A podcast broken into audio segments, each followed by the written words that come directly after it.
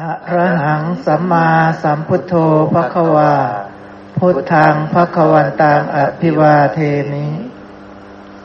สวากขาโตภควตาธรรมโมธรรมังนัมสามิสุปฏิปันโนภควโตสาวกสังโฆสังฆังนะมามินะโมตัสสะภะคะวะโต อะระหะโต สัมมาสัมพุทธัสสะ นะโมตัสสะภะคะวะโต อะระหะโต สัมมาสัมพุทธัสสะ นะโมตัสสะภะคะวะโต อะระหะโต สัมมาสัมพุทธัสสะ เชิญคุณหมอครับ ครับกราบสวัสดีทุกท่านนะครับ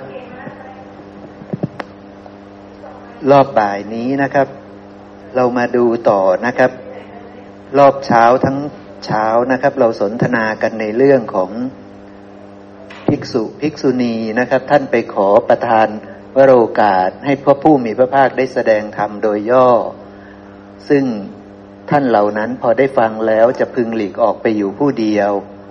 ไม่ประมาทมีความเพียรอุทิศกายและใจอยู่นะครับ เพื่อที่จะบรรลุธรรมะที่สูงยิ่งขึ้นไป ถึงความเป็นพระอรหันต์เลยอย่างนี้เป็นต้นนะครับเนาะ ทีนี้เราพูดไปแล้วในส่วนของภาพรวมก็พูดแล้ว แล้วก็พูดถึงทำสิบหมวดที่ท่านสอนกับท่านพระลาหุนแล้วเรียบร้อย แล้วก็พระสูตรสุดท้ายของเมื่อเช้านี่คือเรื่องของขันห้านะครับพระสูตรหนึ่งนะครับเนาะมีภิกษุเข้าไปหา แล้วก็ขอทำโดยย่อ พระองค์ก็แสดงเรื่องขันห้าใช่ไหมครับ ว่าถ้ายังคลุ่นคิดถึงสิ่งใดอยู่เนี่ย ก็จะต้องนับเข้ากับสิ่งนั้น คือจะวิปลาสจะยึดมั่นถือมั่นนะครับ จะผูกติดกับสิ่งนั้น แต่ถ้าไม่คลุ่นคิดกับสิ่งใดแล้วเนี่ยก็จะไม่ยึดมั่นไม่ผูกติดกับสิ่งนั้นก็จะเป็นไปเพื่อความพ้นทุกข์นะครับ ซึ่งภิกษุรูปนั้นก็มีปัญญาฟังนิดหน่อยก็เข้าใจแล้วแล้วก็อธิบายด้วยอาการของขันห้าเนาะครับเนาะทีนี้เรามาดูอีกพระสูตรอีกสามพระสูตรนะครับ ซึ่งจะเป็นพระสูตรเกี่ยวเนื่องกับขันห้าทั้งหมดนะครับ เราไปดูเล่มที่สิบเจ็ดหน้าหนึ่งร้อยสามนะครับ เล่มที่สิบเจ็ดหน้าหนึ่งร้อยสามนะครับ จะมีอยู่แปดพระสูตรด้วยกันนะครับ เป็นพระสูตรต่อเนื่องแปดพระสูตรนะชื่อวักว่าอารหันตวักนะครับ พระสูตรที่หนึ่งอุปาทิยะมานสูตร ว่าด้วยผู้ยึดมั่นในขันนะครับ มีการยึดมั่นขันนี่คือพระสูตรที่หนึ่งนะครับ ว่าด้วยเรื่องการยึดมั่น พระสูตรที่สองเนี่ยว่าด้วยการกำหนดหมายขันนะครับนะคือการยึดมั่นก็ดี การกำหนดหมายก็ดีนี่เป็นทางวิปลาสทั้งหมดนะครับนะเราจะเห็นว่าพระองค์แสดงเป็นสองทางนะ เดี๋ยวผมจะให้เราเห็นภาพรวมก่อน การยึดมั่น การกำหนดหมายนะครับ โดยความเป็นอัตตาเนี่ยการเพลิดเพลินเนี่ยนะครับ พระสูตรที่สามว่าด้วยการเพลิดเพลินทางผิดแล้วใช่ไหมครับ ที่ไปเพลิดเพลินเนาะนี่แล้วก็พระสูตรที่สี่นะครับ พูดเรื่องความไม่เที่ยงนะครับ ขันห้าไม่เที่ยง พระสูตรที่ห้าขันห้าเป็นทุกข์พระสูตรที่หกขันห้าเป็นอนัตตา พูดเรื่องอนัตตานะครับ พระสูตรที่เจ็ดสิ่งที่ไม่เนื่องด้วยอัตตานะครับเนี่ยพูดเรื่องแบบนี้นะครับนะ แล้วพระสูตรที่แปดพระสูตรสุดท้าย สิ่งที่จูงใจให้กำหนัดนะครับเนาะเนี่ยพระองค์พูดแบบนี้นะนี่นี่คือแปดพระสูตรที่แสดงด้วยอาการของขันห้าทั้งสิ้นนะครับนะ คือพระองค์ใช้บัญญัติศัพท์ขึ้นมาเนี่ย อย่างพระสูตรแรกพระองค์บอกว่ามีภิกษุเข้าไปหานะครับ ก็พูดแบบเดิมนะครับข้าแต่พระองค์ผู้เจริญขอประทานวโรกาส ให้พระผู้มีพระภาคแสดงธรรมแก่ข้าพระองค์โดยย่อ ซึ่งข้าพระองค์ได้ฟังแล้วจะหลีกออกไปอยู่ผู้เดียวไม่ประมาทมีความเพียรอุทิศกายและใจอยู่เถิดพระองค์บอกว่าภิกษุบุคคลเมื่อยึดมั่น ก็ถูกมารผูกมัดไว้ เมื่อไม่ยึดมั่นก็พ้นจากมารผู้มีบาปแสดงแค่นี้ครับ แสดงแค่นิดเดียวนะ ทีนี้ถ้าสมัยก่อนเราก็ไม่มีทางเข้าใจเนาะ แต่พอบัดนี้เราเข้าใจแล้วใช่ไหมครับพี่แป๊ะเพราะว่าเราเข้าใจทางที่ถูกทางที่ผิดแล้วใช่ไหมครับ ถ้ายึดมั่นเนี่ยแปลว่า ทางผิด ไม่ยึดมั่นเนี่ยทางถูก แต่ยึดมั่นก็มีเหตุมีปัจจัย ไม่ยึดมั่นก็มีเหตุมีปัจจัยใช่ไหมครับ ซึ่งอริยสาวกภิกษุรูปนี้ท่านรู้แล้วใช่ไหมครับ ท่านเข้าใจแล้ว เพราะฉะนั้นท่านก็เลยบอกว่า ข้าแต่พระผู้มีพระภาคข้าพระองค์เข้าใจแล้วข้าแต่พระสุคตข้าพระองค์เข้าใจแล้วอ้าวเธอเข้าใจว่ายังไง ภิกษุก็เลยบอกว่า บุคคลเมื่อยึดมั่นรูป เวทนาสัญญาสังขารวิญญาณนะเนี่ยท่านพูดไปทีละหนึ่งเนี่ยนะครับนะ แต่ผมรวบนะ บุคคลเมื่อยึดมั่นรูป เวทนาสัญญาสังขารวิญญาณ ก็ถูกมารผูกมัดไว้ คือเธอตายปุ๊บ ต้องได้ไปเป็นมารอีกแน่ใช่ไหมครับ เข้าถึงมารอีกแน่ เข้าถึงทุกข์อีกแน่ เข้าถึงความเป็นสัตว์อีกแน่ เข้าถึงโลกอีกแน่ใช่ไหมครับ เพราะคำว่ามารก็คือคำว่าสัตว์ ก็คือคำว่าทุกข์ก็คือคำว่าโลก อันเดียวกัน ใช่ไหมครับ อันเดียวกัน อะไรเล่าคือมารตาหูจมูกลิ้นกายใจนี่แหละ คือมารที่ใดมีตาหูจมูกลิ้นกายใจ ที่นั้นแหละมีมารใช่ไหมครับ เพราะฉะนั้น ถ้าเธอยังยึดมั่นรูป เธอก็จะต้องได้ตาหูจมูกลิ้นกายใจอีก คือเข้าถึงทุกข์อีก เมื่อไม่ยึดมั่นก็พ้นจากมารผู้มีบาปนะครับเนี่ยภิกษุก็จะอธิบายไปทีละขันทีละขันพระเจ้าก็ชื่นชมภิกษุนี้นะครับนะว่าดีละดีละสาธุสาธุดีแท้ภิกษุเธอเข้าใจ ทำที่เราแสดงโดยย่อนั้นถูกต้องแล้ว แล้วพระเจ้าก็พูดตามภิกษุนั้นอีกทีหนึ่งเชิญครับพี่คิดครับ ค่ะคุณหมอค่ะ ที่บอกว่ายึดมั่นรูป คือถ้าไม่เห็นรูปตามความเป็นจริงใช่ไหมคะใช่ก็เลยพอเห็นก็ยึดมั่นทันทีใช่ไหมคะใช่คือยึดมั่นรูป เพราะไม่เห็นตามความเป็นจริงค่ะ คุณหมอ ใช่ถูกต้องครับเนาะคือพระองค์แสดงทางที่ถูกกับทางที่ผิดใช่ไหมครับ ว่าเมื่อใดก็ตามที่มีการยึดมั่นรูปเวทนาสัญญาสังขารวิญญาณ นี่คือทางที่ผิดนะทางนี้จะถูกมารผูกมัดไว้คือจะต้องไม่มีทางพ้นจากทุกข์ได้ แต่เมื่อใดก็ตามที่ไม่ยึดมั่นในรูปในเวทนาในสัญญาในสังขารในวิญญาณ ทางนี้มารจะไม่สามารถผูกมัดไว้ได้ แต่ทีนี้คำสั้น ๆแบบนี้ มันมีความลึกซึ้ง ซึ่งคนทั่วไปจะไม่มีโอกาสเข้าใจได้เลย ใช่ไหมครับ ว่าแล้วจะไม่ยึดมั่นยังไง แล้วอะไรทำให้ยึดมั่นนี่ เขาจะไม่เข้าใจใช่ไหมครับ ถ้าปราศจากความรู้ความเข้าใจในธรรมสิบหมวด ใช่ไหมครับ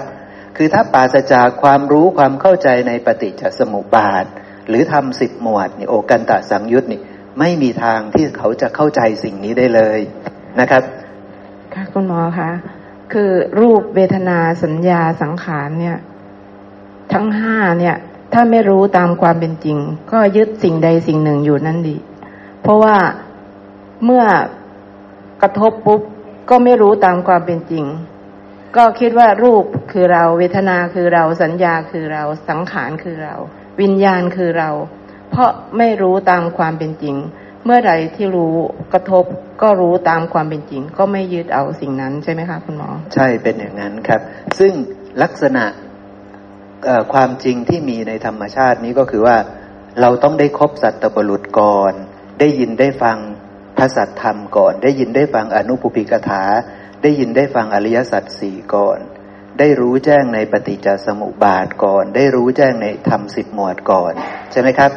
พอรู้แจ้งเนี่ย เราก็จะเข้าใจความจริงและ เราจะรู้ความจริงของสังสารวัตรรู้ความจริงของอสังคตะธรรม รู้ความจริงของ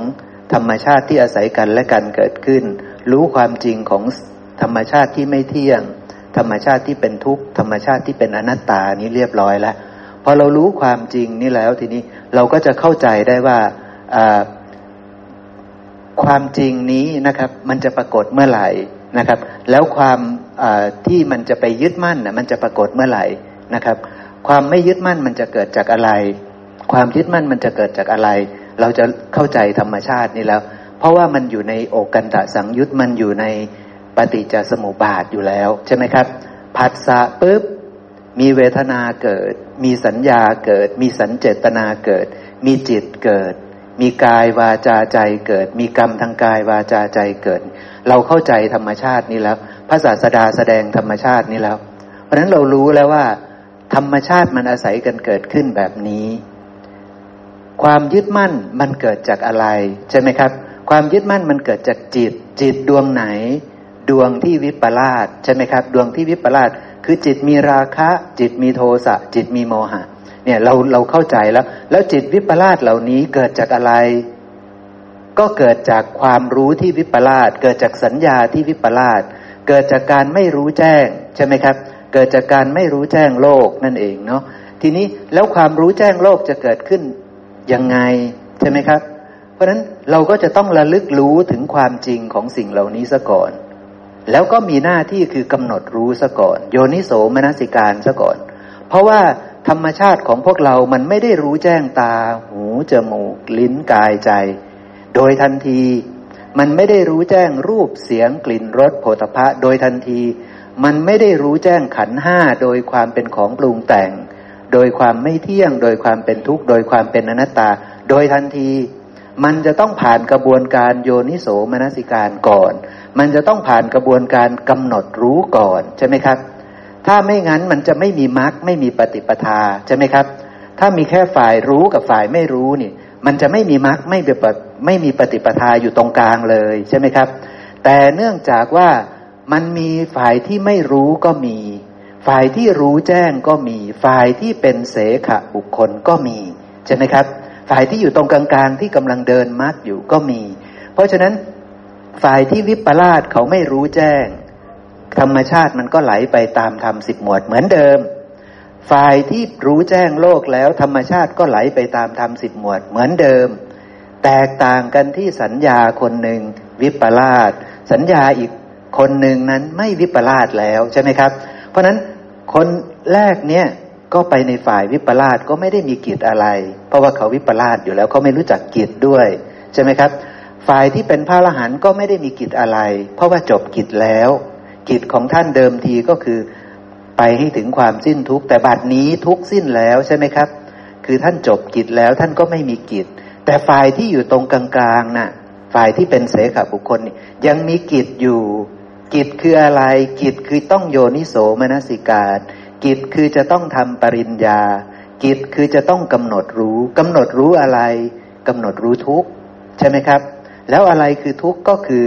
ธรรมชาติที่อาศัยกันและกันเกิดขึ้นทั้งหมดนั่นแหละคือทุกข์ใช่ไหมครับ ราะนั้นต้องรู้ความจริงของธรรมชาติที่อาศัยกันและกันเกิดขึ้นทั้งหมดนี้ก่อน รู้แจ้งแล้วก็เก็บไว้เป็นสัญญาใช่ไหมครับ เป็นสัญญาฝ่ายที่ไม่วิปลาส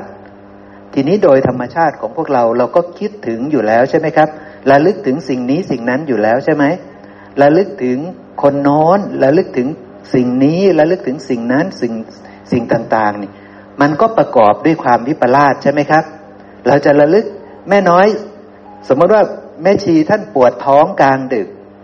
ท่านก็คิดถึงหมอใช่ไหมครับ ท่านก็คิดถึงยาใช่ไหมครับ ท่านก็คิดถึงว่าท่านป่วยเป็นอะไรหนอ ท่านก็คิดหาวิธีจะแก้ไขใช่ไหมครับ สัญญานั้นมันจะมาพร้อมกับความวิปลาสความรู้ของท่านมันจะมาพร้อมกับความวิปลาสใช่ไหมครับ การระลึกรู้ของท่านมันไม่ได้ประกอบด้วยสติและปัญญาใช่ไหมครับ แต่ถ้าท่านจะระลึกรู้ให้ประกอบด้วยสติปัญญา ท่านจะต้องระลึกรู้ระลึกระลึกรู้แบบนี้ว่า กายเป็นของปรุงแต่งนะ กายนี้ไม่เที่ยงนะ กายนี้เป็นทุกข์นะ กายนี้เป็นอนัตตานะ เริ่มใช้ได้หรือยังครับ ท่านระลึกรู้แบบนี้ ถือว่ามาถูกต้อง แต่ว่าถ้าบอกว่ากายของเรากำลังป่วยนะนี่ เราอาจจะตายได้ในคืนนี้นี่ ต้องรีบไปหาหมอนี่กำลังวิปลาสหรือไม่วิปลาสครับนี่กำลังวิปลาสใช่ไหมครับ เนี่ยแล้วปัญญามันจะไม่เกิดเลยแบบนั้น ซึ่งเราก็เป็นแบบนั้นมาตลอดการยาวนานใช่ไหมครับ ทีนี้แต่ถ้าแม่ชีระลึกรู้ได้ว่ากายของเราเป็นเพียงของปรุงแต่งนี่กายของเราเป็นของไม่เที่ยงนี่กายของเราเป็นทุกกายของเราเป็นอนัตตา แล้วกำหนดรู้ให้แจ้งใช่ไหมครับ แม่ชีจะหลุดพ้นจากทุกขณะนั้นได้ไหมครับ จะหลุดพ้นจากทุกในขณะนั้นได้ ตายก็ตายไปใช่ไหมครับ แม่ชีจะไม่เดือดร้อนใจใช่ไหมเพราะว่าแม่ชีไม่ได้เห็นว่าเราจะตาย ใช่ไหมครับ แต่แม่ชีเห็นว่ากายนี้เป็นของปรุงแต่งอาศัยกันและกันเกิดขึ้น มีความตายเป็นธรรมดา ใช่ไหมครับ แม่ชีกำลังเจริญสติอยู่ ได้กำลังกับอบรมจิตอบรมปัญญาอยู่กำหนดรู้กายนี้ตามความเป็นจริงอยู่ ใช่ไหมครับ นี่คือหน้าที่ของเสขบุคคลก็จะเป็นอย่างนี้ เบื้องต้นจะต้องระลึกรู้ให้ได้ซะก่อน แต่ทางที่เราชินคือเราระลึกรู้แบบวิปลาสใช่ไหมครับ พวกเราวันๆเราก็คิดถึงสิ่งนี้สิ่งนั้นสิ่งโน้น อะไรครับมาด้วย ความวิปลาสมาด้วยนะครับนะ ค่ะคุณหมอค่ะก็โอกาสคือเออพิจิตพิจารณาตามเมื่อกี้ในคำที่คุณหมอบอกว่าเเมื่อคุณแม่ชีเนี่ย พิจารณาเห็นตามความเป็นจริงแล้วจะหลุดพ้น เอ่อถ้าเป็น ถ้าเป็นระดับที่ พอเข้าใจอยู่ ก็ยังเข้าเพียงแต่เข้าใจตามความเป็นจริงหรือเปล่า ที่จะหลุดพ้นจากทุกเนี่ยไม่น่าจะเป็นไปได้ไม่น่าจะเป็นไปได้เนาะคุณหมอ เพราะว่า เพราะว่าดูเหมือนจะว่า เออ พอพิจารณาแล้วเห็นถูก เห็นถูกต้องตามความเป็นจริงว่ามันไม่ใช่เรานะเป็นเวทนาเป็นสัญญาเป็นสังขารแค่นั้นอะไร อย่างเงี้ยพิจารณาไปตามลำดับ แต่ถ้าหลุดพ้น จากทุกนี้ คือทุกความหมายของทุกคือความเจ็บปวดหรือเปล่า หรือว่า เอ่อทุกนั้นก็เพราะว่ากำลังเจ็บปวดใช่ไหมคะอาจจะยังไม่หลุดพ้นจากความเจ็บปวด แต่เข้าใจตามความเป็นจริงว่า เอ่อนี้คือ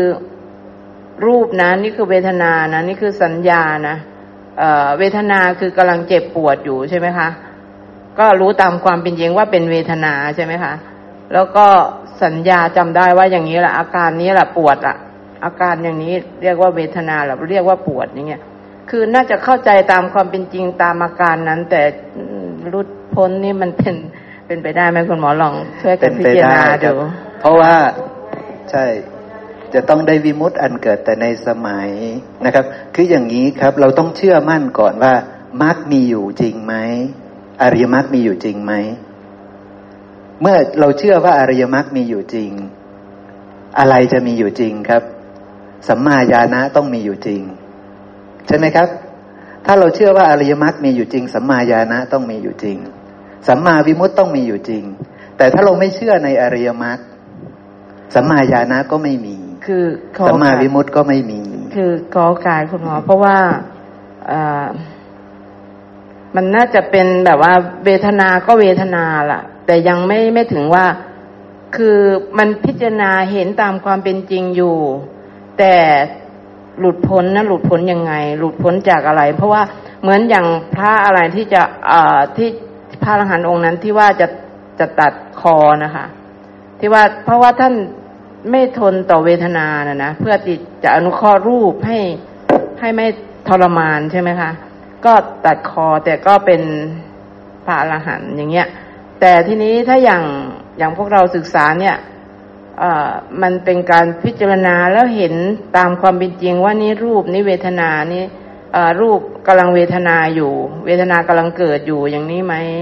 แล้วเห็นตามความเป็นจริงแค่นั้นหรือเปล่า แต่ถ้าจะหลุดหลุดยังไงวิธีการหลุดพ้นจะเป็นอย่างนี้พี่ไม่เข้าใจพี่ไม่เข้าใจค่ะงั้นตั้งใจฟังดีๆนะครับเนาะเวลาแม่ชีท่านป่วยเจ็บปวดปวดท้องขึ้นมาเนี่ย ท้องของใครนะครับ ท่านระลึกรู้ว่า ท้องเป็นของปรุงแต่ง ท้องเป็นของไม่เที่ยง ท้องเป็นของเป็นทุกข์ ท้องเป็นของเป็นอนัตตา ท่านกำหนดรู้ระลึกรู้แค่ตรงนี้ขึ้นมานี่สัมมาทิฏฐิมาหรือยังครับ มีสัมมาทิฏฐิหรือมิจฉาทิฏฐิที่รู้ว่า ท้องเป็นของปรุงแต่ง ท้องเป็นของไม่เที่ยง ท้องเป็นทุกข์ ท้องเป็นอนัตตานี่ เห็นผิดหรือเห็นถูกครับ มีสัมมาทิฏฐิ มีสติมาด้วยหรือยังครับ มีสติระลึกรู้ในสิ่งที่ทำคำที่พูดแม้นานได้แล้วระลึกถูกรู้ในสิ่งที่ถูกต้องรู้ว่าทางนี้จะเป็นทางถูกทางนี้เป็นทางผิดทางนี้เป็นกุศลทางนี้เป็นอกุศลเรียบร้อยแล้ว นี่ถือว่าสติมาแล้วนะครับนะ แล้วความเพียรก็จะมาด้วยนะครับทำสามประการนี้จะจะมาพร้อมๆกัน ความเพียรคืออะไร เมื่อรู้ว่าตะกี้เราวิปลาส ใช่ไหมครับ เราเดินทางผิด ทางที่ถูกก็จะถูกเดินต่อไปทันที เพราะว่าลักษณะคนที่เป็นอริยสาวก ลักษณะคนที่รู้อริยมรรคมีองค์แปดท่านจะสามารถเดินมรรคได้คือทำความเพียรต่อไปได้ ความเพียรที่ว่านั้นก็คือกำหนดรู้ทุกเสียกำหนดรู้ท้องตามความเป็นจริงเสียนะครับนะว่าท้องเราเนี่ยกายเราเนี่ยใช่ไหมครับ ท้องก็คือกายใช่ไหมครับ กายภายในใช่ไหม กายภายในนี้สมมติว่าแม่ชีระลึกรู้ว่าเป็นเพียงของปรุงแต่ง อาศัยปัจจัยจึงเกิดขึ้น อาศัยปัจจัยอะไร อาศัยกวลิงกาลาหาร อาศัยมหาภูตรูปสีความรู้นี้แม่ชีมีมาก่อนหรือยังครับ มีมาก่อนอยู่แล้ว แจ่มแจ้งมาก่อนอยู่แล้ว แล้วก็มานสิการกำหนดรู้อีกครั้งหนึ่งว่า ท้องเป็นเพียงของปรุงแต่ง ปรุงแต่งขึ้นจากกวลิงกาลหาร รุงแต่งขึ้นจากมหาภูตรูปสี่แล้วกำหนดรู้ให้ยิ่งขึ้นไปว่า สิ่งเหล่านี้ที่เรียกว่ามหาภูตรูปสีนี้ เป็นเพียงธรรมชาติที่อาศัยปัจจัยปรุงแต่งมีอยู่ตามธรรมชาติในในฝ่ายกามมาพบนี้ ในกามมาพบนี้ เป็นเพียงของปรุงแต่งมีอยู่ในกามมาพบนี้ ปรุงแต่งแล้ว วันดีคืนดีก็เปลี่ยนสภาพกายเป็นกวลิงกาลหารวันดีคืนดีกวลิงกาลหารเหล่านั้น ก็เปลี่ยนแปลงกายมาเป็นตาหูจมูกลิ้นกาย มาเป็นท้องอันนี้ใช่ไหมครับ มาเป็นท้องอันนี้นะ เพราะฉะนั้นเราเห็นชัดแม่ชีกำลังเห็นชัดว่า ท้องนี้เป็นเพียงของปรุงแต่ง เป็นของไม่เที่ยงชัดเจนเนาะครับเนาะเป็นทุกข์คือจะต้องสิ้นไปเสื่อมไปคลายไปแตกสลายไปเป็นธรรมดา และไม่ใช่อัตตาของเรา ใช่ไหมครับ จบหรือยังครับอริยมรรคมีองค์แปด จริง ๆ จบแล้วได้ทำความเพียรตัณหามีไหมครับ ในสมัยนั้น เห็นว่าท้องไม่ใช่เรา ไม่ใช่ของเรา ไม่ใช่ตัวตนของเรา ยึดมั่นถือมั่นอะไรอะไรในโลกไหมครับ เริ่มคลายความยึดมั่นแล้วครับนะเพราะฉะนั้นสัมมาญาณะเกิดขึ้นหรือยังครับ เกิดขึ้นแล้ว หลุดพ้นได้ไหมครับ หลุดพ้นจากอะไรครับ หลุดพ้นจากกายเรียบร้อยแล้วนะครับนะ แต่แม่ชีก็อาจจะไม่ได้หยุดแค่นั้นนะครับ แค่กำหนดรู้แค่นี้แล้วนี่ถ้าจิตตั้งมั่นพอนี่ แม่ชีก็จะกำหนดรู้ธรรมชาติที่อาศัยกายนี้ปรุงแต่งให้เกิดธรรมชาติอย่างอื่นเกิดขึ้น อย่างเช่นความปวดท้องเนี่ย ทุกขเวทนาที่เกิดขึ้นนี่ ก็อาศัยท้องใช่ไหมครับ อาศัยกายนี้ ถ้าไม่มีกายนี้จะมีเวทนาได้ไหมครับ มีไม่ได้ใช่ไหมครับ เพราะฉะนั้นแม่ชีกำหนดรู้เวทนาเป็นไหม ก็จะกำหนดรู้เวทนาเป็น เห็นเวทนาว่าเป็นเพียงของปรุงแต่ง อาศัยปัจจัยจึงเกิดขึ้น อาศัยปัจจัยอะไร อาศัยกายนี้ แต่กายนี้ไม่เที่ยง อาศัยผัสสะแต่ผัสสะนี้ไม่เที่ยง เป็นทุกข์เป็นอนัตตา แม่ชีรู้จักเวทนาตามความเป็นจริงไหมครับ จิตที่มีโทสะอยากจะไปโรงพยาบาลในคืนนี้แหละวิปลาสใช่ไหมครับ แม่ชีกำหนดรู้ว่าจิตที่เราอยากจะพากายนี้ไปรักษานี่ ก็เป็นจิตที่วิปลาสเป็นของปรุงแต่งใช่ไหมครับ อาศัยปัจจัยจึงเกิดขึ้น อาศัยปัจจัยอะไร อาศัยความไม่รู้แจ้งโลกใช่ไหมครับ ไม่รู้จักกายตามความเป็นจริง ไม่รู้จักเวทนาตามความเป็นจริง ไม่รู้จักจิตตามความเป็นจริง ไม่รู้จักธรรมชาติที่อาศัยกันและการเกิดขึ้นนี้ตามความเป็นจริง ไม่รู้จักทุกตามความเป็นจริงนั่นเองใช่ไหมครับ แม่ชีไม่รู้จักทุกจึงอยากจะพากายนี้ไปรักษานะใช่ไหมครับ เพราะฉะนั้นแม่ชีสงสัยในจิตไหมเมื่อกำหนดรู้แบบนี้ แม่ชีจะคลายความสงสัยในจิตว่าจิตเองก็เป็นเพียงของปรุงแต่ง อาศัยปัจจัยจึงเกิดขึ้น จิตจะวิปลาสเมื่อไม่รู้แจ้งโลก แต่เมื่อรู้แจ้งโลกแล้ว ยึดมั่นถือมั่นสิ่งทั้งหลายทั้งปวงนี้โดยความเป็นตนไหมครับ ไม่ได้ยึดมั่นถือมั่นแล้ว ราะนั้นแม่ชีกำหนดรู้ทั้งกาย ทั้งเวทนาทั้งจิต และก็ธรรมชาติที่อาศัยกันและกันเกิดขึ้น สมัยนั้นจิตจะหลุดพ้นจากการยึดมั่นถือมั่นว่าเราว่าของเราว่าตัวตนของเราได้ไหมครับ ได้นะครับนะ เพราะว่าอาริยมรรคมีองค์แปดมีผลไม่ใช่ไม่มีผลนะครับ ถ้าเราไม่เชื่อว่าอาริยมรรคมีองค์แปดมีผล นั่นเรายังไม่ได้เชื่อในคำสอนของพระศาสดานะเพราะว่าเรายังคิดว่า อริยมรรคมีองค์แปดการกำหนดรู้ทุกข์ไม่มีจริงหรอก ไม่มีทางที่จะไปทำให้เกิดสัมมาญาณะได้ ไม่มีทางที่จะทำให้เกิดสัมมาวิมุตติคือหลุดพ้นจากทุกข์ได้ ทุกข์คืออะไรครับ ทุกข์คือกายนี้ ทุกข์คือตาคือหูคือจมูก คือลิ้นคือกายคือใจ ทุกข์คือรูปเสียงกลิ่นรสโผฏฐะธรรมารมทุกข์คือขันทั้งห้าทุกข์คือสังคตะธรรมทั้งปวง แม่ชีได้กำหนดรู้หรือยังครับ ถ้าแม่ชีได้พิจารณาอย่างแยบคายบริสุทธิ์บริบูรณ์ แม่ชีจะรู้แจ้งทุกไหมครับ แม่ชีจะรู้แจ้งทุกเมื่อรู้แจ้งทุกจะครอบงำทุกได้ไหมครับ จะครอบงำทุกข์ได้ จะหลุดพ้นจากทุกข์ได้ ในสมัยไหมครับ แค่ในสมัยนะ ไม่ได้หลุดพ้นจากทุกข์ตลอดใช่ไหมครับครับ แค่ในสมัย เพราะฉะนั้นเมื่อใดก็ตามที่อริยมรรคมีองค์แปดเกิด สัมมาญาณะต้องเกิด สัมมาวิมุตติคือหลุดพ้นจากทุกข์ต้องเกิดนะครับนะ นะที่แปะเชิญครับกับกับขอเสริมครับ เพื่อทำความเข้าใจคำว่าหลุดพ้นหลุดพ้นเนี่ยนะครับ มันมีหลายระดับนะครับ ก็ถ้าถ้าคำว่าหลุดพ้นนี้นะครับเราจะเห็นในพระสูตรว่านะครับ จะต่ำกว่าพระอรหันต์นี่ส่วนมากจะบอกว่าหลุดพ้นแต่ถ้าพระอรหันต์นี่ พระพุทธเจ้าจะบอกว่าสิ้นนะครับ สิ้นอาสวะนะครับ อย่างนี้นะครับจะเป็นแบบนั้นก็คือ แต่ถ้าหลุดพ้นนี่มันจะมีหลายระดับอ่าดังนั้นนะครับที่บอกว่าหลุดพ้นนะครับ หลุดพ้นชอบ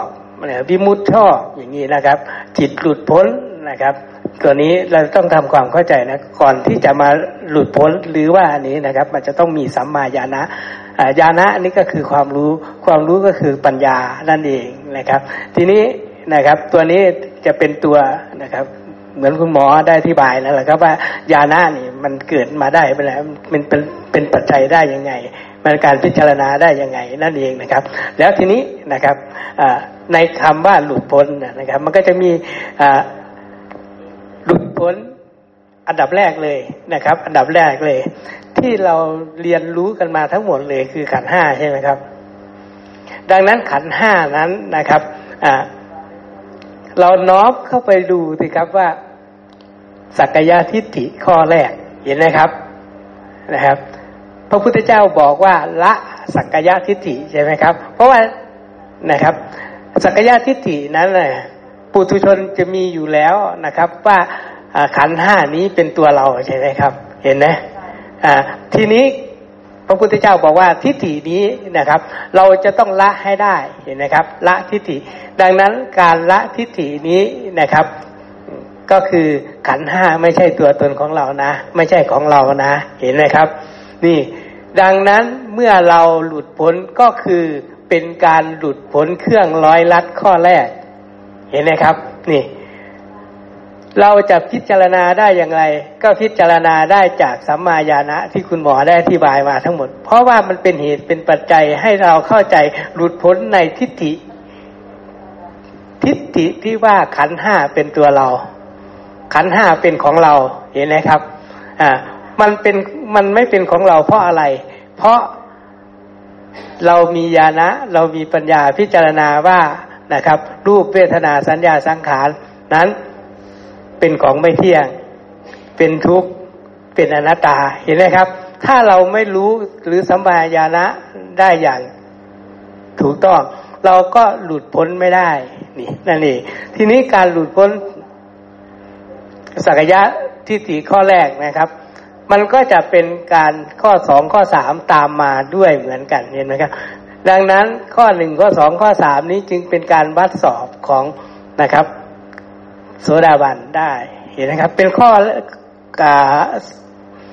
ข้อที่เราได้นะครับ ให้ทำความเข้าใจว่าหลุดพ้นนั้นมันมีหลายระดับเห็นไหมครับ เช่นนะครับแบบที่ผมยกตัวอย่างมาให้เราเข้าใจว่านะครับอริยบุคคลนั้นหลุดพ้นหลุดพ้นจากอะไรเห็นไหมครับ ก็หลุดพ้นจากสามข้อแรกนั่นเองนะครับ แล้วก็นะครับจิตหลุดพ้นน่ะ จิตหลุดพ้นนั้นนะครับ มันจะมาตอบโจทย์ตรง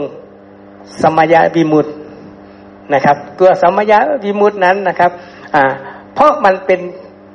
ทีละสมัยสมัยนั่นเองนะครับ มันเป็นการพิจารณานะครับ เช่นเรากำลังป่วย เรากำลังดูเรากำลังอาพาธอยู่อย่างนี้ครับ เมื่อเรานะครับพิจารณาเข้าไปนะครับ บางทีมันก็หายไปนะครับ เวทนามันก็หายไปนะครับ เออน่ะมันก็หลุดพ้นในสมัยนั่นเองแต่มันก็กลับมาเหมือนเดิมเห็นไหมครับนี่นะครับเมื่อเราอยู่อยู่พิจารณาวนอยู่อย่างนี้วนอยู่อย่างนี้นะครับ จะต้องพิจารณา มันจึงเข้าไปตรงที่เขาว่าเข้าไปเพ่งพิจารณาให้เห็นว่าอนิจจังทุกขังอนัตตา เมื่อเราเพ่งแล้วนะครับ ปัญญาเราก็จะทำให้นะครับ ตอบสภาวะได้ว่านะครับ นั้นมันไม่เที่ยงนะ มันเป็นทุกข์นะ มันเป็นอนัตตานะ มันจึงเกิดความเบื่อหน่ายเห็นไหมครับ มันก็จะเกิดความเบื่อหน่ายแล้วนะเมื่อเบื่อหน่ายแล้ว มันก็จะต้องคลายกำหนัดออกเห็นไหมครับเมื่อคลายกำหนัดแล้วก็นะครับ มันก็สละออกนั่นเองมันจะเป็นแบบนี้นะครับ ก็คือเป็นลำดับลำดับไป แต่ทีนี้เราทำ บ่อยๆ เรื่อยๆ ไปนะครับ มันก็จะเป็นโดยอัตโนมัตินะครับ มันก็จะประกอบด้วยปัญญาในการที่จะพิจารณา มันก็กลับมาคำว่าพิจารณาอีกนะครับและที่ที่พูดกันบอกว่าคุณคิด คุณคิดนี้นะครับ มันก็มีหลายระดับอีกนะครับคุณคิดนี้นะครับ มันเป็นธรรมชาตินะครับ ธรรมชาติเกิดจากผัสสะ เพราะผัสสะเกิดแล้วบุคคลย่อมคิดย่อมนึกย่อมลืมสึกใช่ไหมครับ นี่นั่นเองเมื่อเกิดผัสสะนะครับแล้วทีนี้มันก็จะกลับมาว่าคุณคิดนั้นคุณคิดระดับไหนนะครับถึงแม้ว่าเรากำลังเข้าฌานอยู่ปฐมฌานเห็นไหมครับ มันยังมีพิตกวิจารอยู่ ดังนั้นพิตกวิจารนี้กำลังทำอะไร ก็กำลังคุ้นคิดอยู่นั่นเองนะครับนี่นั้นนี่แล้วก็ต้องต้องต้องมาดูนะครับ แล้วทีนี้นะครับ อีกสูงขึ้นไปอีกนะครับ ว่าเมื่อเราเกิดขึ้นสภาวะปัสสะเกิดขึ้นมาแล้วนะครับ เราโยนิสูมนสิการ การโยนิสูมนสิการนั้น เราก็คุ้นคิดนะครับ เราก็นึกนะครับ เราก็ปรุงแต่งเห็นไหมครับ มันก็จะเป็นเป็นในลักษณะนั้น แต่เราทำไว้ในใจโดยแยบคาย ทำไมคำว่าทำไว้ในใจดยแยบคาย เพราะว่าผัสสะนั้นเกิดขึ้นมาแล้วมันไปทำงานที่ที่ใจเห็นไหมครับ ดังนั้นเมื่อสภาวะมันเกิดขึ้นที่ใจแล้ว เราก็พิจารณานะครับนะครับ ในทำไว้ในใจโดยแยบขายนะเนี่ยดังนั้นองค์ธรรมความรู้ก็คือนะครับ เหมือนคุณหมอได้อธิบายมาแล้วว่า จะต้องพิจารณาแบบไหน อยู่ในกรอบแบบไหนนะครับ ยานแบบไหนนะครับ ที่เราจะเอามาคุณคิดพิจารณา นี่ นั่นเองมันมันมันก็จะเป็นการตอบโจทย์ที่ว่าเรากำลังศึกษาแล้วเรารู้ได้ยังไงว่าขณะนี้เรากำลังคุณคิด ขณะนี้เรากำลังวิตกวิจารณ์นะขณะนี้เรากำลังโยนิโสมานัสิการนะ เราก็สามารถที่จะตอบตอบตอบตัวเองได้ นะครับ นี่ก็ขอเสริมให้ทำความเข้าใจระดับหนึ่งครับ ครับคืออริยสาวกนะ ตั้งแต่ระดับโสดาบัน ตั้งแต่ระดับต่ำๆขึ้นไปจงจนสูงสุดนี้จะประกอบด้วยธรรมหกประการนะครับ คือแม้แต่ท่านสุปปพุทธะ ซึ่งได้ฟังธรรมครั้งเดียวนะ หรือท่านยาสากุลบุตรที่ท่านได้ฟังธรรมครั้งแรก ท่านอนาถบินทิกะเศรษฐีได้ฟังธรรมครั้งแรกเนี่ยก็ประกอบด้วยธรรมหกประการเลยนะครับ ธรรมหกประการนั้นก็คือความเลื่อมใสอันไม่หวั่นไหวในพระพุทธเจ้าละความเลื่อมใสอันไม่หวั่นไหวในพระธรรม ความเลื่อมใสอันไม่หวั่นไหวในพระสงฆ์ประกอบด้วยอริยศีลทันที ประกอบด้วยอริยญาณทันที ประกอบด้วยอริยวิมุตติทันทีนะครับเนี่ยคือลักษณะที่ว่า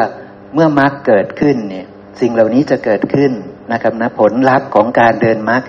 สิ่งเหล่านี้จะเกิดขึ้นนะความเรื่อมใสในพระพุทธพระธรรมพระสงฆ์จะเกิดขึ้น อริยศีลจะประกอบอยู่ในอริยมรรคมีองค์แปดอริยญาณจะเป็นผลจากอริยมรรคมีองค์แปดอริยอริยวิมุตจะเป็นผลจากอริยมรรคมีองค์แปดจะหลุดพ้น หลุดพ้นจากทุกในสมัยนั้นนะครับเนาะนี่ก็คือธรรมะครับเดี๋ยวคุณหมอครับเอาวัตถุนั้นขึ้นไว้ก่อนครับ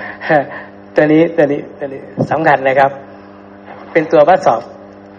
ตัวตัวเองเหมือนกันนะครับ นี่ อ่าไอ เพราะว่าอะไรนะครับ เพราะว่าองค์ธรรมหกประการนี้จะต้องมีในตนนะครับ จะต้องมีในตน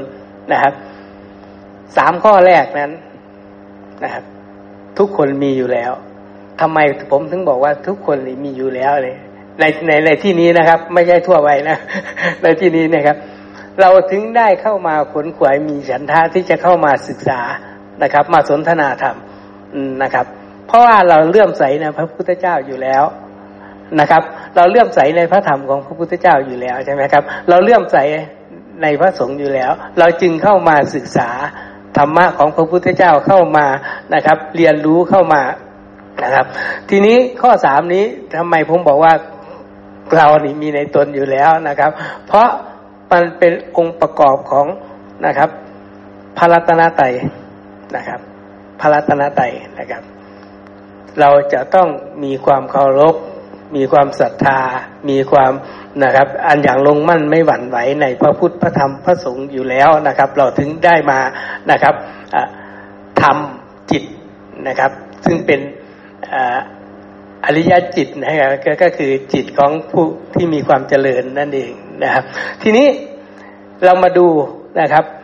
ข้อสี่ข้อห้าข้อหกนี่ครับตัวนี้จะเป็นตัววัดสอบที่ดีเลยนะครับ เพราะอะไรเพราะ อริยศีลนั้นนะครับ มันก็จะต้องมาประกอบด้วยปัญญานะครับศีลกับปัญญาก็จะต้องเคียงคู่กันมา จะต้องมาร่วมด้วยมาด้วยกันนะครับ จะขาดอันใดอันหนึ่งก็ไม่ได้นะครับนะครับถ้าบอกว่าฉันมีศีลเฉยๆแล้วไม่มีปัญญาแล้วจะจะไปเป็นอริยบุคคลก็ไม่ได้นะครับ หรือว่าฉันมีปัญญานะ แต่ฉันไม่มีศีล ก็เป็นอริยบุคคลไม่ได้นะครับ ดังนั้นศีลกับญาณหรือปัญญานี้จะต้องเคียงคู่แล้วก็มาด้วยกัน ทีนี้เมื่อศีลนะครับ และปัญญามีครบแล้ว มันก็จะได้เข้าไปพิจารณานะครับทำหรือในสิ่งที่สภาวะธรรมที่มันเกิดขึ้นมาได้อย่างนั้น แล้วก็ไปพิจารณาจนเกิดความนะครับ หลุดพ้นได้ ดังนั้นหลุดพ้นในข้อหกนั้นก็คืออริยะวิมุต ดังนั้นอริยะก็คือความเจริญใช่ไหมครับ หลุดพ้นนะครับ เพื่อความเจริญนั้น หลุดพ้นยังไงแล้วก็พิจารณาตัวเราเองนะไม่ใช่ว่าหนึ่งทึกทักเอาเอง หรือว่าไปเชื่อนะครับคำของคนอื่น หรือนะครับไปอนุมานเราเองก็ไม่ได้นะครับหกข้อนี้เป็นตัวที่วัดสอบตัวเองได้ดีที่สุดนะครับ เราจะได้รู้ว่าเรามีศีลไหม เราจะได้รู้ว่าเรามีปัญญาไหมนะครับ เราก็จะต้องพิจารณาดูนั่นเองนะครับ นี่ก็จะเป็นแบบนะครับ ขอเสริมพระสูตรนี้นะครับ ครับพี่คิดพอจะเข้าใจขึ้นไหมครับ คือผม ไม่รู้จะบอกว่ายังไง ก็พอรู้ตามได้อยู่คุณหมอ ครับ ค่ะ เดี๋ยวนะผมจะการเจริญอนิจจสัญญาเราเราคล่องเรื่องการเจริญอนิจจสัญญาไหมครับ ที่บุคคลเจริญทำให้มากแล้วเป็นอย่างไร จึงจะครอบงำการมาราคะทั้งปวงได้ จึงจะถอนอสมิมานะทั้งปวงได้ จึงจะครอบงำจริง ๆ ย่อนะครับ ครอบงำการมาราคะ รูปปราคะภวาราคะ และอวิชชาทั้งปวงได้นะ อันนี้จากที่บุคคลอันนี้จากสัญญาที่บุคคลเจริญให้มากทำให้มากแล้วเป็นอย่างนี้ว่า รูปเป็นดังนี้ ความเกิดขึ้นของรูปเป็นดังนี้ ความดับของรูปเป็นดังนี้ เวทนาเป็นดังนี้ สัญญาเป็นดังนี้ สังขารเป็นดังนี้ วิญญาณเป็นดังนี้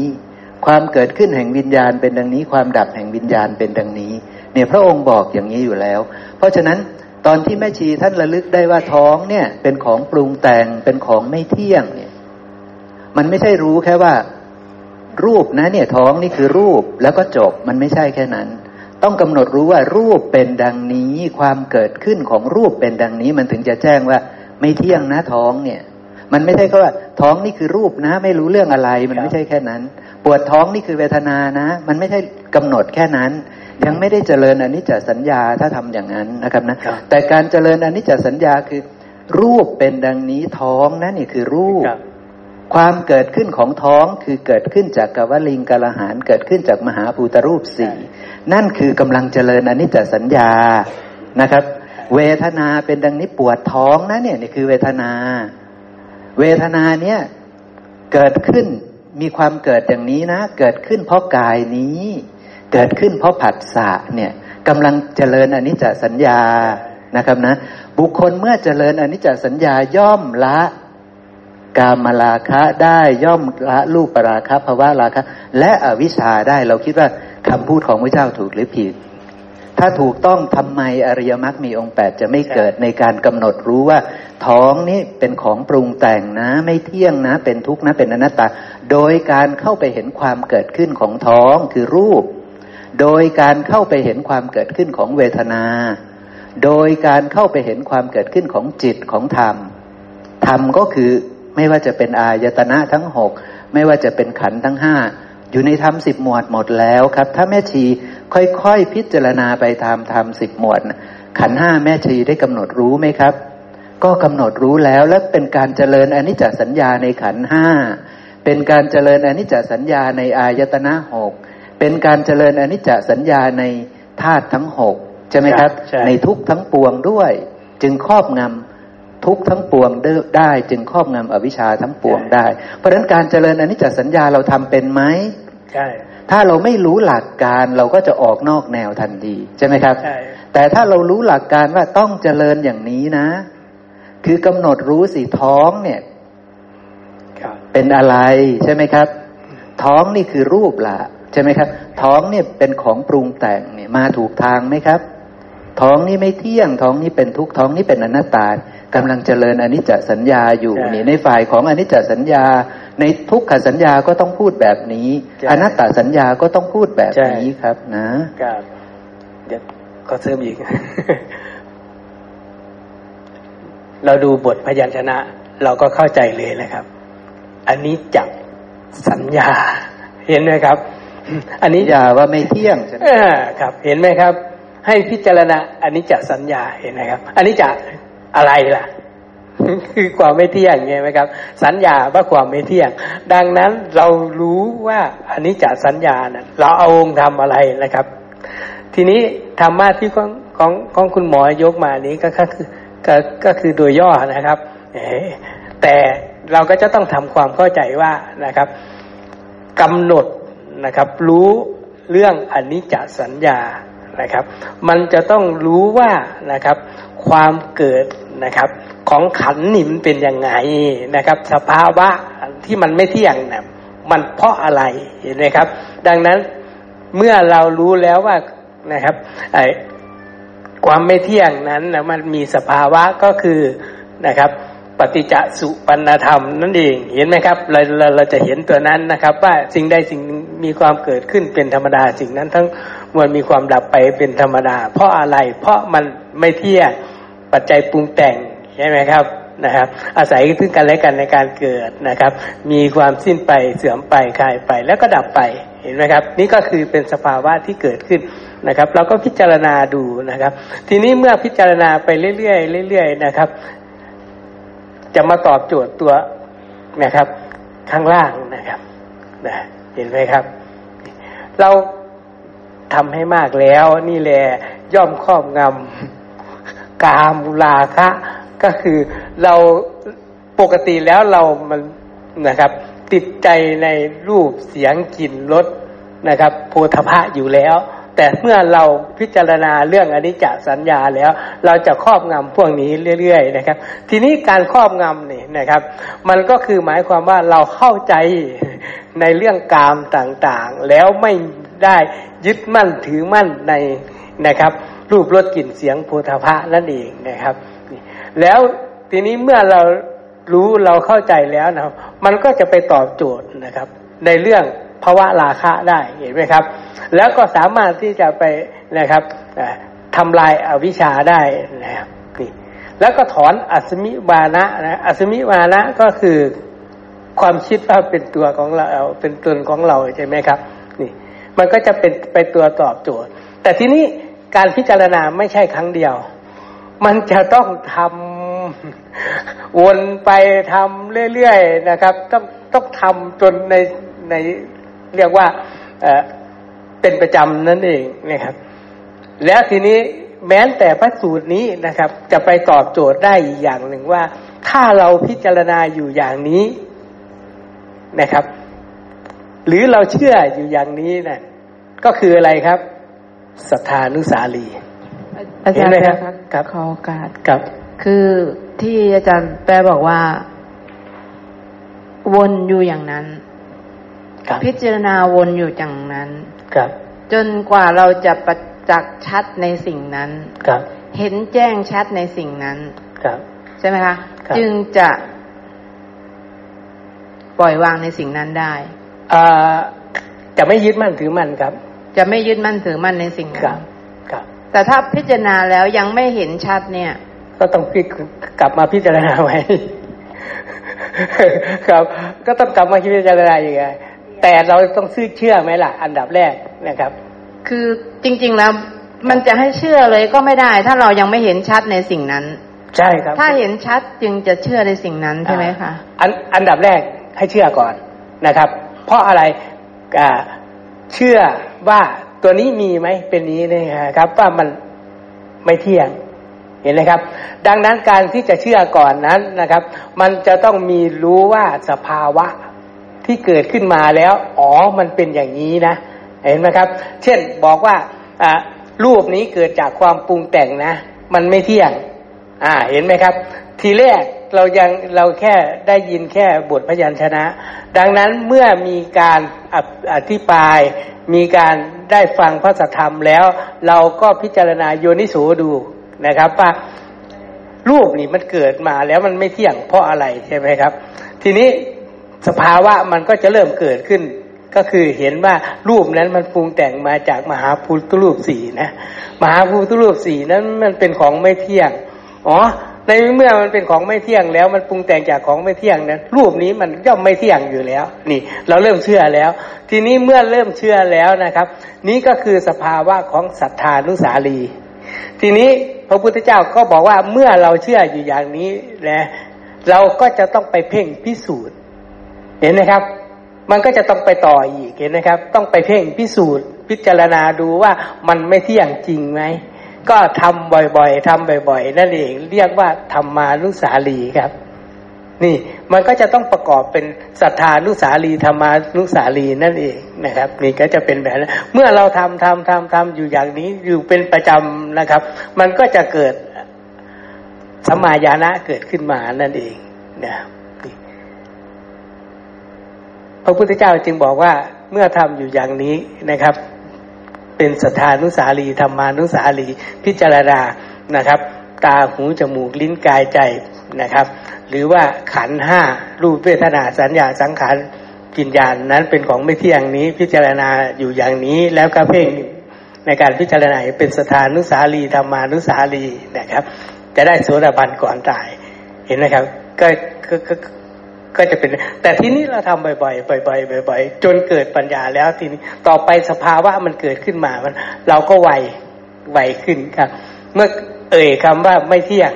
เอ่ยคำว่าไม่ใช่ตัวตน เอ่ยคำว่าทุกเราก็เข้าใจทันทีเลยนะครับ ว่ามันเป็นอย่างนี้นะครับ นั่นเองนะถึงแม้ว่าบทพระสูตรหรือพระสูตรอะไรมากมายยาวนะครับ เราไม่จำเป็นต้อง จำไม่จำเป็นทั้งหมดเลย แต่ถ้าเกิดขึ้นมาหรือเอ่ยขึ้นมาแล้วเราเข้าใจก็ถือว่านะครับ เราก็มีปัญญาประกอบในการพิจารณา หรือโยนิสูมนสิการนั่นเองครับ ซึ่งการที่จะหลุดพ้นได้มากน้อยแค่ไหนการที่เราจะไปถึงสัมมาญาณสัมมาวิมุตติ แล้วก็เข้าถึงความเป็นอริยบุคคลได้มากน้อยแค่ไหนก็ขึ้นกับอินทรีย์นะครับอินทรีย์อย่างถ้าเราได้ทำอย่างถูกต้องได้ทำอย่างบริสุทธิ์บริบูรณ์ได้มนสิการอย่างแยบคายผลมีอยู่แล้ว นั่นคือจะได้สัมมาญาณะ นั่นก็คือจะได้สัมมาวิมุตติ อย่างเช่นท่านยะสากุลบุตร ท่านฟังครั้งที่หนึ่งใช่ไหมครับ ท่านอนาถบินทิกะเศรษฐีหลาย ๆ ท่านได้ฟังครั้งที่หนึ่งเนี่ยท่านทำไว้ในใจอย่างแยบคาย คือท่านโยนิโสมนสิการอย่างแยบคาย อริยญาณอริยวิมุตติก็เกิดขึ้น ความเป็นโสดาบันก็บังเกิดขึ้นใช่ไหมครับนะแต่แต่ทีนี้พอท่านฟังครั้งที่สองเนี่ยอย่างท่านยะสากุลบุตร ท่านก็สามารถไปถึงพระอรหันต์ได้เลยเนี่ย มันขึ้นกับอินทรีย์ด้วย ทีนี้พวกเราก็จะต้องไม่โทษธรรมวินัยธรรมวินัยของพระพุทธเจ้า คือไม่โทษอริยมรรคมีองค์แปดว่าโอ้เราทำแล้วทำไมเราไม่ได้ผลนี่ครับเราต้องโทษที่ตัวเรา เราต้องโทษที่ใช่อินทรีย์ของตัวเราใช่ถ้าเราทำถูกต้องนะมันต้องมีผลใช่ไหมครับใช่ครับปัญหาคือเราแจ้งในตาในหูในจมูก ในลิ้นในกายครับเราแจ้งในรูปเสียงกลิ่นรสโผฏฐะอันครับเป็นรูปภายในรูปภายนอกนี้หรือยัง ใช่ไหมครับใช่เรายังสงสัยในรูปทั้งภายในภายนอกนี้หรือเปล่า ถ้าเราสงสัยเราก็ไม่มีทางทำการโยนิโสมนสิการให้แจ้งได้ครับเรายังสงสัยในใจไหมใช่ไหมครับ เรายังสงสัยในธรรมารมณ์ไหมเรายังสงสัยในวิญญาณขันธ์ไหมเรายังสงสัยในเวทนาสัญญาสังขารขันธ์ไหมเรายังสงสัยในจิตไหมครับเรายังสงสัยในกายวาจาใจหรือกรรมทางกายวาจาใจไหมเรายังสงสัยในธรรมสิบหมวดไหมครับ ถ้าเรายังสงสัยอยู่ เราก็ไม่มีอาวุธใด ๆ เลยในมือใช่ไหมครับครับ เรายังไม่มีอาวุธ เรายังไม่มีเครื่องไม้เครื่องมือที่จะชำระกิเลสได้ใช่ใช่ไหมครับ เพราะเราไม่มีลำดับขั้นตอนที่จะเดินไปลำดับขั้นตอนที่จะโยนิโสมนสิการครับพระองค์ชี้ไว้แล้วกับพระราหุลว่าเธอจะต้องพิจารณาไปตามลำดับอย่างนี้ ตาหูจมูกลิ้นกายใจ เที่ยงหรือไม่เที่ยงครับรูปเสียงกลิ่นรสโผฏฐัพพธรรมารมณ์เที่ยงหรือไม่เที่ยงครับ วิญญาณผัสสะเวทนาสัญญาสังขารตัณหา เที่ยงหรือไม่เที่ยงเป็นสุขหรือเป็นทุกข์เป็นอัตตาหรือเป็นอนัตตาใช่ไหมครับครับพระองค์ชี้ทางไว้อยู่แล้วใช่แต่เราจะกระโดดข้ามไปข้ามมาเราจะกระโดดไปโน่นไปนี่ แล้วไม่บริสุทธิ์บริบูรณ์เนี่ยมันไม่ใช่ฐานะที่จะทำให้อริยมรรคมีองค์แปดเกิดขึ้นได้ใช่ไหมครับครับแต่ถ้าแม่ชีท่านปวดท้องขึ้นมา ท่านรู้จักท้องของท่านไหม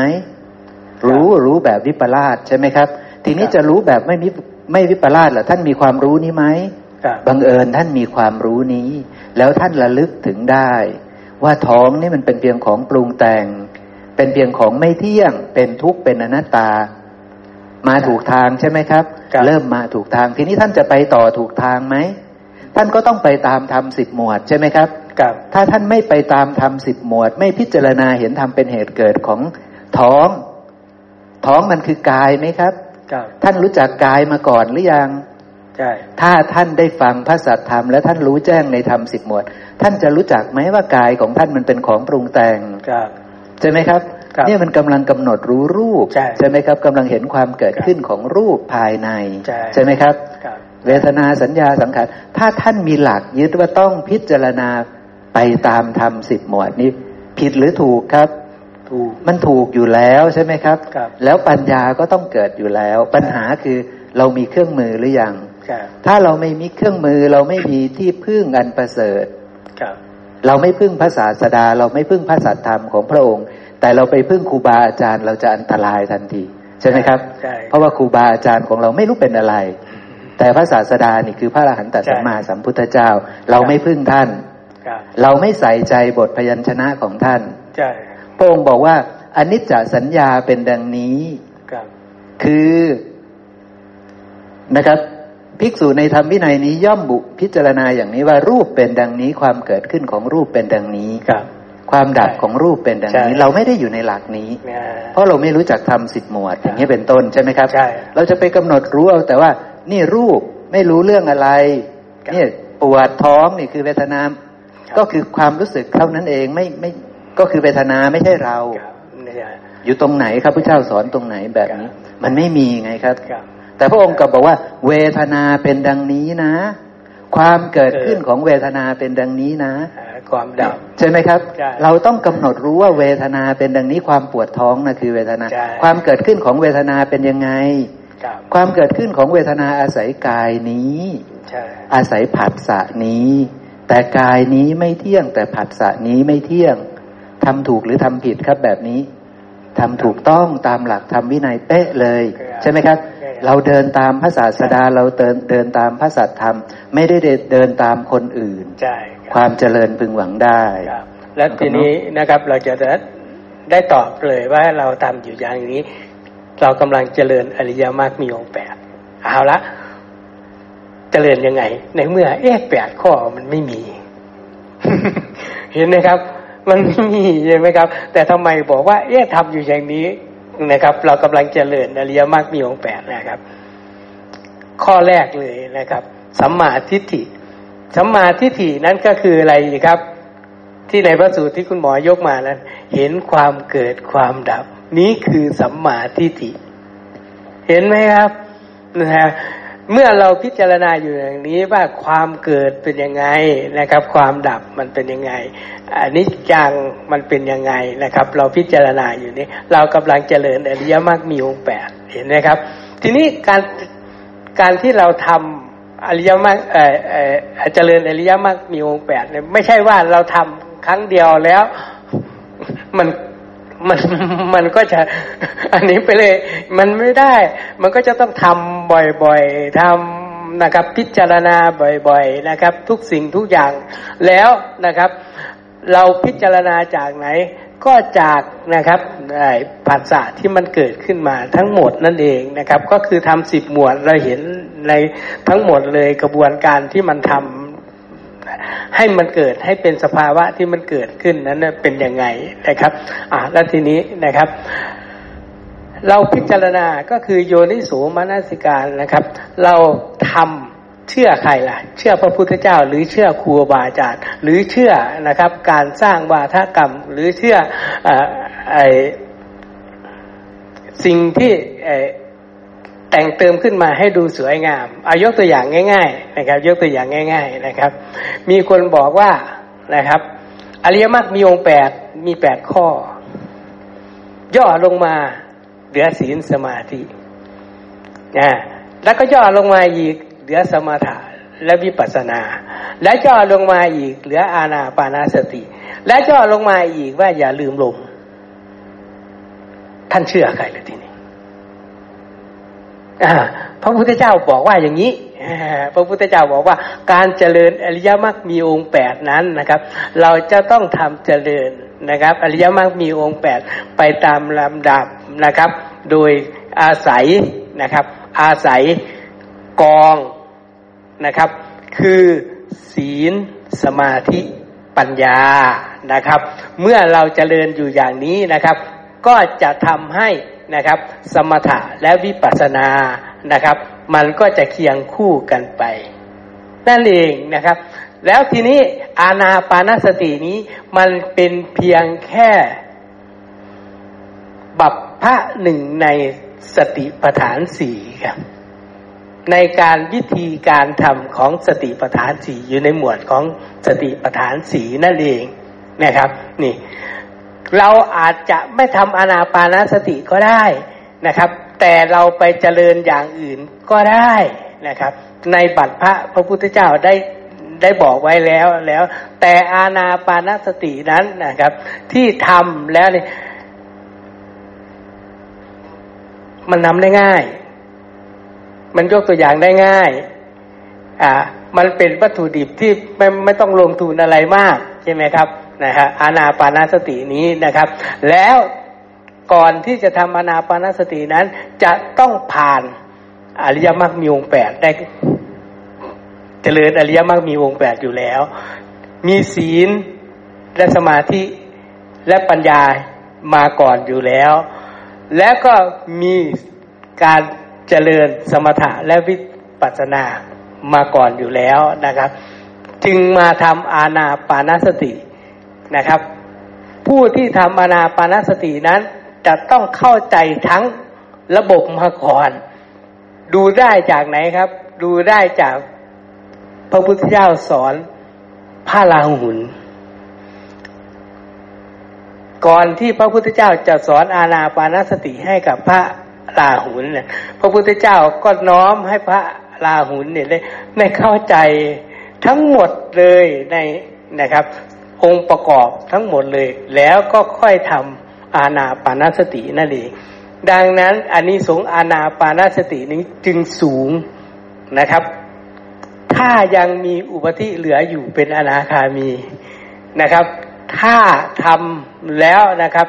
จนถึงที่สุดก็คือเป็นพระอรหันต์นั่นเองเห็นไหมครับอันนี้สูงสูงสุด แล้วทีนี้การทำอานาปานสตินั้นนะครับ ก็เลยเป็นนะครับ องค์ธรรมเป็นวิหารธรรมนะครับ ของผู้ที่จะนะครับสิ้นอาสวะได้นะครับ จึงเป็นองค์ธรรมที่สำคัญสำหรับพิกุครับ ส่วนคารวะนั้น พระพุทธเจ้าให้นะครับ พิจารณาตามองค์ธรรมนะครับ แล้วแต่นะครับ อินทรีย์ของอท่านใดนะครับ พระพุทธเจ้าจึงให้ทำตามลำดับ ก็คืออนุผู้ปีกถานะครับ ทีนี้เราก็ทำอยู่อย่างนี้นะครับแล้วก็พิจารณาให้อย่างตรงแท้ว่านะครับ เราทำอยู่ในขณะนี้เราทำตามพระพุทธเจ้าสอน หรือทำตามการปปฏิโคโคสะอะไรครับที่บอกอะไรคือการโฆษณาของผู้อื่นนะดังนั้นการโฆษณาของผู้อื่นเน็ตก็เลยจะมีอยู่สองแบบ ปะปะปละโตโคสาใช่ไหมครับ มันให้ผลได้นะครับสองทางเหมือนกันนะครับปะลโตโคสานั้นก็คือหนึ่งนะครับ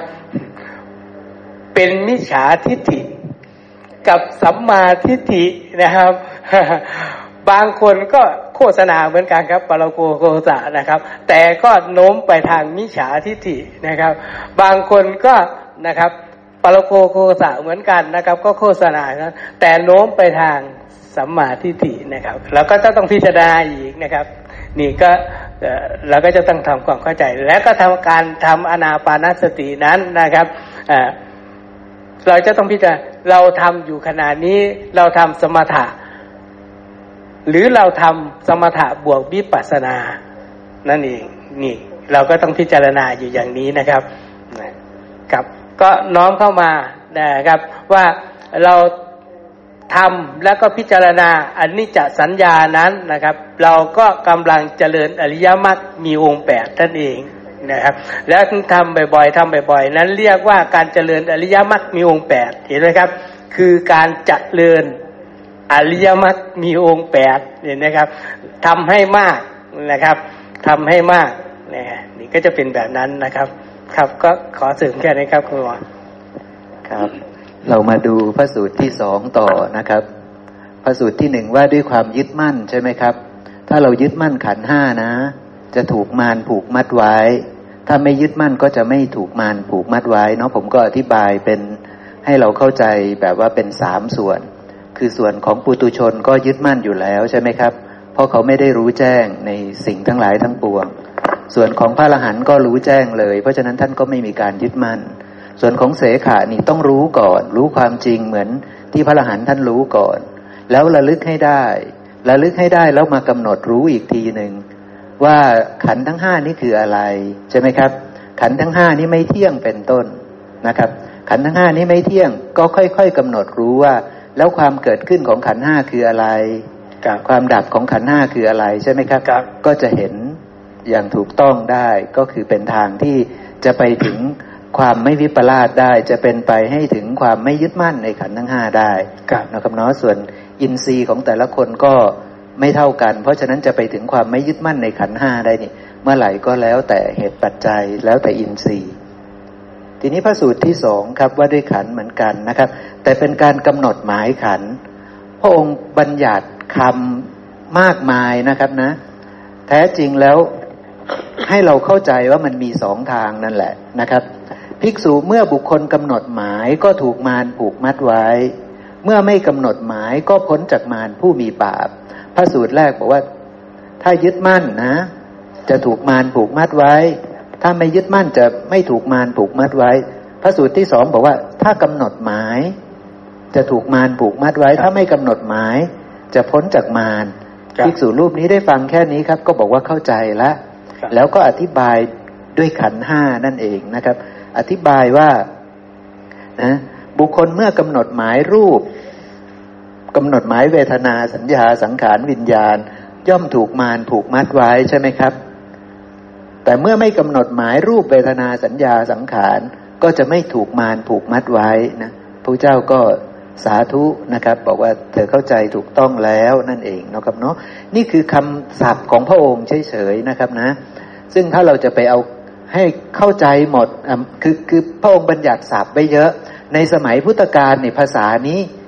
อาจจะฟังแล้วพี่แปะเข้าใจเลยก็ได้ ถ้าพี่แปะเป็นคนในสมัยพุทธกาลใช่ไหมครับพี่แปะอาจจะเข้าใจเลยว่าอ๋อการกำหนดหมายก็คือความวิปลาสไปทางวิปลาสนั่นแหละการไม่กำหนดหมายก็คือให้ รู้แจ้งในขันทั้งห้านั่นแหละ อย่างนี้ใช่ไหมครับ มันจะเป็นภาษาในสมัยนั้น ซึ่งพอแปลออกมาปุ๊บเราอาจจะงงงงอยู่ใช่ไหมครับพี่แปลใช่ยกตัวอย่างนะครับ ดีครับคุณหมอยกมาว่านะครับ ก็คือในสมัยที่พระพุทธเจ้าท่านแสดงในตอนนั้นนะครับคนคนฟังแล้วก็เข้าใจเลยอายกตัวอย่างมาอีกแล้ว กามา พระพุทธเจ้าเกินขึ้นมาเลยว่ากามา ผู้ฟังก็จะเข้าใจเลย อ่ากามาคุณา เข้าใจไหมนั่นเองนะครับ คนในส่วนนั้นก็เข้าใจเลย มากาโมอีกเข้าใจไหม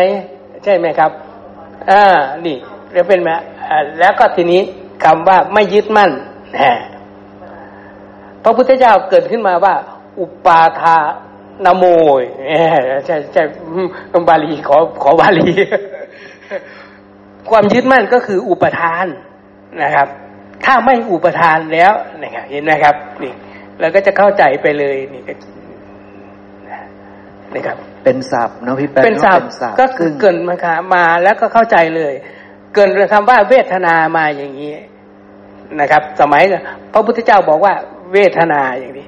แต่คนฟังเขาก็จะเข้าใจเลยนะครับท่านเด็กโดยไม่ต้องอธิบายต่อว่าเวทนามีอะไรมั่งไม่ต้องเห็นไหมครับ นี่โดยเฉพาะถ้าเป็นภิกษุในธรรมวินัยก็เข้าใจแล้วใช่ไหมครับยิ่งจะเข้าใจง่ายว่าทางผิดคือการยึดมั่น ทางไม่ผิดคือการไม่ยึดมั่น ทางผิดคือการกำหนดหมาย ทางไม่ผิดคือการไม่กำหนดหมายใช่ไหมครับ คือภาษาในสมัยนั้นอาจจะเข้าใจเลย เข้าใจเลย คือบอกว่า เธออย่าวิปลาสนะเอออย่างนี้เป็นต้นไม่ต้องอธิบายอีกว่า วิปลาสนั่นคืออะไรอย่างนี้นะครับ เดี๋ยวนี้จะต้องมาอธิบายทุกอย่างนะครับใช่ใช่หรือว่าฟังอยู่เข้าใจแล้ววิปลาสวิปลาสคือบ้าบ้าเนี่ยหรอมันก็ไม่ใช่อีกใช่ไหมครับ นี่ก็นะครับใช่ครับ พระสูตรที่สามทีนี้พระองค์ก็เปลี่ยนคำนิดหน่อย คือคือมีการเปลี่ยนคำนิดหน่อยโดยพระองค์บัญญัติคำว่านะครับภิกษุเมื่อบุเมื่อบุคคลเมื่อเพลิดเพลินนะ ก็จะถูกมารผูกมัดไว้เมื่อไม่เพลิดเพลินก็พ้นจากมารผู้มีบาปใช่ไหมครับครับเนี่ยคือในสมัยนั้นภิกษุก็เข้าใจเลยนะพวกเราก็พอเข้าใจได้ นันทิคือความเพลิดเพลินนะครับ การเพลินเนี่ยมันก็เกิดจากตัณหา เกิดจากการไม่ได้กำหนดรู้ เกิดจากสัญญาที่วิปลาสไม่รู้แจ้งในสิ่งนั้น จึงมีความเพลินเกิดขึ้นใช่ไหมครับ ส่วนความจะไม่เพลิดเพลินนี่เป็นลักษณะที่ได้กำหนดรู้แล้วได้รู้ชัดในสิ่งนั้นแล้วก็จะไม่เพลิดเพลิน แต่พวกเรามันก็จะชินไปในทางที่เพลิดเพลินทีนี้เรายังมีกิจอยู่ เราก็ต้องระลึกให้ได้ ว่าสิ่งนี้ไม่น่าเพลิดเพลินด้วยอาการยังไง เพราะว่ามันเป็นเพียงของปรุงแต่ง มันเป็นของไม่เที่ยง มันเป็นทุกข์มันเป็นอนัตตาใช่ไหมครับพี่แป๊ะครับเรากำหนดรู้แบบนั้นเราจึงจะไม่เพลิดเพลินได้ใช่ไหมครับ นั่นก็คือวิธีการนะความหมายความหมายเอ่อจะเป็นความหมายที่ที่ที่มีรากเหง้ามาเหมือนกันนะครับ คือ ความหมายอุปทานนะครับอุอุอุปทานนี่นะครับ หรือว่ากำหนดหมายเกิดกำหนดหมายเพลิดเพลินอย่างนี้นะครับ มันมาจากตัณหามานะและทิฏฐินะครับสามตัวนี้มันจะเป็นมันมันมันเป็นตัวสร้างเป็นเป็นเหตุปัจจัยเป็นเหตุปัจจัยที่ทำให้เกิดพวกนี้ขึ้นมานะครับนะครับนี่ก็เราเมื่อเราเข้าใจว่า เออ กำหนดหมาย แต่ทีนี้ เอ๊ะ เราจะต้องเอ๊ด้วยนะครับว่านะการกำหนดหมายนี่คืออะไรไอ้บางบางพระสูตรในพระพุทธเจ้าจึง จึงบอกว่ากำหนดรู้ไอ้รู้กับหมายมันมันจะเป็นยังไงอีกใช่ไหมครับ นี่มันมันมันจะต้อง ต้องต้องต้องทำความเข้าใจในบริบทต่างๆขึ้นมานะครับ เห็นไหมครับ มีคำว่ากำหนดเหมือนกัน แต่ตัวหนึ่งบอกว่ากำหนดหมาย ตัวหนึ่งบอกว่ากำหนดรู้นะครับเออและกำหนดหมายนี่นะครับ มันก็มาจากเหตุปัจจัยมาจากตัณหามานะและทิฏฐิ ดังนั้นตัณหามานะทิฏฐินี้ก็คือนะครับกิเลสที่ทำให้เกิดความเนื่นช้าเห็นนะครับนี่เราก็จะพิจารณาเมื่อบอกว่าอ๋ออ อุปทานความยึดมั่นนะนะครับ มันก็เกิดจากตัณหามานะทิฏฐิกำหนดหมายเกิดจากนะครับตัณหามานะทิฏฐิและความเพลิดเพลินมาจากตัณหามานะและทิฏฐิเห็นไหมครับ มันก็จะเป็นเป็นนี้ จึงทำให้ให้ ให้มาน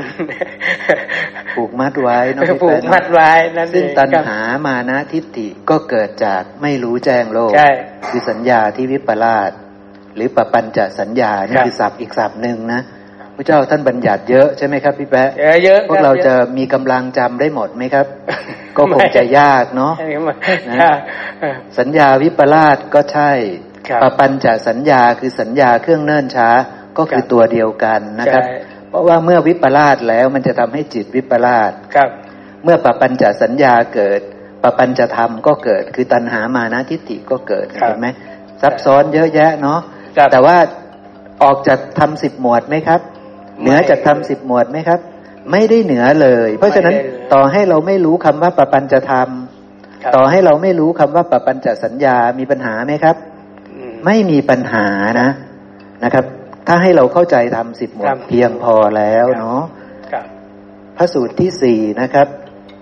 ภิกษุก็เข้าไปหาอีกเหมือนเดิมนะครับ ขอทำโดยย่อเหมือนกันนะ ท่านแสดงอย่างนี้ครับ ภิกษุสิ่งใดไม่เที่ยง เธอพึงละความพอใจในสิ่งนั้นเนี่ยบอกแค่นี้ครับ สิ่งใดไม่เที่ยง เธอพึงละความพอใจในสิ่งนั้น รู้แล้วว่าอินทรีย์ของภิกษุรูปนี้น่าจะพิจารณาเรื่องความไม่เที่ยงได้ดี ใช่ ก็เลยบอกว่า ภิกษุสิ่งใดไม่เที่ยง เธอพึงละความพอใจในสิ่งนั้น ภิกษุก็บอกว่าเข้าใจเลยใช่ไหมครับ ครับ ภิกษุก็บอกว่าข้าพระองค์เข้าใจแล้ว เอาเข้าใจว่ายังไงข้าแต่พระองค์ผู้เจริญ รูปเวทนาสัญญาสังขารวิญญาณ ไม่เที่ยง ข้าพระองค์พึงละความพอใจในขันธ์ทั้งห้านี้ เนี่ยก็บอกพระพุทธเจ้าอย่างนี้ใช่ไหมครับ ข้าพระองค์เข้าใจเนื้อความแห่งพระภาสิทธิ์ที่พระองค์แสดงไว้โดยย่ออย่างนี้พระพุทธเจ้าค่ะ ดีละ ดีละพระเจ้าก็สาธุเลยนะครับ เธอเข้าใจถูกแล้ว รูปเวทนาสัญญาสังขารวิญญาณ ไม่เที่ยง ก็สิ่งเหล่านี้ไม่เที่ยงเธอพึงละความพอใจในสิ่งเหล่านี้เสียใช่ไหมครับ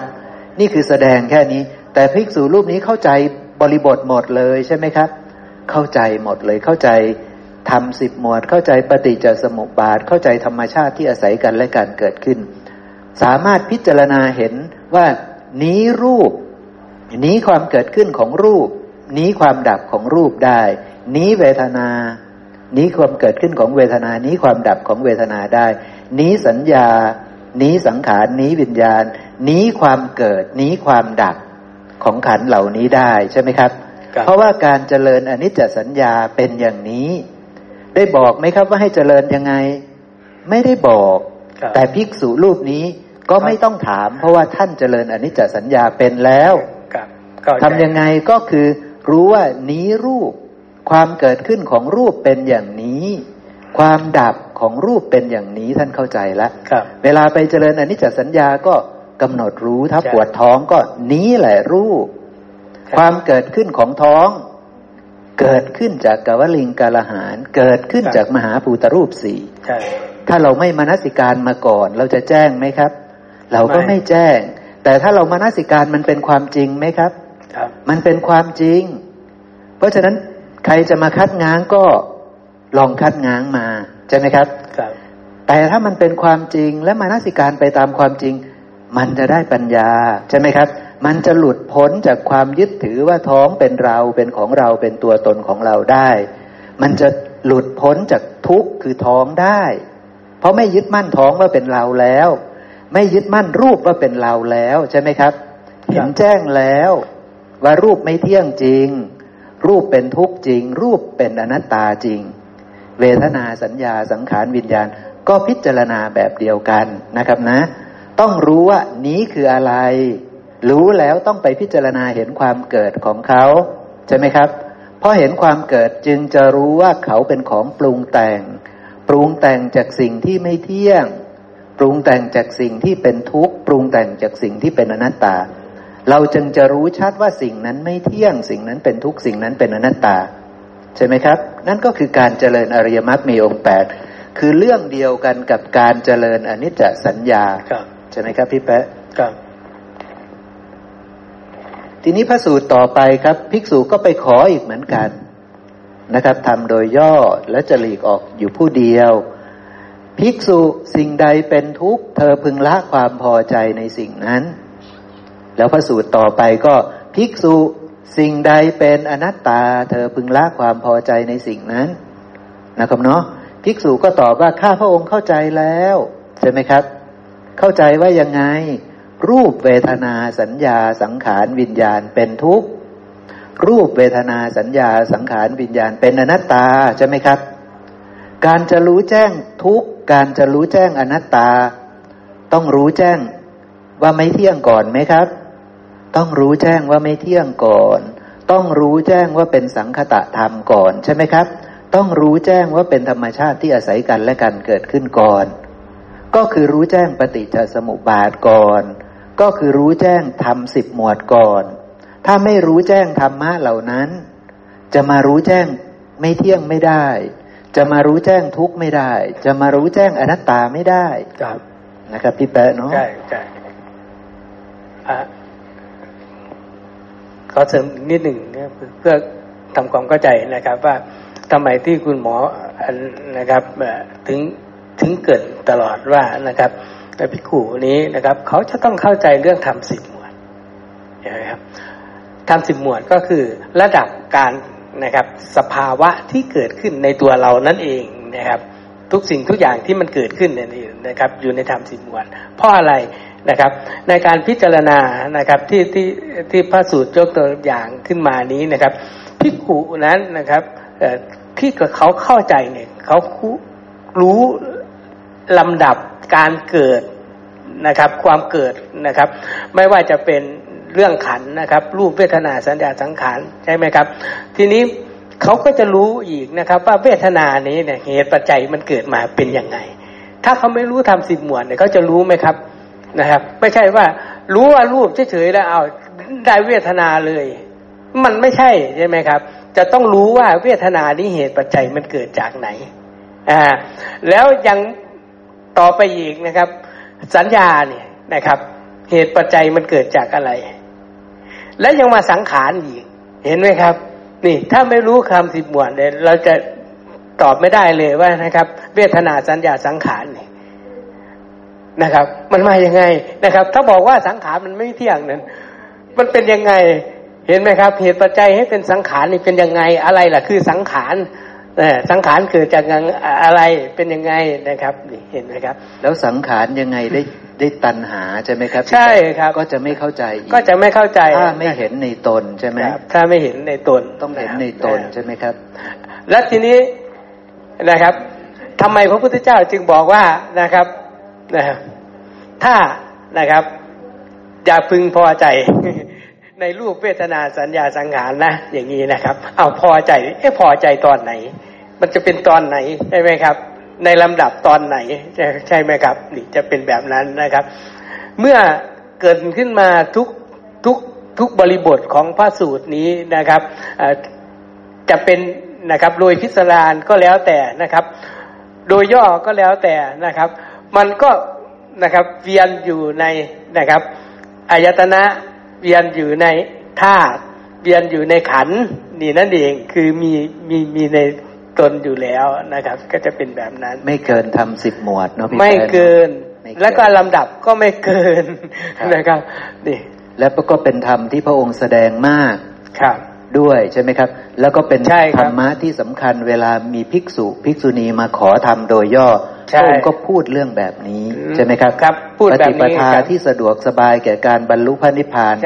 ก็เป็นเรื่องอยู่แบบนี้คือเห็นว่าไม่เที่ยงนะใช่เห็นว่าเป็นทุกข์เป็นอนัตตานะนั่นเองเนาะนะครับ ซึ่งภิกษุก็จะต้องรู้ว่าการละความพอใจในสิ่งนั้นเนี่ยนะพระองค์บอกว่า สิ่งใดเป็นอนัตตานะ เธอพึงละความพอใจในสิ่งนั้น ท่านก็รู้ว่าจะละความพอใจ ความพอใจจะถูกละได้เนี่ยก็มีเหตุมีปัจจัยใช่ไหมครับ ท่านเข้าใจทางถูกทางผิดแล้วนั่นเองครับ ท่านรู้ว่าถ้าเมื่อไหร่ก็ตามที่ไม่รู้แจ้งโลก ความพอใจมันจะเกิด เมื่อใดก็ตามที่รู้แจ้งโลก ความพอใจมันจะดับ มันเป็นเรื่องแบบนี้ใช่ไหมครับ มันเป็นเรื่องแบบนี้นะ ก็คืออยู่ในธรรมสิบหมวดนั่นเองนะ ทีนี้มาดูอีก พระสูตรต่อเนื่องนะครับนะ ภิกษุสิ่งใดไม่เนื่องด้วยอัตตา เธอพึงละความพอใจในสิ่งนั้น มีสิ่งใดที่เนื่องด้วยอัตตาบ้างครับ มีอะไรเนื่องด้วยอัตตามีไหม ไม่มีสักอย่างใช่ไหมครับ เพราะฉะนั้นภิกษุเข้าใจเลยไหมครับ เข้าใจเลย เพราะท่านรู้จักทำสิบหมวด แล้วมันไม่มีสิ่งใดที่เป็นอัตตาเลยใช่ไหมครับ เพราะฉะนั้น แล้วภิกษุรูปนี้ก็ตอบในนัยยะของขันห้าใช่ไหมครับ ว่ารูปเวทนาสัญญาสังขารวิญญาณไม่เนื่องด้วยอัตตา ข้าพระองค์พึงละความพอใจในรูปเวทนาสัญญาสังขารวิญญาณเหล่านี้ แล้วท่านก็รู้วิธีการที่จะละความพอใจใช่ไหมครับ ก็คือไปกำหนดรู้ว่ามันไม่ใช่อัตตานั่นแหละใช่ไหมครับ ไปกำหนดรู้มันไม่ใช่อัตตา รูปไม่ใช่อัตตา เวทนาไม่ใช่อัตตา สัญญาสังขารวิญญาณ ไม่ใช่อัตตา ไม่ใช่อัตตาด้วยอะไรก็เข้าใจชัด เพราะรู้ความเกิดของรูป รู้ความดับของรูป เวทนาสัญญาสังขารวิญญาณ เพราะรู้เหตุปัจจัยที่ปรุงแต่งให้เกิดรูปให้เกิดเวทนาให้เกิดสัญญาสังขารวิญญาณ จึงรู้ชัดว่าสิ่งเหล่านี้ขันทั้งห้าทั้งหมดนี้ ไม่ใช่อัตตาใช่ไหมครับ เป็นเพียงธรรมชาติที่เกิดจากปัจจัยปรุงแต่งอาศัยกันและกันเกิดขึ้น รู้แจ้งชัดสิ้นความสงสัย ในดินน้ำไฟลมอากาศธาตุวิญญาณธาตุอันเป็นจุดตั้งต้นของขันทั้งห้าเหล่านี้นะครับเนาะเป็นเรื่องแบบนี้ ทีนี้พระสูตรอีกพระสูตรหนึ่งนะครับ สุดท้ายแล้วในวรรคนี้นะครับเนาะภิกษุสิ่งใดจูงใจให้กำหนัด เธอพึงละความพอใจในสิ่งนั้น อะไรล่ะครับ มันเป็นต้นเหตุให้เรากำหนัด ในพระสูตรนี้พูดในลักษณะในยะขันห้าแต่จริง ๆ สิ่งที่มันทำให้เรากำหนัดมีเยอะไหมครับ เยอะมาก ใช่ไหมครับ เยอะมาก ตาหูจมูก ลิ้นกายใจ รูปเสียงกลิ่นรสโผฏฐะธรรมารมวิญญาณ ผัสสะ เวทนา สัญญา สังขาร ตัณหา ใช่ไหมครับ วิตกวิจารน่ะยังไปคิดต่อเนี่ยก็เป็นแหล่งของตัณหา ก็เป็นแหล่งของทำให้เรากำหนัดได้ทั้งสิ้น ใช่ไหมครับ เพราะว่าท่านบอกว่าปียรูปสาตารูปใช่ไหมครับ มีอยู่ในที่ใดนะ่ะ อันนั้นแหละจะมีเป็นทางมาของตัณหา เป็นทางมาของความกำหนัดนะครับ พระองค์ก็แสดงเป็นธรรมสิบหมวดอีกว่าตาหูจมูกลิ้นกายใจนี่แหละคือปียรูปสาตรูป รูปเสียงกลิ่นรสโผฏฐาธรรมารมไล่ไปเรื่อยๆ ใช่ไหมครับเนาะเพราะฉะนั้นทำสิบหมวดสำคัญจริง ๆครับ เอาละทีนี้เราไปดู นี่คือเรื่องของขันห้าใช่ไหมครับ ซึ่งขันห้าก็อยู่ใน ทำสิบหมวดนั่นแหละ เราลองนึกดูสิครับ สมัยก่อนเราอ่านพระสูตรเหล่านี้นะ สิ่งใดที่ทำให้เรากำหนัดจงละสิ่งนั้นนะ อย่างเงี้ย สมมติผู้เจ้าสอนพี่แป๊ะอย่างเงี้ย พี่แป๊ะจะรู้เรื่องไหมครับ ถ้าไม่รู้ทำสิบหมวดมันก็ยังงงงอยู่เนาะนะครับ สิ่งใดไม่เนื่องด้วยอัตตานี่ เอ๊ะมันจะเข้าใจได้ยังไงเนาะใช่ไหมครับ ถ้าเราไม่ผ่านทำสิบหมวดใช่ไหมครับ พี่แป๊ะ สิ่งใดไม่เที่ยง สิ่งใดเป็นทุกข์สิ่งใดเป็นอนัตตา เธอจงละความพอใจในสิ่งนั้นนะ เราจะเข้าใจแจ่มแจ้งไหมครับ ไม่แจ่มแจ้ง ถ้าเราไม่ผ่านทำสิบหมวดมาก่อนใช่ไหมครับ นะ ทีนี้เราไปดูเรื่องเล่มที่สิบแปดบ้างนะครับ ก็มีอยู่หลายพระสูตรนะครับ เล่มที่สิบแปดหน้าเจ็ดสิบก่อนครับ มีเล่มที่สิบแปดหน้าเจ็ดสิบนะครับ ท่านลาทะนะครับ เข้าไปหาพระพุทธเจ้าขอประทานวโรกาส ขอพระผู้มีพระภาค โปรดแสดงธรรมโดยย่อแก่ข้าพระองค์ เหมือนเดิมนะครับนะ เป็นประโยคเหมือนเดิมนะ ผมอ่านไม่จบนะ พระผู้มีพระก็เลยตัดอย่างนี้ครับ ราทะสิ่งใดไม่เที่ยง เธอพึงละความพอใจในสิ่งนั้น ก็อะไรเล่าชื่อว่าไม่เที่ยง เธอพึงละความพอใจในสิ่งนั้น ตาไม่เที่ยงรูปไม่เที่ยง วิญญาณทางตาไม่เที่ยง ผัสสะทางตาไม่เที่ยง เวทนาที่เกิดขึ้นจากผัสสะทางตาไม่เที่ยง เธอพึงละความพอใจในสิ่งเหล่านี้สนะลาทะนี่คือคำสอนของพระพุทธเจ้า อยู่ในธรรมสิบหมวดใช่ไหมครับ อยู่ในธรรมสิบหมวดเลยพระองค์พูด ตา รูป วิญญาณ ผัสสะเวทนา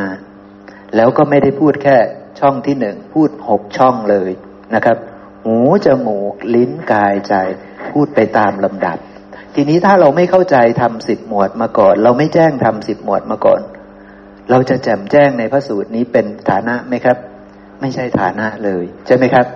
นะคือความไม่เที่ยงเนี่ยนะ วันนี้ผมจะยกเรื่องหนึ่งขึ้นมาให้เราดูนะ มันมีคำอันหนึ่งอัตตาอนิจโจนะ เดี๋ยวผมจะเอาคำนี้มาให้พวกเราดูอัตตาอนิจโจน่าสนใจมาก เดี๋ยวพวกเราจะได้ดูนะบางทีอาจจะต่อจากนี้เลยก็ได้นะนะครับนะ คือคำว่าไม่เที่ยงเนี่ย มันจะมีความรู้ของปุตุชน กับความรู้ของอริยสาวกกับปิแปะ เดี๋ยวผมจะให้เราดูเลยนะปุตุชนเขารู้ไหมว่าไม่เที่ยงครับเขารู้มาก่อนไหมว่า ตาหูจมูกลิ้นกายไม่เที่ยง เราเชื่อว่าเขารู้ไหมครับ ตาหูจมูกลิ้นกายไม่เที่ยงเขารู้มาก่อนไหมผมจะเอาหลักฐานให้เราดูนะ เราอย่าเถียงกันว่ารู้หรือไม่รู้นะนี่สิ่งที่เรียกว่าตา หูจมูกลิ้นกาย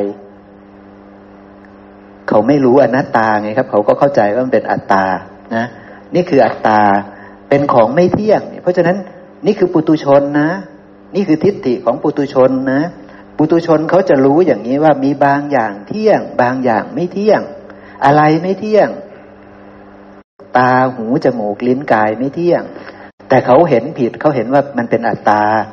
เขาไม่ได้แจ่มแจ้ง คือเขาไม่ได้แจ่มแจ้งอย่างที่สุดพี่แปะเขารู้แต่ว่า ตาพี่แปะไม่เที่ยง หูพี่แปะไม่เที่ยงจมูกลิ้นกายไม่เที่ยงทำไมไม่เที่ยงเอาบางทีสองปีมันก็ตายนะบางทีห้าปีมันก็ตาย บางทีสิบปีมันก็ตาย บางทียี่สิบปีห้าสิบปีร้อยปีก็ตาย มันจะเที่ยงได้ยังไง มีปัญญาประกอบไหมครับ ไม่มี ไม่มีปัญญานี่คือความไม่เที่ยงของปุตุชน เพราะนั้นเขาพอจะรู้ความไม่เที่ยงได้ แต่ก็รู้แบบไม่มีปัญญา ทีนี้รู้แบบมีปัญญารู้ยังไงครับ รู้ว่าตาเป็นของปรุงแต่ง หูเป็นของปรุงแต่ง จมูกเป็นของปรุงแต่ง ลิ้นเป็นของปรุงแต่ง กายเป็นของปรุงแต่ง รู้ความเกิดของตาหูจมูก ลิ้นกาย นี่คือจะมีปัญญา ใช่ไหมครับ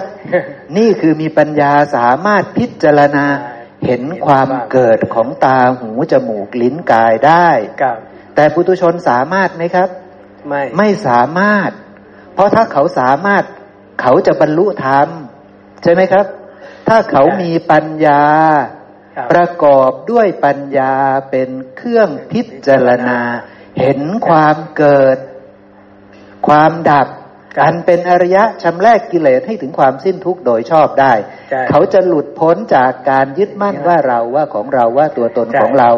ในตาในหูในจมูก ในลิ้นในกายได้ แต่แสดงว่าเขาไม่มีปัญญานี้เลยแต่เขารู้ว่าตาไม่เที่ยง หูไม่เที่ยง จมูกลิ้นกายไม่เที่ยง ไม่เที่ยงเพราะว่าสองปีมันตายสิบปีมันตายห้าสิบปีมันตายร้อยปีมันตาย ใช่ไหมครับ แต่สิ่งที่เรียกว่า จิต มโนวิญญาณนี้แหละเที่ยงเห็นไหมครับ นี่คือความรู้ของปุตุชนนะเพราะฉะนั้นเขาบอกว่ามีสิ่งที่เที่ยงอยู่แน่ เพราะฉะนั้นพรหมเที่ยงไหมครับ พรหมเที่ยงของเขาอะเขาบอกว่าพรหมเที่ยง อรูปประพรมก็เที่ยง เพราะว่าพวกนี้ประกอบด้วยจิตมโนวิญญาณ ใช่ไหม ไม่มีดินน้ำไฟลมแล้ว เพราะฉะนั้นพวกนี้เข้าใจถูกหรือเข้าใจผิด ยังเข้าใจผิดอยู่ ใช่ไหมครับ มันก็เลยเป็นที่มาของคำว่า อัตตาอนิจโจ อัตตาอนิจโจนะ่ะ คือเขาเห็นอนิจจัง แต่เขาไม่ได้เห็นอนัตตา ใช่ไหมครับ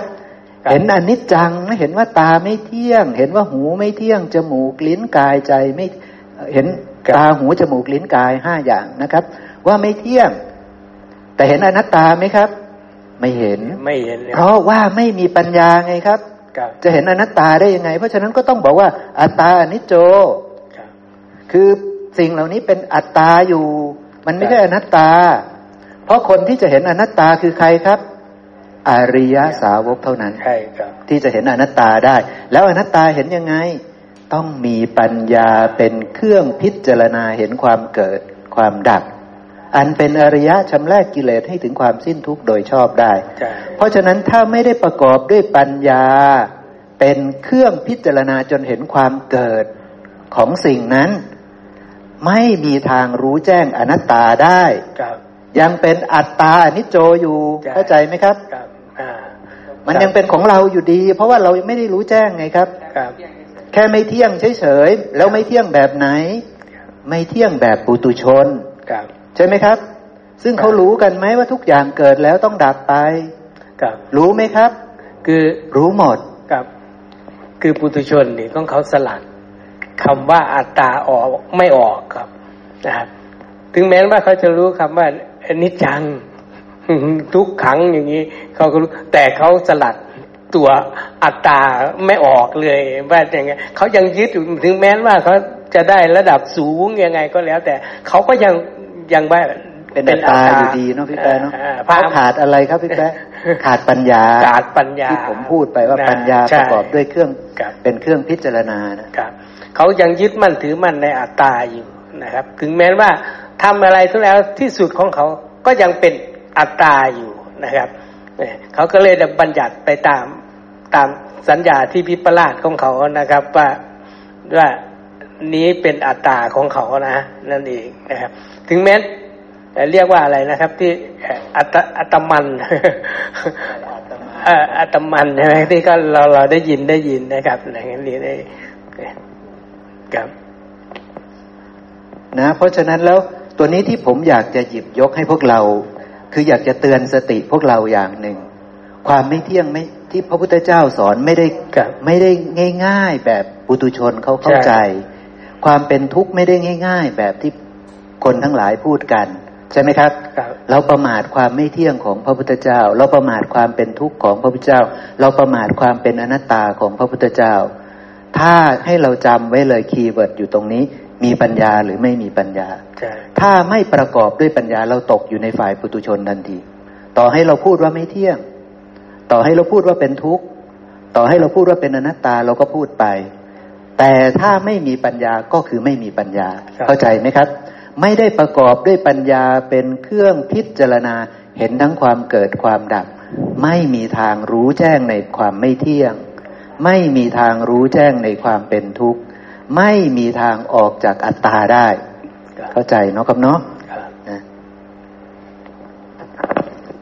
เดี๋ยวนะ ผมจะให้เราดูสิ่งที่ผมทำมาอีกนิดหนึ่งนะครับไม่รู้ผมทำมาหรือเปล่านี่นะครับเนาะอัตตานิจโจครับเห็นว่าตัวอัตตาเป็นของไม่เที่ยงนะซึ่งพวกเราก็ปุตุชนเขาจะเห็นอย่างนี้ ตาไม่เที่ยง หูไม่เที่ยง จมูก ลิ้นกายใจไม่เที่ยง ทุกสิ่งทุกอย่างไม่เที่ยงทั้งหมด แต่ยังเป็นอัตตาอยู่นะ มันเป็นอัตตาอนิจโจนะ เพราะเธอเห็นไม่ถูกต้องเธอเธอเห็นไม่บริสุทธิ์บริบูรณ์เข้าใจไหมครับนะแม้ปุตุชนทั้งหลายก็รู้ว่าสิ่งทั้งหลายไม่เที่ยง เช่นคนเราเกิดมาแล้วก็ต้องตาย เอาอะไรไปไม่ได้หรอก เขาพูดกันอย่างนี้ทั่วบ้านทั่วเมืองไหมครับพูดกันอย่างนี้เนาะทุกอย่างเกิดมาแล้วต้องดับไปเนี่ยเขาพูดกันเป็นไหมครับ พูดได้นะ นี่คือความไม่เที่ยงของปุตุชนนะครับนะเขารู้แค่นี้นะนะความรู้ที่นี้ถูกต้องแต่ไม่ประกอบด้วยปัญญานะครับนะต้องรอพระศาสดาบังเกิดขึ้นมาในโลกซะก่อนปัญญาจึงจะเกิดขึ้นได้นะครับ ปัญญาคือสิ่งที่ไม่ได้ปัญญาคือสิ่งที่มีได้เฉพาะในพระศาสดา และในอริยสาวกเท่านั้นนะครับ พระศาสดาและอริยสาวกเป็นผู้มีปัญญา ประกอบด้วยปัญญาเป็นเครื่องพิจารณาเห็นทั้งความเกิดความดับ อันเป็นอริยะชำแรกกิเลสให้ถึงความสิ้นทุกข์โดยชอบได้ การไม่รู้แจ้งปฏิจจสมุปบาท หรือทำสิบหมวด โอกันตะสังยุตจะเป็นผู้มีปัญญาไม่ได้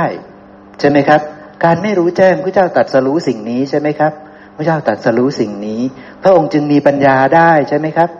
เพราะเมื่อพระองค์ตัดสรู้สิ่งนี้ พระองค์จึงรู้ว่าไม่เที่ยง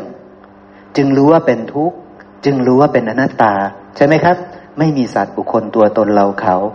ถ้าเราไม่รู้ เราจะมีเครื่องมือไหมครับ เราจะมีปัญญาได้ไหมหมดสิทธิ์นะครับนะหมดสิทธิ์นะการไม่รู้แจ้งในปฏิจจสมุปบาทหรือทำสิทธิ์หมวด จะเห็นความไม่เที่ยง ความเป็นทุกข์ความเป็นอนัตตาไม่ได้ จริงไหมครับ พิจารณานะ การไม่ การไม่รู้แม้กระทั่งความเกิดขึ้นของนามรูปนี้ตามความเป็นจริง แล้วจะออกจากทุกข์คือนามรูป ไม่ยึดมั่นว่าเราของเราตัวตนของเรา นั่นไม่ใช่ฐานะที่จะเป็นไปได้สำคัญไหมครับนามรูปนี้ ต้องกำหนดรู้ไหมครับ ตาหูจมูกลิ้นกายใจ ใช่ไหมครับ ต้องกำหนดรู้ครับ แล้วนามรูปนามรูปนี้ก็เป็นปฏิจจสมุปปนธรรมอยู่ในปฏิจจสมุปบาท อยู่ในธรรมสิบหมวด ถ้าเราไม่รู้เราออกจากนามรูปไม่ได้หรอกครับนะ ต่อไปทีนี้ปฏิจจสมุปบาทธรรมสิบหมวดโอกันตะสังยุตนี่ เป็นธรรมที่ว่าด้วยความเกิดความดับของทุกทั้งปวง มีอะไรที่ละเอียดถี่ถ้วนกว่าปฏิจจสมุปบาทโอกันตะสังยุตอีกไหมครับ ไม่มีนะครับเนาะที่อริยสาวกทุกท่านรู้ชัดแล้ว ปัญญาเป็นแบบนี้นะ นี่คือเบื้องต้นของปัญญาใช่ไหมครับ ถ้ารู้ปุ๊บมีสัมมาทิฏฐิใช่ไหมครับ ถ้ารู้แล้วสิ้นความสงสัยนะ ใช่ไหมครับ ถ้าสิ้นความสงสัยอาจหารแก้วกล้าแล้วนี่ ปัญญาสัมมาทิฏฐิมาแล้วละสักยะทิฏฐิได้แล้วนะครับ ปัญญานี้จึงมีเฉพาะในพระศาสดาผู้ตัดสรู้ และอริยสาวกผู้รู้ตามแล้ว ด้วยอาการอย่างนี้นะครับนะนะ ปุตุชนแม้ว่าจะบอกว่าไม่เที่ยง แต่ก็ออกจากอัตตาไม่ได้ เพราะเหตุดังนี้เลยใช่ไหมครับเขาก็พูดกันทั่วบ้านทั่วเมืองทั่วเมืองนะ ว่าไม่เที่ยงหรอก ไม่มีอะไรเที่ยงใช่ไหมครับ บางคนก็พูดล่วงเลยไปถึงว่าเป็นทุกข์หมด เป็นอนัตตาหมด แต่พูดด้วยปัญญาหรือเปล่ามีปัญญาประกอบหรือเปล่า รู้ปฏิจจสมุปบาทหรือเปล่า รู้โอกันตะสังยุตหรือเปล่า ถ้าไม่รู้มีปัญญาได้ไหมครับ เป็นฐานะไหมครับ บอกได้เลยว่าไม่ใช่ฐานะ เพราะเธอจะไม่มีปัญญาเป็นเครื่องพิจารณา เห็นธรรมเป็นเห็นความเกิดความดับ อันเป็นอริยะชำระกกิเลสให้ถึงความสิ้นทุกข์โดยชอบได้พระเจ้าบอกไว้ไหมครับว่าอริยสาวกมีปัญญาพระเจ้าบอกครับ อริยสาวกเป็นผู้มีปัญญาประกอบด้วยปัญญาเป็นเครื่องพิจารณา เห็นทั้งความเกิดความดับ อันเป็นอริยะชำระกกิเลสให้ถึงความสิ้นทุกข์โดยชอบได้ เพราะฉะนั้นแม่ชีปวดท้องชำระกกิเลสให้ถึงความสิ้นทุกข์โดยชอบได้ ถ้าแม่ชีมีปัญญา แต่แม่ชีต้องพิจารณาเห็นความเกิดความดับให้ได้ ถ้าไม่พิจารณามีปัญญาไหมครับ ไม่มีปัญญา ออกจากทุกข์ได้ไหมครับ ไม่มีทางได้ ใช่ไหมครับ นี่คือปัญญาของพระพุทธเจ้าเป็นอย่างนี้ครับ ดังนั้นสภาวะอะไรเกิดขึ้นมา เราจะต้องวัดสอบตัวเองนะครับ ว่าเราเข้าใจในระดับปุถุชนหรืออริยบุคคลนะครับ เป็นปัญญาของปุถุชนหรือปัญญาของอริยะนะครับ ทีนี้เราก็ต้องพิจารณา เช่น เห็นความเกิดความดับเอาง่าย ๆนะครับ ถ้าเราโมโหขึ้นมาอย่างเงี้ยไปถาม ค้าในตลาด เออ ไปถามปุถุชนใครก็แล้วนะรู้จักการเกิดของโทสะไหมเขาจะว่าโมโหหรือเกิดขึ้นมาเลยนี่อะคือเกิดแล้วนี่นะครับ ความดับของโมโหมันหายไปนี่ก็คือดับแล้วเห็นไหมครับนะครับ ไปถามใครนะครับรักอันนี้ไหมรักเมื่อรักนี่กำลังเกิดแล้วนะเลยรัก ทีนี้หายรักนี่ก็คือนะครับ ความดับของรักแล้วนั่นนี่คือคือเขาจะคิดแค่นี้เองนั่นเองนะครับ ทีนี้อริยบุคคลนะครับ ก็จะพิจารณาได้นะครับ ละเอียดกว่านั้น ความเกิดทีนี้นะครับ มันมาจากไหนนะทีนี้นะเห็นไหมครับ มันก็จะต้องวนไปที่โอกันตาสังยุตนะครับ เพราะความรักนะครับหรือความโกรธหรือความหลงเนี่ยมันเป็นกิเลสใช่ไหมครับ ราคะโทสะโมหะเห็นไหมครับ เดี๋ยวนี้เรากำลังมีโทสะเหตุเกิดของทางโทสะนี่มันมาอย่างไง เห็นไหมครับ นี่ก็คือความเกิดเข้ามาจะไปกำหนดรู้เป็นปฏิจจสมุปปนธรรมใช่ไหมครับใช่ว่ามันอาศัยปัจจัยอะไรเกิดขึ้นในหลักของอนิจจังนะ สังคตังนะ ปฏิจจสมุปันนังนะ ขยะธรรมังนะวยะธรรมังนะ วิราคะธรรมัง นิโรธาธรรมัง ไปเห็นธรรมอยู่ใช่ไหมครับพี่แป๊ะใช่อ่าแล้วก็อ่าทีนี้ในการพิจารณานะครับ ให้เราพิจารณาว่า เดี๋ยวนี้เรากำลังพิจารณาแบบอริยะหรือแบบปุถุชนนะครับยกตัวอย่างอีกอย่างหนึ่งก็คือนะครับ ไปนั่งสมาธิอย่างนี้นะครับ ไปนั่งสมาธิใครๆก็บอกว่านั่งสมาธินี้ดีหรืออะไรก็ดีนะครับอยู่อยู่กับลมนะอย่างนี้นะครับ อยู่กับลมนะเมื่อเมื่ออยู่กับลมนี้แสดงว่ามีสติแล้วนะเราก็รู้นะครับ แล้วเขาบอกว่าเมื่ออยู่กับลมแล้วนะครับ สักคู่เขาก็จะไปคิด อันนี้เขาก็จะไปบอกว่านั่นมันคืออันนั้นมันเกิดขึ้นแล้วนะทีนี้กลับมาที่ลมอันนั้นมันดับแล้วอ่าอันนี้นะครับ เราก็พิจารณาเกิดดับใช่ไหมครับอ่านี่เขาบอกว่ามันเกิดมันดับเขาพิจารณาอย่างนี้จจริง ๆแล้วมันไม่ใช่แบบนั้น ไม่ถูกต้องเนาะมันไม่ถูกต้องไม่ประกอบด้วยปัญญาใช่ไหมไม่ประกอบด้วยปัญญานะครับ ทีนี้เราก็จะต้องพิจารณานะครับว่าความเกิดความดับนั้นนะครับ จะต้องเกิดอยู่ในหลักของปฏิจจสุบาท ปฏิจจสุปันธรรมนะครับ เพราะว่าเราจะต้องมีปัญญากำกับเสมอในสภาวะที่เกิดขึ้น เราจึงจะเห็นความเกิดความดับของมัน นั่นเองนะครับ นี่ก็จะเป็นแบบนั้นครับ การเห็นความเกิดความดับเกิดจากการโยนิโสมนสิการครับจากสัญญาที่ไม่วิปลาสที่รู้แจ้งมาก่อนแล้วใช่ที่ได้ยินได้ฟังจนรู้แจ้งอาจรู้แจ้งทำมาแล้วใช่ไหมครับครับ แล้วก็พิจารณาไปตามธรรมะที่ได้รู้แจ้งอาจรู้แจ้งทำมาแล้วนั้นใช่จนประจักษ์ชัดอีกครั้งหนึ่งว่า สิ่งเหล่านี้เป็นเพียงของปรุงแต่ง อาศัยกันและกันเกิดขึ้นครับอาศัยปัจจัยอันไม่เที่ยงอันเป็นทุกข์อันเป็นอนัตตา จึงหลุดพ้นจาก ปัจจัยปรุงแต่งหรือธรรมะที่กำลังหยิบยกขึ้นมากำหนดรู้นั้นได้เนาะพี่แปะเนาะเป็นลักษณะใช่อย่างนั้นนะอย่างเช่น ถ้าเรากำลังโกรธอยู่เนี่ย เราก็รู้ว่าโกรธเป็นปฏิจจสมุปปนธรรมใช่เป็นธรรมชาติที่อาศัยกันและกันเกิดขึ้นครับนี่คือกำลังเข้าไปเห็นธรรมใช่แต่กระบวนการเห็นธรรมมันต้องใช้การโยนิโสมนสิการครับจะไปเห็นพระพุทธเจ้าเนี่ยไม่ใช่เรื่องง่าย ๆ จะต้องเข้าไปโยนิโสมนสิการครับ จะไปเห็นพระพุทธเจ้าได้นี่ต้องใช้อริยมรรคมีองค์แปดนะครับ ไม่ใช่นอนฝันเอานะพี่แป๊ะนะอ่าไม่นะครับ หรือว่าไม่ใช่นั่งสมาธิแล้วจินตนาการว่าพระเจ้าลงมาหาเนี่ย ก็ไม่ใช่ใช่ไหมครับไม่ใช่ครับไม่ใช่การเห็นพระพุทธเจ้าต้องอาศัยอริยมรรคมีองค์แปดใช่ครับต้องอาศัยการโยนิโสมนสิการครับรู้ว่าโกรธเป็นเพียงปฏิจจสมุปปนธรรม อาศัยปัจจัยปรุงแต่งจึงเกิดขึ้นครับอาศัยอะไร อาศัยตาเหรอ อาศัยหูใช่ไหมอย่างนี้ใช่ไหมครับใช่แล้วก็ไปพิจารณาว่า แล้วตาเนี่ยเป็นปฏิจจสมุปปนธรรมไหมเป็นสังคตธรรมไหมอาศัยปัจจัยจึงเกิดขึ้นไหมใช่เที่ยงหรือไม่เที่ยงครับเป็นทุกข์หรือเป็นสุข เป็นอัตตาหรือเป็นอนัตตาใช่ไหมครับ ใช่ครับ พอรู้แจ้งแล้วว่า สิ่งเหล่านี้เป็นของปรุงแต่งอย่างนี้ไม่เที่ยงอย่างนี้เป็นทุกข์อย่างนี้เป็นอนัตตาอย่างนี้ครับโกรธอันเกิดขึ้นจากตาหูจมูกลิ้นกายใจช่องใดช่องหนึ่ง ด้วยอาการอย่างนี้นะ พิจารณาใคร่ควรไปตามธรรมสิบหมวดเนี่ยครับย่อมหลุดพ้นจากความยึดถือว่าเราว่าของเราว่าตัวตนของเรา ในธรรมทั้งหลายทั้งปวงนี้ได้ใช่ไหมครับพี่คแป๊ะรับใช่ครับนั่นเพราะว่าธรรมะของพระพุทธเจ้านี้จักขาดการโยนิสูมนสิการนี้ไม่ได้นะครับ สภาวะอะไรก็แล้วแต่นะครับ จะต้องมีโยนิสูมนสิการกำกับเสมอนะครับอายกตัวอย่างยกตัวอย่าง พระพุทธเจ้าบอกว่านะครับ เราจะเห็นพระสูตรบอกว่า ผู้ใดเห็นธรรมผู้นั้นเห็นตถาคตใช่ไหมครับ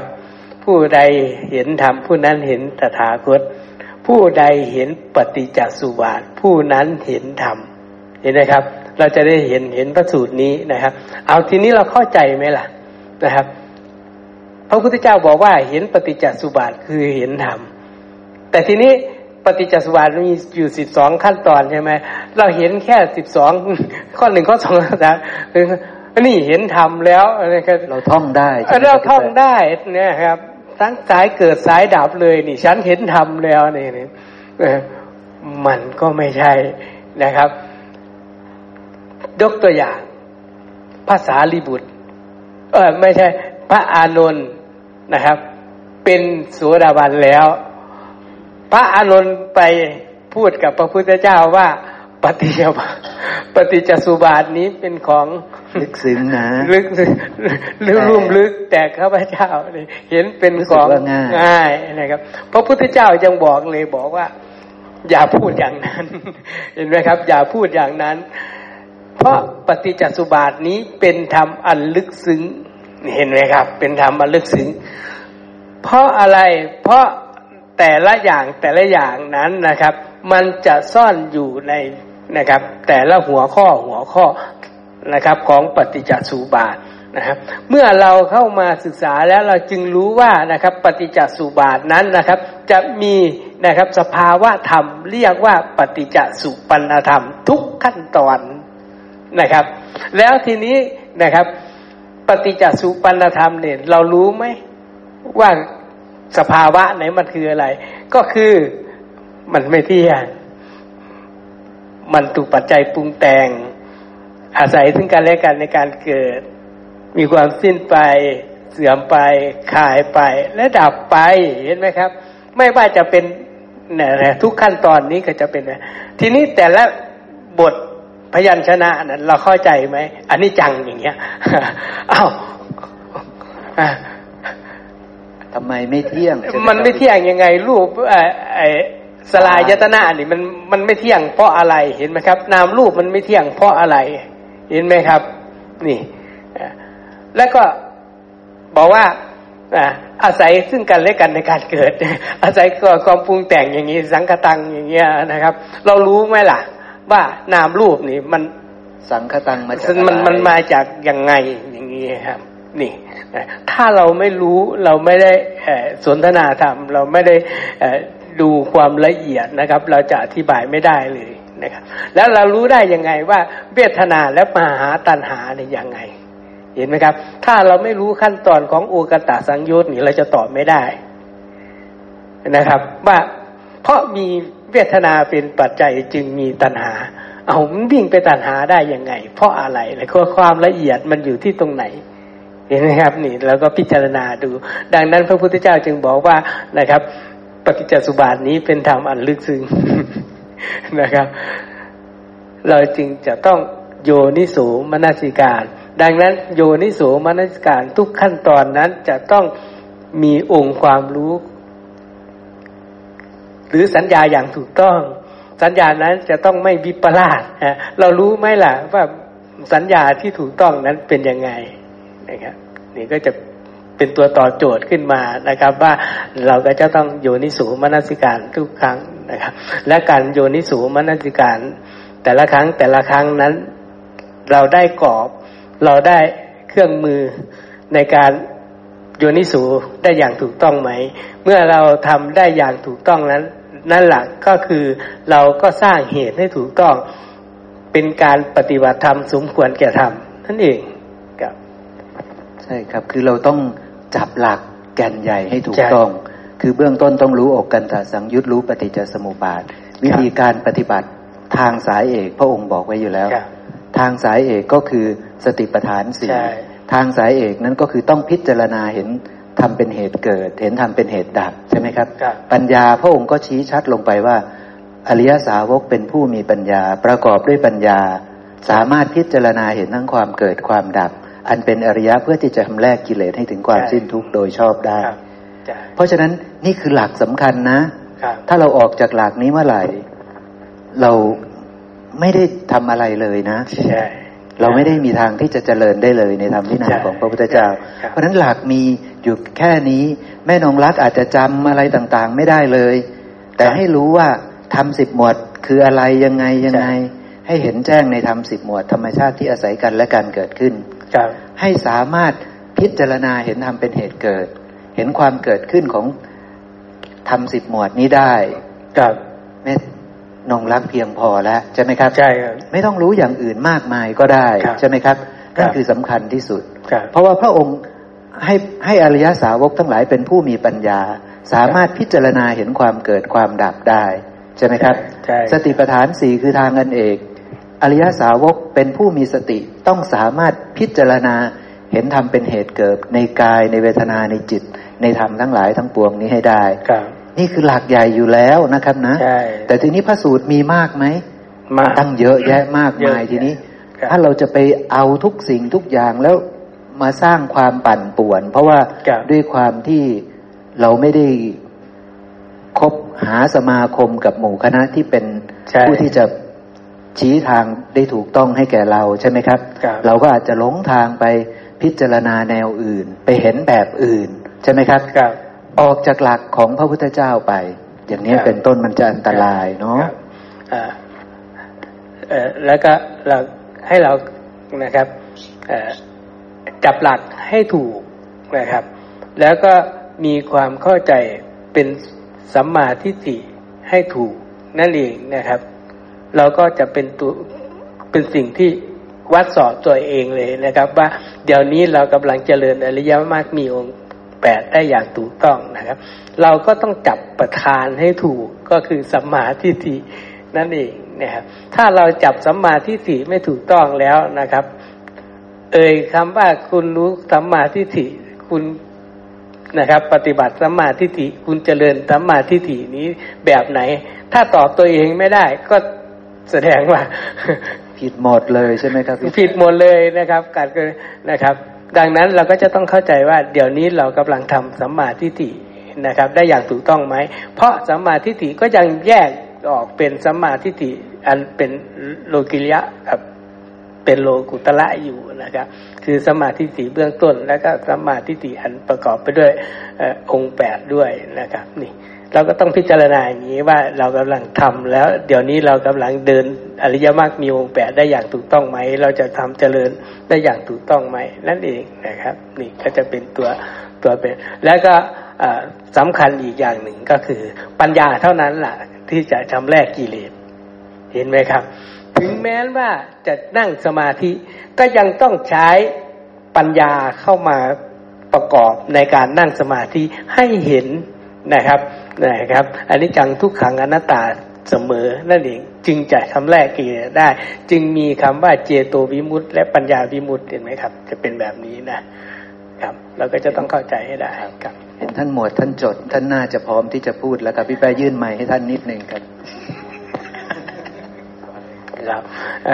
งั้นผมขออนุญาตพี่แป๊ะนิดหนึ่งอธิบายสัมมาทิฏฐิเพิ่มเติมเป็นพี่แป๊ะพูดเรื่องสัมมาทิฏฐินะครับสัมมาทิฏฐินะครับหนึ่งก็คือพระองค์บอกว่าความรู้ใน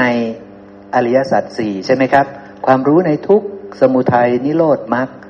ความรู้ในปฏิจจสมุปบาทใช่ไหมครับ ใช่ ความรู้ในโอกันตสังยุตใช่ไหมครับ นั่นแหละคือสัมมาทิฏฐินะนี่คือสัมมาทิฏฐิสัมมาทิฏฐิที่ภาษาลีบุตรแสดง รู้ว่าอะไรคือกุศลอกุศล ใช่ไหมครับ อยู่ในธรรมสิบหมวดไหมครับ อยู่ในธรรมสิบหมวดเห็นไหมครับซ้อนทับกันเรียบร้อยแล้วอยู่ในปฏิจจสมุปบาทนะครับนะ อยู่ในธรรมสิบหมวด แล้วก็รู้เรื่องอาหารสี่ครับ ใช่ไหมครับ เพราะฉะนั้นเราต้องละเอียดแยกคายนะ อาหารสี่เป็นบริบทที่ย่อๆของปฏิจจสมุปบาท ใช่ไหมครับ อธิบายแบบย่อๆด้วยอาหารสี่แต่แท้จริงคือปฏิจจสมุปบาทไหมครับ คือปฏิจจสมุปบาทนะ แล้วทีนี้สัมมาทิฏฐิที่เป็นชั้นโลกุตละที่พี่แปะพูดขึ้นมาเนะ่ยคืออะไรพระพุทธเจ้าบอกว่า คือปัญญา คือปัญญินรีคือปัญญาภละ คือธรรมะวิจยะสัมโพชฌงนะครับ ปัญญาปัญญาปัญญินรีปัญญาภละนี่พระองค์อธิบายแบบที่ผมพูดไป คืออริยสาวกในธรรมวินัยนี้เป็นผู้มีปัญญา ประกอบด้วยปัญญาเป็นเครื่องพิจารณาเห็นความเกิดความดับ อันเป็นอริยะชำแรกกิเลสให้ถึงความสิ้นทุกข์โดยชอบได้ ซึ่งจะมีปัญญาแบบนี้ต้องรู้อริยสัจสี่ไหมครับ ต้องรู้อริยสัจสี่ต้องรู้ปฏิจจสมุปบาทไหมครับ ต้องรู้ปฏิจจสมุปบาท ต้องรู้กุศลอกุศลไหมครับ ต้องรู้ต้องรู้อาหารสี่ไหมครับ ต้องรู้ใช่ไหมครับ เพราะนั้นก็จะสอนทับกันไหมครับสอนทับกันเรียบร้อยแล้วใช่ไหมครับ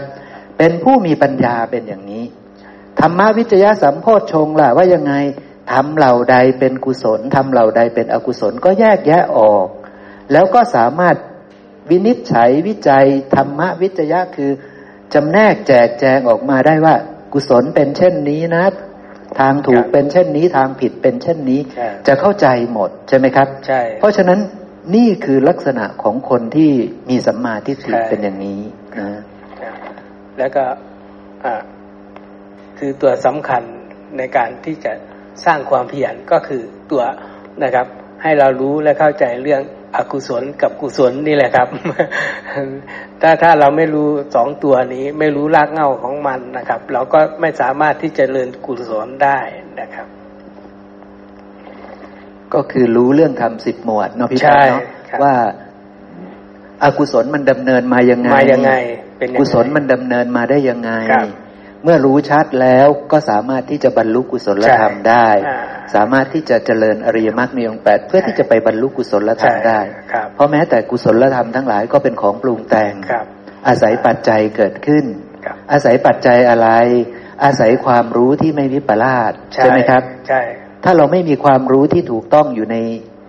ตัวเราซะก่อน ไม่มีสัญญาที่ถูกต้องไม่มีความรู้ในอริยสัจสี่นะไม่รู้ปฏิจจสมุปบาท ไม่รู้โอกันตะสังยุต เราไม่มีทางที่จะบรรลุกุศลธรรมได้ใช่นะครับ เราไม่มีทางที่จะบรรลุกุศลธรรมได้ เพราะว่าอากุศลและกุศลนั้นนะครับ มันก็ทำไมแต่ถึงเกี่ยวข้องกับธรรมสิหัวนะครับ เกี่ยวข้องตรงไหนครับ ตรงสัญญานะฮะถ้าเราไม่เรียนรู้ สัญญาที่ถูกต้อง เราจะแยกแยะไม่ออกเลยว่า อันนี้คืออกุศล อันนี้กุศลเห็นไหมครับ ถ้าเรามีสัญญาวิปลาสเมื่อไหร่อกุศลมันจะเกิดขึ้นทันที แต่ถ้าเราไม่วิปลาสนะครับ กุศลก็จะเกิดขึ้นทันทีเลยเห็นไหมครับความสอดคล้องกันระหว่างทำสิบหมวดกับกุศลอกุศลนะครับนี่ถ้าเราไม่รู้เรื่องทำสิบหมวดหรือทางมา ในเรื่องเหตุปัจจัยนะครับเราจะไม่รู้เลยว่านะครับ อันนี้คือกุศลนะ อันนี้คืออกุศลนะนะครับ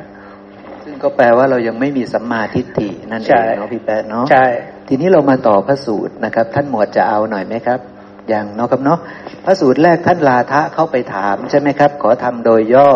แล้วพระเจ้าก็บอกว่าอนิจจังใช่ไหมครับ เรื่องความไม่เที่ยงใช่ไหมนะครับ นะ ก็สิ่งใดไม่เที่ยงใช่ไหมครับ ให้ละความพอใจในสิ่งนั้นใช่ไหมครับแล้วทีนี้ท่านลาทะก็เข้าไปถามอีกเหมือนเดิมนะครับ เข้าไปถามพระเจ้าก็บอกว่า ก็สิ่งใดเป็นทุกข์เธอพึงละความพอใจในสิ่งนั้นนาลาทะนะครับนะก็แสดงแบบเดิมนะครับ แสดงเป็นธรรมห้าหมวด คือตาเป็นทุกข์รูปเป็นทุกข์วิญญาณทางตาเป็นทุกข์ผัสสะเป็นทุกข์เวทนาที่เกิดจากผัสสะเป็นทุกข์ เธอพึงละความพอใจในสิ่งเหล่านี้เสียนะลาทะใช่ไหมครับ ซึ่งท่านลาทะต้องเข้าใจปฏิจจสมุปบาทต้องเข้าใจทำสิบหมวดซะก่อนใช่ไหมครับ ถึงจะออกจากสิ่งที่เป็นทุกข์เหล่านี้ได้ ถึงจะกำหนดรู้ชัดว่าสิ่งนี้เป็นทุกข์จริง ๆได้ใช่ไหมครับ แล้วพระสูตรต่อไปก็ราธาอนัตตสูตรนะครับ พระเจ้าก็แสดงว่าสิ่งใดเป็นอนัตตานะ เธอพึงละความพอใจในสิ่งนั้น ก็สิ่งใดเล่าเป็นอนัตตา ก็พูดเหมือนเดิมครับ ตารูปวิญญาณทางตา ผัสสะทางตา เวทนาที่เกิดขึ้นจากผัสสะทางตา สิ่งเหล่านี้เป็นอนัตตานะครับเนาะเธอพึงละความพอใจในสิ่งที่เป็นอนัตตาเหล่านี้เสีย ซึ่งท่านลาทะก็เข้าใจบริบทที่พระเจ้าพูดใช่ไหมครับนี่ซึ่งถ้าเราไม่ได้เข้าใจทำสิบหมวด เราก็จะไม่เข้าใจพระสูตรเหล่านี้เราก็จะได้แค่ท่องอ๋อพระองค์แสดงเรื่องไม่เที่ยง แสดงเรื่องเป็นทุกข์ แสดงเรื่องเป็นอนัตตา เราก็อาจจะทึกทักเอาว่า เอ้ยเรารู้แล้วล่ะว่าทุกอย่างไม่เที่ยง ทุกอย่างเป็นทุกข์ ทุกอย่างเป็นอนัตตา ทีนี้เราเคยได้พึ่งพระธรรมเหล่านี้ไหมเวลาเรามีปัญหา เราจเจริญสติเราไปปฏิบัติธรรมตรงโน้นตรงนี้ตรงนั้น เราเคยได้เห็นโดยความเป็นของไม่เที่ยงเป็นทุกข์เป็นอนัตตาบ้างไหมครับ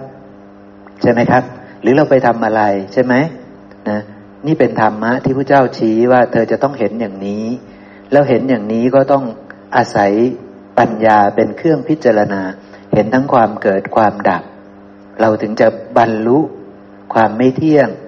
บรรลุความเป็นทุกข์บรรลุความเป็นอนัตตาของธรรมทั้งหลายทั้งปวงเหล่านี้ได้ใช่ไหมครับ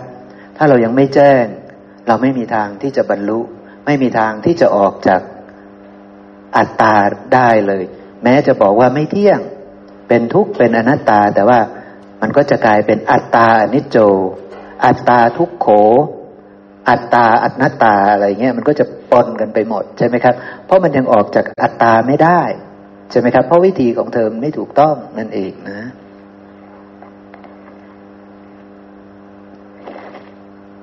ทีนี้เราไปดูอีกพระสูตรนะครับ เล่มที่สิบแปดหน้าเจ็ดสิบแปดครับ ช่วงนี้พระองค์จะแสดงในลักษณะเป็น ทำห้าหมวดนะครับ สังกิตตสูตรก็คือภิกษุเข้าไปขอทำโดยย่ออีกเหมือนเดิมนะครับ ภิกษุรูปนั้นก็คือพระนนนะครับนะ พระนนนะครับนะพระนนเข้าไปทูลขอ ไม่แน่ใจว่าพระนุนเข้าไปขอทำโดยย่อนี้ตอนไหนนะ ตอนที่พระเจ้าใกล้ปรินิพานหรือเปล่าเราก็ไม่แน่ใจเนาะนะอานนท์เธอจะเข้าใจความข้อนั้นว่ายังไง ตาเที่ยงหรือไม่เที่ยง ช่ไหมครับ ก็ถามพระอนุนนะชี้ให้พระอนุนว่าเอาทำนี้นะอานนท์ไปพิจารณา ก็สิ่งใดไม่เที่ยง สิ่งนั้นเป็นทุกข์หรือเป็นสุข เป็นทุกข์พระพุทธเจ้าค่ะ ก็สิ่งใดไม่เที่ยงเป็นทุกข์มีความแปรผันเป็นธรรมดา ควรหรือที่จะพิจารณาเห็นสิ่งนั้นว่านั่นของเราเราเป็นนั่นนั่นเป็นอัตตาของเรา ไม่ควรเลยพระพุทธเจ้าค่ะ พอตาแล้วต่อไปก็รูป พอรูปแล้วต่อไปก็วิญญาณทางตา วิญญาณทางตาแล้วก็ผัสสะทางตา ผัสสะทางตาแล้วก็เวทนาที่เกิดขึ้นจากผัสสะทางตา เที่ยงหรือไม่เที่ยงใช่ไหมครับ แสดงแบบเดิมทุกประการ พอเสร็จจากหมวดตาแล้วต่อไปก็หูเที่ยงหรือไม่เที่ยงอนนท์เสียงเที่ยงหรือไม่เที่ยงอนนท์วิญญาณทางหูเที่ยงหรือไม่เที่ยงอนนท์ผัสสะทางหูเที่ยงหรือไม่เที่ยงอนนท์ เวทนาที่เกิดขึ้นจากผัสสะทางหูเที่ยงหรือไม่เที่ยงอนนท์ใช่ไหมครับ ก็แสดงไปอย่างนี้ ไม่เที่ยงพระพุทธเจ้าค่ะ ก็สิ่งใดไม่เที่ยงสิ่งนั้นเป็นทุกข์หรือเป็นสุขเล่า เป็นทุกข์พระพุทธเจ้าค่ะ ก็สิ่งใดไม่เที่ยงเป็นทุกข์มีความแปรผันเป็นธรรมดา ควรหรือที่เธอจะพิจารณาเห็นสิ่งนั้นว่านั่นของเราเราเป็นนั่นนั่นเป็นอัตตาของเรา ใช่ไหมครับพระอนุนก็ตอบได้หมดเลย นี่คือธรรมะที่พระองค์ฝากพระอนุนว่าให้เธอไปพิจารณาอย่างนี้นะอนุนครับเห็นเห็นมุมอะไรไหมครับพระสูตรนี้ เห็นมุมอะไรไหมครับอะผมจะคอมเมนต์ให้ดู พระพุทธเจ้าสอนพระนนท์เนี่ยกับสอนพระปัญจวัคคีย์อันเดียวกันไหมครับคล้ายกันคือเรื่องเดียวกันนะครับพี่อันเดียวกันเลย เรื่องเดียวกันเลย แล้วก็ถามนะครับ ให้ตอบด้วยนะครับ เห็นไหมครับ แต่แสดงกับปัญจวัคคีย์จะเป็นลักษณะขันห้าใช่รูปเวทนาสัญญาสังขารวิญญาณ แต่พระนนท์นี่แสดงด้วยธรรมสิบใช่อันเดียวกันนั่นแหละนะครับ แบบเดียวกันนะครับ ลงที่ไม่เที่ยงเป็นทุกข์เป็นอนัตตาใช่ไหมครับ แต่ปัญจวัคคีย์นั้นบรรลุทันทีเลยนะครับ หลังจากเนี่ยเสร็จเป็นพระหลาน แต่พระอนุนี่จำไว้ก่อน ท่านจำไว้ก่อนนะครับนี่ถ้าท่าน เพราะว่าอะไรครับ เพราะว่าพระอนุนี่เป็นผู้ทรงจำพระพุทธเจ้าสอนไม่ว่าจะเป็นสภาวะอะไรทุกอย่างเลยครับพระอนุนี่ถ้าท่านถ้าท่านจะจำไว้ก่อน นี่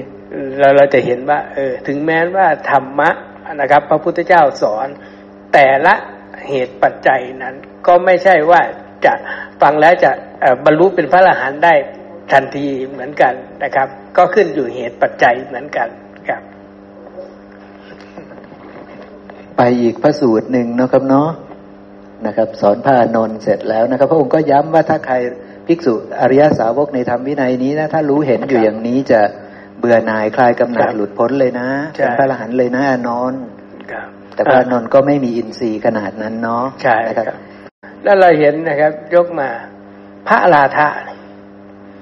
เป็นผู้ถามเยอะนะครับ เยอะครับ ถามเยอะเห็นนะครับ แต่ท่านก็เป็นพระอรหันต์นะครับใช่พระลาธะนี่นะครับเป็นผู้ผู้ว่าง่าย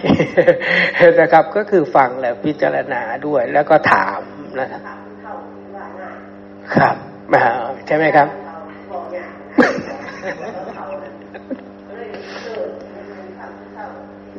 อ๋อ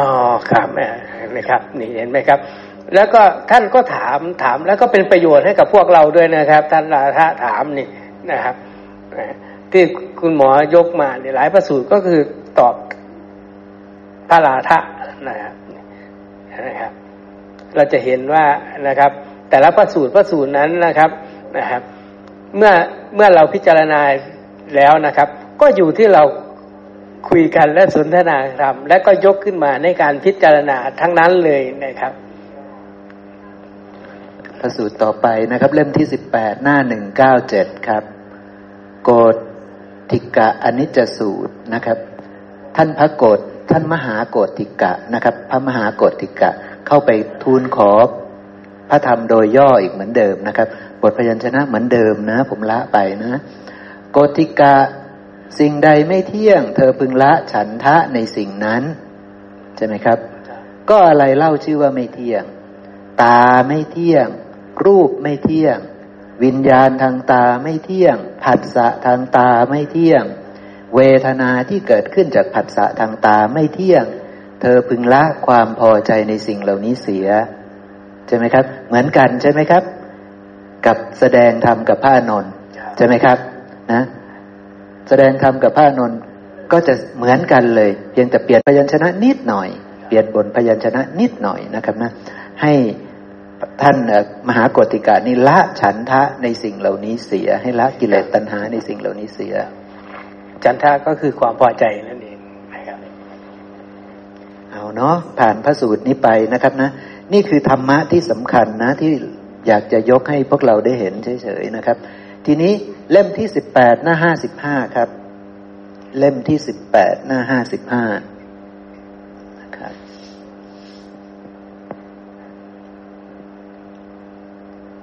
ทุติยมิคชาละสูตรนะครับ ท่านมิคชาละนะครับ ท่านพระมิคชาละข้าแต่พระองค์ผู้เจริญขอประทานวโรกาสให้แสดงธรรมโดยย่ออีกเหมือนเดิมนะครับนะ เห็นไหมครับมีคนไปหาพระเจ้าแล้วอยากจะ ได้ทางลัดนะ่ะ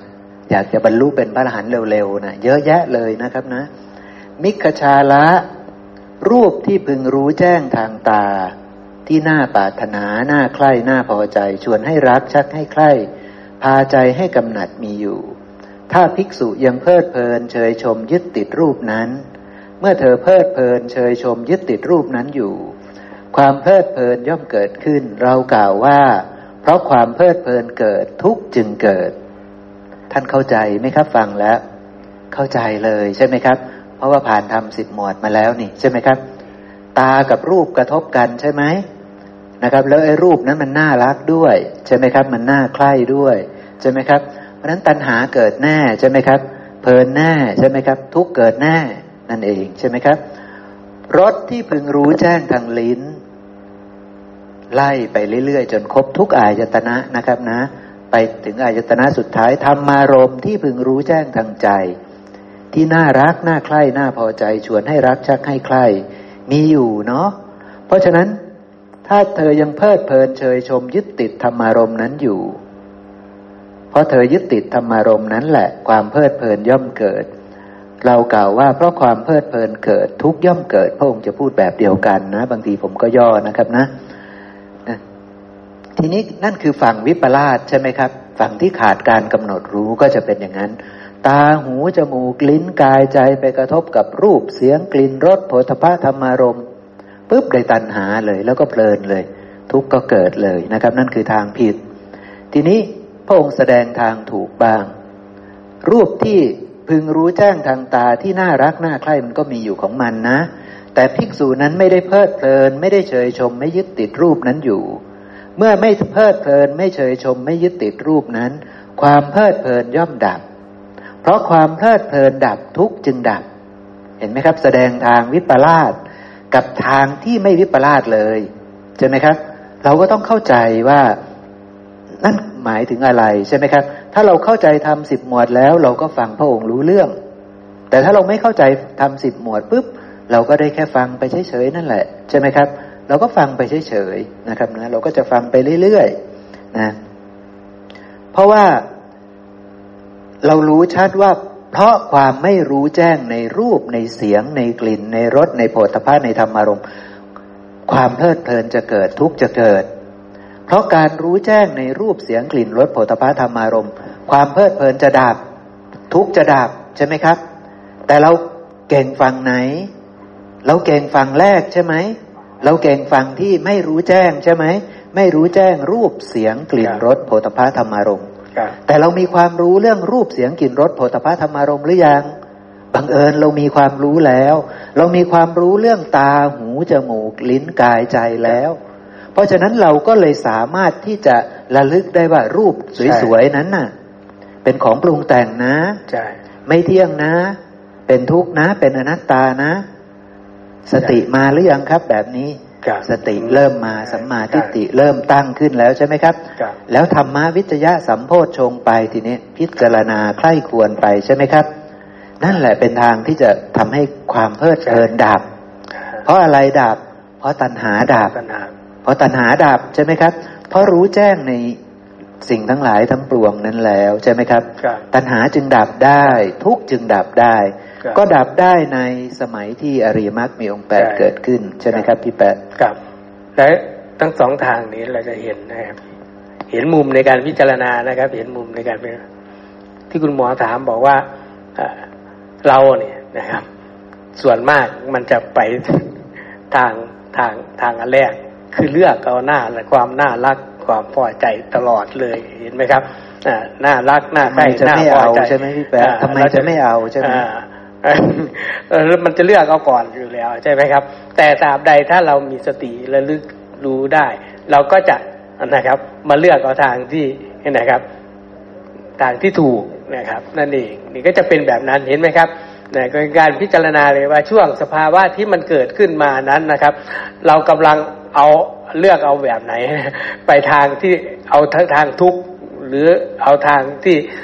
นะครับพ้นทุกข์นะครับนะครับ มันก็จะเป็นแบบนั้นนะครับอ่าไวมากครับเอารูปที่สวยๆ มีใครไม่ชอบ ใช่ เสียงที่เพราะๆ มีใครไม่ชอบ หมวดชอบไหมครับชอบใช่ไหมครับ กลิ่นดีๆ รสดีๆผลสภาพดีๆธรรมารมดีๆ ชอบไหมครับ ชอบทุกคนใช่ไหมครับ ชอบทุกคน แล้วก็มักจะไหลไปตาม ใช่ มันจะไหลไป แล้วก็ปุถุชนก็จะไหลไปโดยที่เขาจะไม่มีทางที่สองไม่มีทางแก้เลยใช่ไหมไม่มีทางแก้เขาจะเอานะครับไป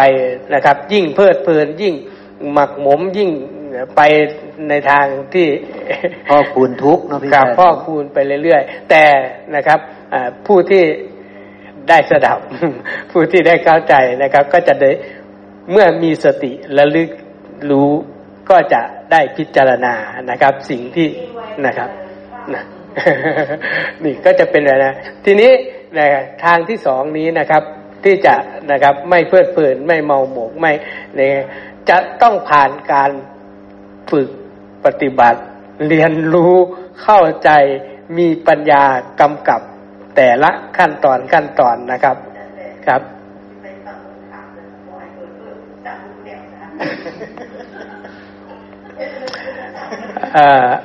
อะไรก็ไม่เป็นที่พอใจแก่เราใช่ไหม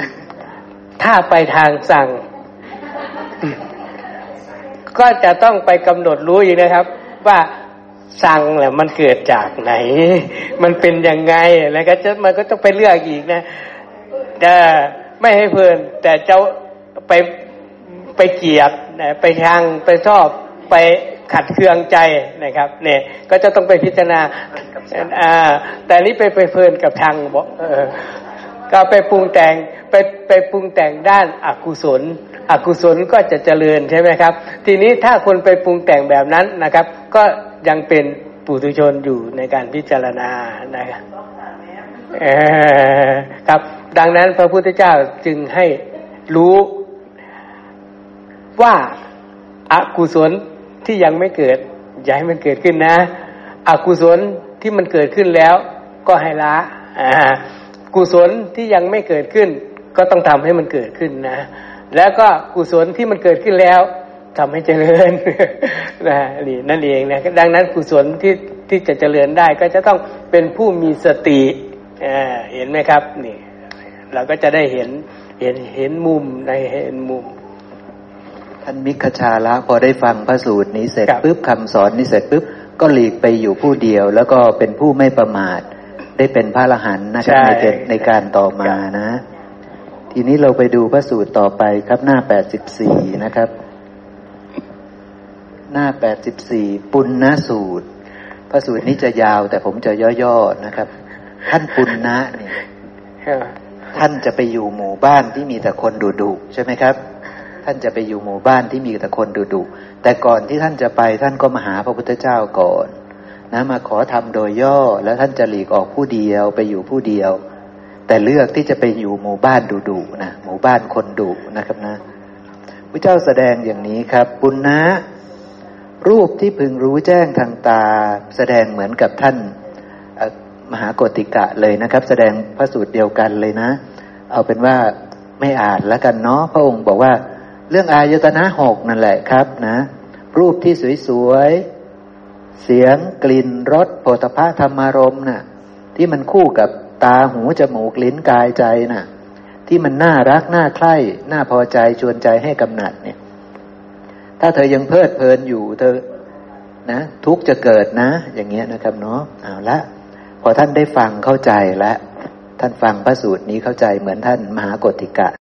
พอพระเจ้าแสดงธรรมนี่เสร็จปุ๊บพระเจ้าถามว่าแล้วเธอจะไปอยู่ไหนล่ะเนี่ย เธอมาลาเราเนี่ย เธอจะไปอยู่ไหนนะครับ ท่านปุณณะก็บอกว่าไปอยู่ไหนครับ ไปอยู่สุนาปรันตะ หมู่บ้านคนดุร้ายนะพระเจ้าก็บอกอุ้ยหมู่บ้านนี้เป็นคนดุร้ายนะ มีแต่คนดุร้ายนะนะนี่อ้าวปุณณะถ้าเธอไปเจออชาวบ้านในสุนาปรันตะชนบทนี่ เป็นคนที่หยาบคายนะ แล้วก็ด่าบริพาทเธอเนี่ยนะด่าบริพาทเธอ เธอจะทำยังไง เธอจะคิดกับเขายังไง คิดยังไงครับ ดีจริงหนอใช่ไหมดีจริงหนอใช่ไหมครับ ดีจริงหนอที่มนุษย์พวกนี้นะ ไม่ประหารเราด้วยฝ่ามือเขาด่าก่อนนะแม่ชีครับเขาด่าก่อนนะก็บอกว่าอุ้ยดีเนาะที่เขาไม่ประหารเราไม่เขาไม่ตีเราด้วยฝ่ามือใช่ไหมครับ นะเอาละ ทีนี้ เอาถ้าเขาตีเธอด้วยฝ่ามือล่ะ ก็ดีจริงหนอใช่ไหมครับ ที่พวกนี้ไม่ตีเราด้วยก้อนหินน่ะก้อนดินน่ะนะฝ่ามือแล้วก็หนักระดับหนึ่งใช่ไหมครับ ทีนี้เอาก้อนหินก้อนดินหนักขึ้นไหมครับ หนักขึ้นเนาะนะก็ดีจริงหนอนะที่เขาไม่เอาก้อนหินก้อนดินปาเรา เอาถ้าเขาก้อนหินก้อนดินปาเธอล่ะทุบตีเธอล่ะก็ดีจริงหนอ ที่มนุษย์พวกนี้ไม่ตีเราด้วยท่อนไม้ใหญ่ ๆ นะครับนะเอาละทีนี้เอาถ้าเขาตีเธอด้วยท่อนไม้ล่ะ ก็ดีจริงหนอพวกนี้ไม่ฆ่าเราด้วยสาตราวุธ ใช่ไหมครับ ไม่ประหารเราด้วยสาตราวุธอ้าวถ้าเขาประหารเธอด้วยสาตราวุธล่ะ เธอจะทำยังไงทำยังไงครับ โอ้ดีจริงหนอ ดีจริงหนอเนี่ย ที่ไม่ปรงชีวิตเราด้วยสาตาที่มีคม เอาของมีคมทีนี้นะ เนี่ยคือเป็นคำศัพท์ไงครับ บางทีเขาแปลมามันอาจจะไม่ตรงความหมายของภาษาในสมัยนั้นนะ แต่ว่ามันก็จะค่อยๆไล่ความรุนแรงขึ้นทีนี้ เอาสาตรามีคมแล้วเขาจะเอามีดมีคมมาเฉือนเราแล้วทีนี้จะคิดยังไงนะครับ ก็บอกว่าดีจริงหนอเนี่ยนะครับ เขาจะฆ่าด้วยมีดคมๆแล้วนะครับ ภาษาวกทั้งหลายของพระผู้มีพระภาคนี่ล้วนแต่เป็นผู้อึดอัดระอาในรังเกียจอยู่ในร่างกายและชีวิตแสวงหาศาตราเครื่องปรงชีวิตก็มีอยู่ คือมีบางท่านนะ คิดอยากจะตายจนกระทั่งว่าอยากจะแสวงหาศาตรามาปรงชีวิตก็มีอยู่ใช่ไหมครับ เรานี่ช่างโชคดีเสียจริงใช่ไหมครับ ที่ไม่ต้องไปคิดเรื่องแสวงหาศาตราเหล่านั้นเลย แต่ก็มีคนมอบศาตราให้เรียบร้อยแล้วใช่ไหมครับ ก็เลยไม่เดือดร้อนใช่ไหมครับ โอ้โห ถ้าท่านกำหนดรู้แบบนี้เข้าใจแบบนี้ ละความยึดถือ โดยความเป็นตนได้แบบนี้เนี่ยใกล้เคียงพระอรหันต์แล้วใช่ไหมครับนะแล้วถ้าละได้บริสุทธิ์บริบูรณ์นะคือพระอรหันต์เลยใช่ไหมครับน้องพระเจ้าก็บอกดีละดีละ ธอประกอบด้วยธรรมะความข่มใจและก็ความสงบใจเห็นไหมครับ สงบใจก็คือเป็นประกอบด้วยปัญญาเลยนะ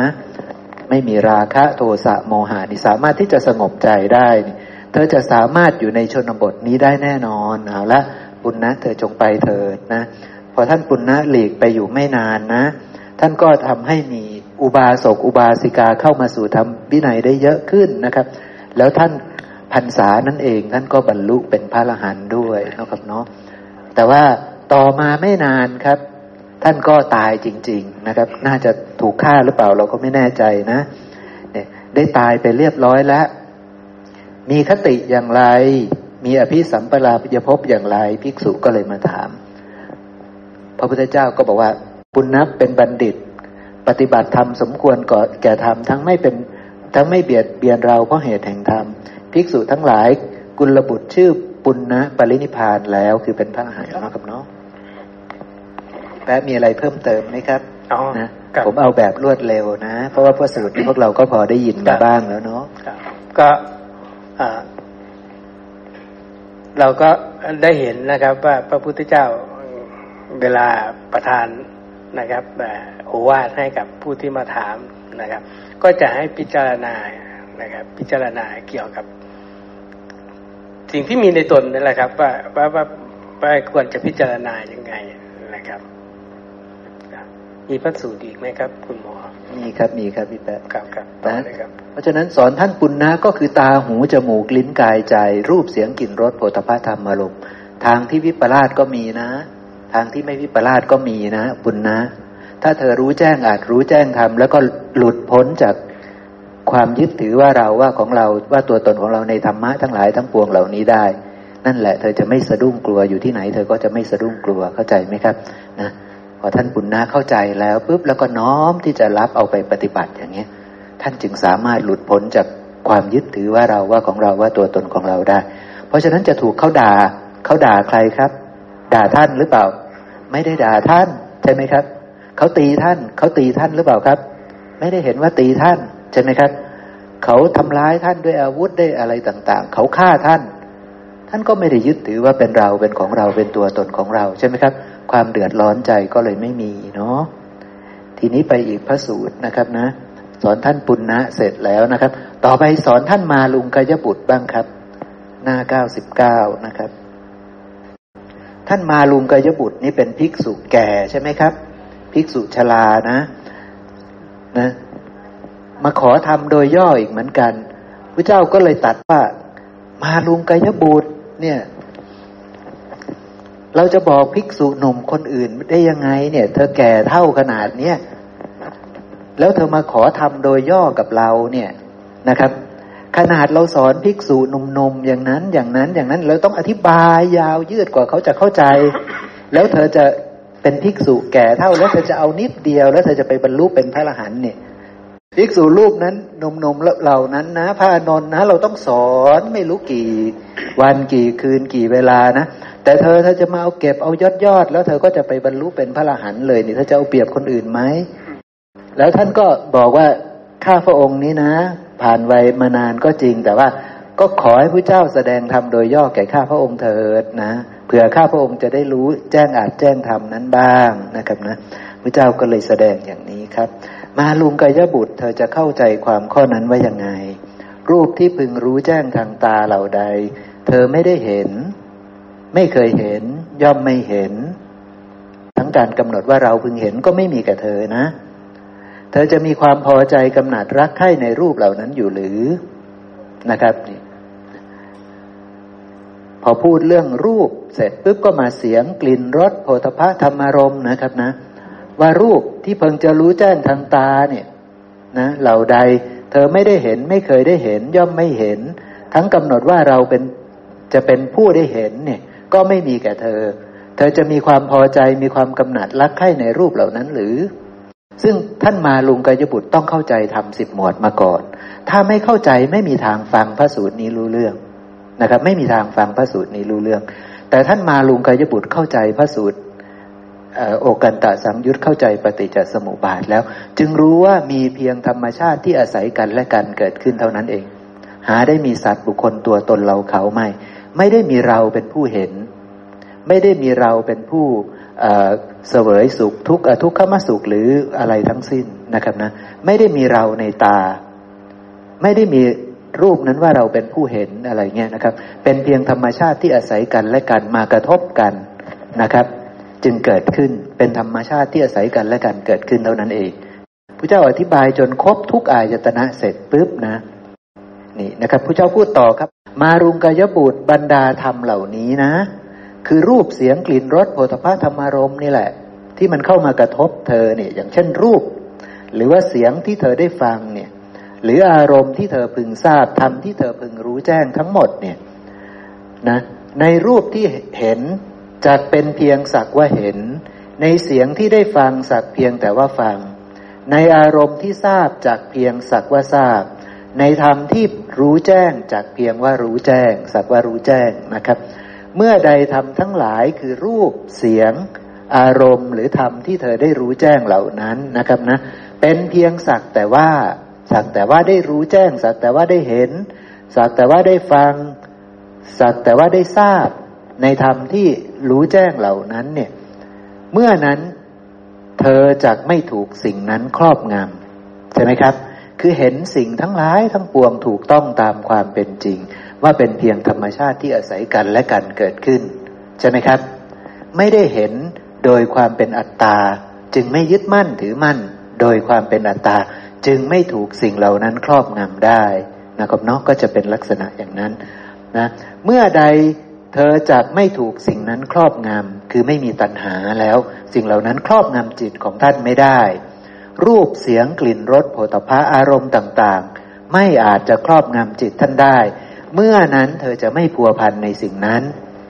เมื่อใดเธอไม่พัวพันในสิ่งนั้น เมื่อนั้นเธอก็จะไม่มีในโลกนี้ มีตัวตนในโลกนี้ไหมครับ เป็นพระอรหันต์เรียบร้อยแล้วใช่ไหมครับ เมื่อเธอไม่มีในโลกนี้คืออะไรครับ คือเป็นพระอรหันต์เรียบร้อยแล้ว ใช่ไหมครับ พวกเรายังมีในโลกนี้ไหมมีทุกคนมีตัวตนหมดใช่ไหมครับ แต่ถ้าเมื่อใดก็ตามที่เราเห็นว่าเราไม่มีแล้วเนี่ย ไม่มีเราแล้วในตัวในตาหูจมูกลิ้นกายใจ เราเป็นพระอรหันต์เลยนะนะครับนะ ทีนี้เมื่อใดเธอไม่มีในโลกนี้ ก็จะไม่มีในโลกอื่น และก็จะไม่มีในระหว่างโลกทั้งสอง คือโลกหน้าเธอก็จะไม่มี เธอจะไม่ได้เกิดอีก แล้วเธอก็จะไม่มีในระหว่างโลกทั้งสอง ก็คือไม่มีสภาวะที่ชื่อว่าสัมภเวสีด้วยนะครับนะ นี่แหละเป็นที่สุดแห่งทุกข์คือเห็นเพียงแต่ว่ามันเป็นธรรมชาติที่อาศัยกันและกันเกิดขึ้นเท่านั้น อย่าไปเห็นโดยความเป็นอัตตา ใช่ไหมครับ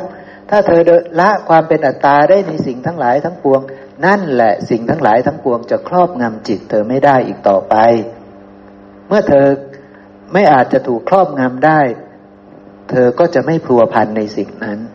เธอก็จะไม่ต้องมีวิบากกรรม ไม่ต้องมีกรรม ไม่ต้องไปรับวิบากกรรมเหล่านั้นอีกต่อไป เธอก็จะไม่มีทั้งในโลกนี้ก็ไม่มีเธอ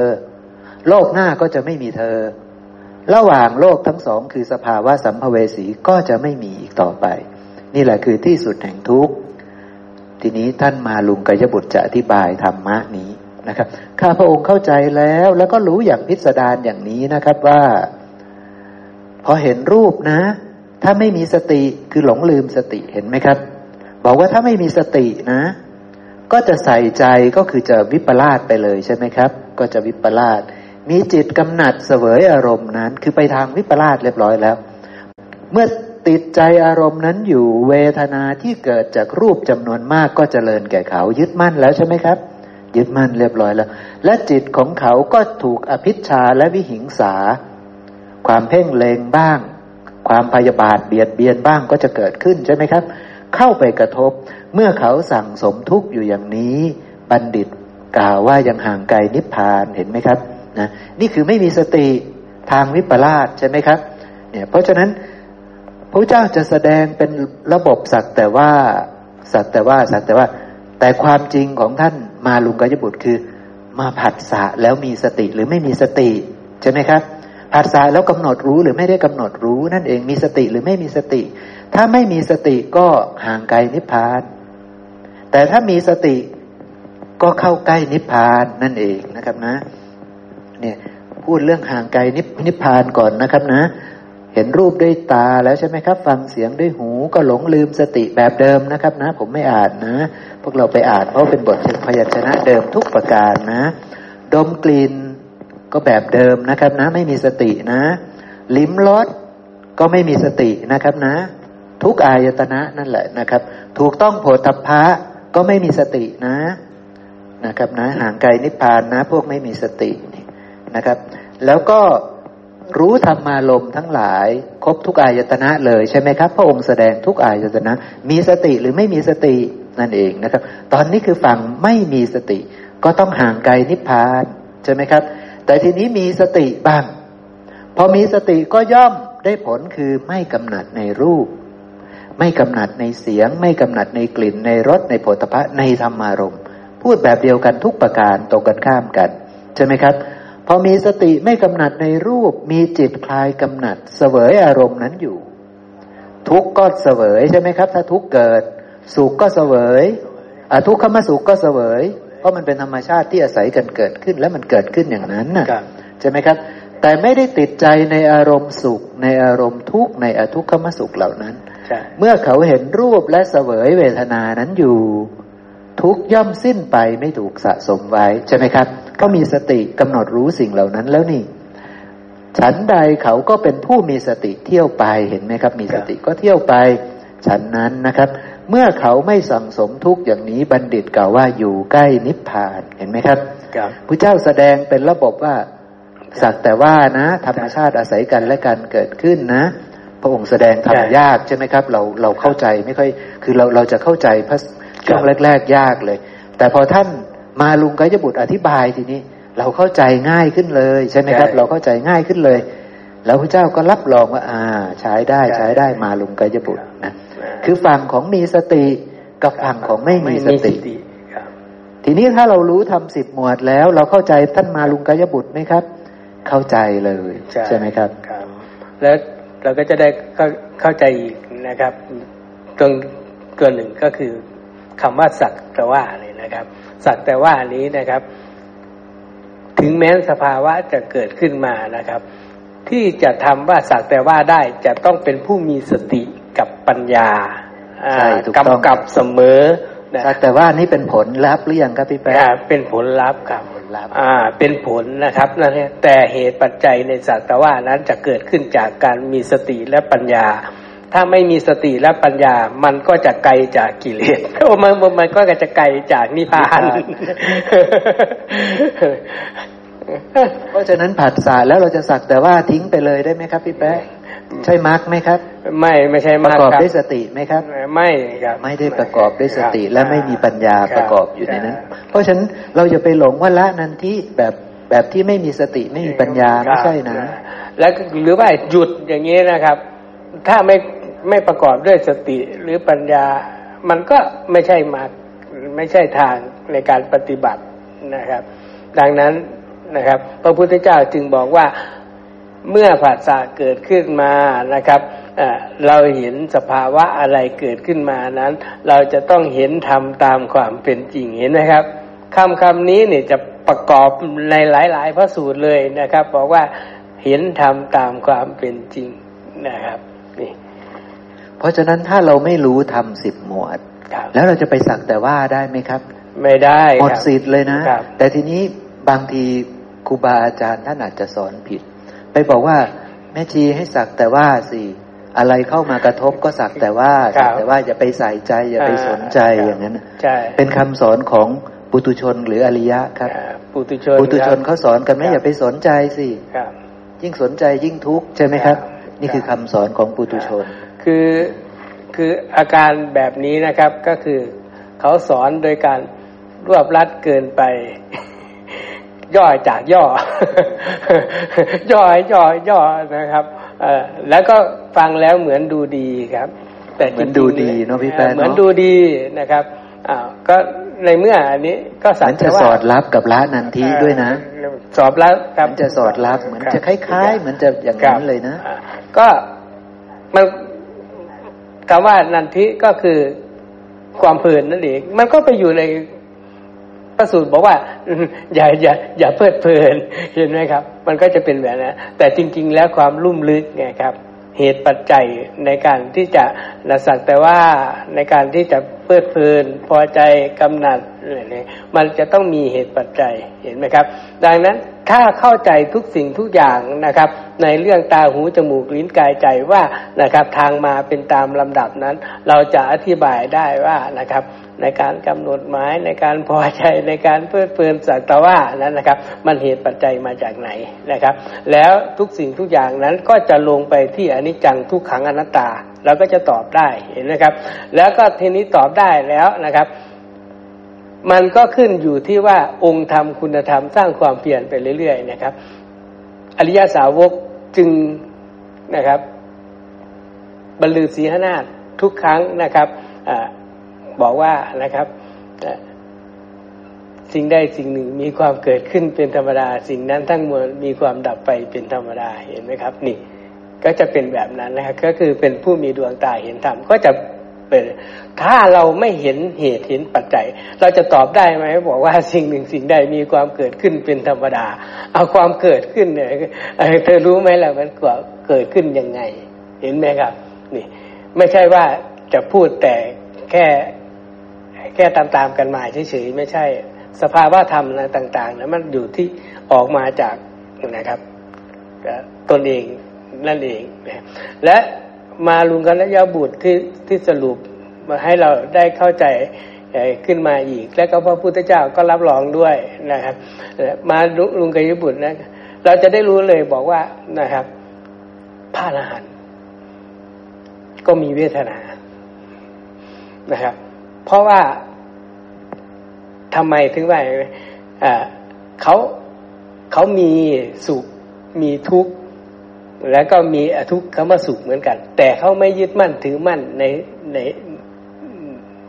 ในสภาวะตัวนั้นในเวทนานั้นนั่นเองเห็นไหมครับ จึงไม่ปรุงแต่งไปนะครับ หาตัณหานั่นเองนะครับพระอรหันต์ก็จะเป็นแบบไหน ก็เลย เขาก็มี เพราะว่ายังไง พระอรหันต์เนี่ย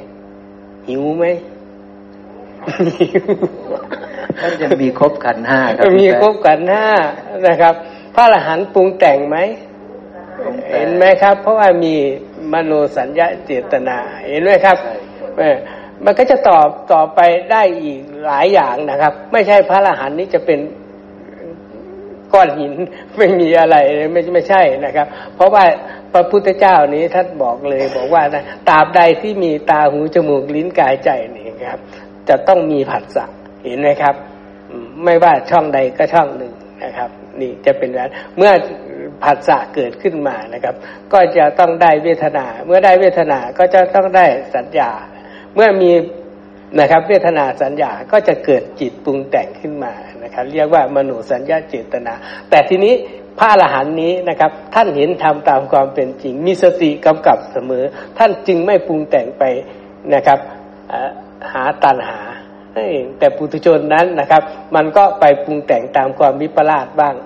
นะครับเห็นไหมครับ มันก็จะไปเป็นไปตามลำดับนั่นเองครับ พอท่านมาลุงกยบุตรได้ฟังธรรมแล้วนะครับ ก็หลีกออกอยู่ผู้เดียว เป็นพระอรหันต์นะครับเนาะใช่เอาละทีนี้เรามาดูอีกหมวดหนึ่งนะครับ จบเรื่องขันห้าไปแล้ว จบเรื่องอายตนะไปแล้วในส่วนของธรรมสิบหมวดนะครับนะ ซึ่งทีนี้มาดูอีกเรื่องหนึ่งครับ ไปขอทำโดยย่อเหมือนกันนะครับ ในเล่มที่สิบเก้านะครับ มีอยู่สามสี่พระสูตรนะครับนะ หน้าสองร้อยสิบสองเล่มที่สิบเก้านะครับ ภิกษุสูตรภิกขุสูตรนะครับ ก็ขอทำโดยย่ออีกเหมือนเดิมนะครับภิกษุรูปหนึ่งนะครับ เข้าไปขอทำโดยย่อแล้วจะหลีกออกผู้เดียวนะ ทีนี้พระเจ้าก็บอกว่าเอาละนะครับ โมฆะบุรุษบางพวกเชื้อเชิญเราอย่างนี้เหมือนเหมือนกันนะครับ และเมื่อเรากล่าวทำย่อมสำคัญว่าควรติดตามเท่านั้นนะครับนะนี่คือ มีบางคนนะเป็นโมฆะบุรุษ ภิกษุโมฆะบุรุษบางพวกเนี่ยนะครับ ขอแบบนี้ทูลขอแบบนี้เหมือนกันนะครับนะ แต่พอทูลขอแล้วก็ไม่ได้ใส่ใจขอติดตามพระองค์ไปเท่านั้นนะ ทีนี้ แต่ภิกษุรูปนี้ก็ย้ำอีกทีหนึ่งนะว่าขอพระสุคตโปรดแสดงธรรมแก่ข้าพระองค์โดยย่อเถิดนะครับ บางทีข้าพระองค์นี่จะเป็นผู้สืบทอดพระดำรัสของพระผู้มีพระภาคนะ ระเจ้าก็เลยแสดงธรรมนะภิกษุเพราะเหตุนั้นเธอจึงทำเธอจงทำเบื้องต้นในกุศลธรรมให้หมดจดก่อน อะไรเล่าเป็นเบื้องต้นแห่งกุศลธรรมทั้งหลาย คือศีลที่บริสุทธิ์ดีและความเห็นที่ตรงสำคัญไหมครับ ศีลนะ แล้วก็สัมมาทิฏฐินะ เพราะฉะนั้นถ้าไม่มีศีล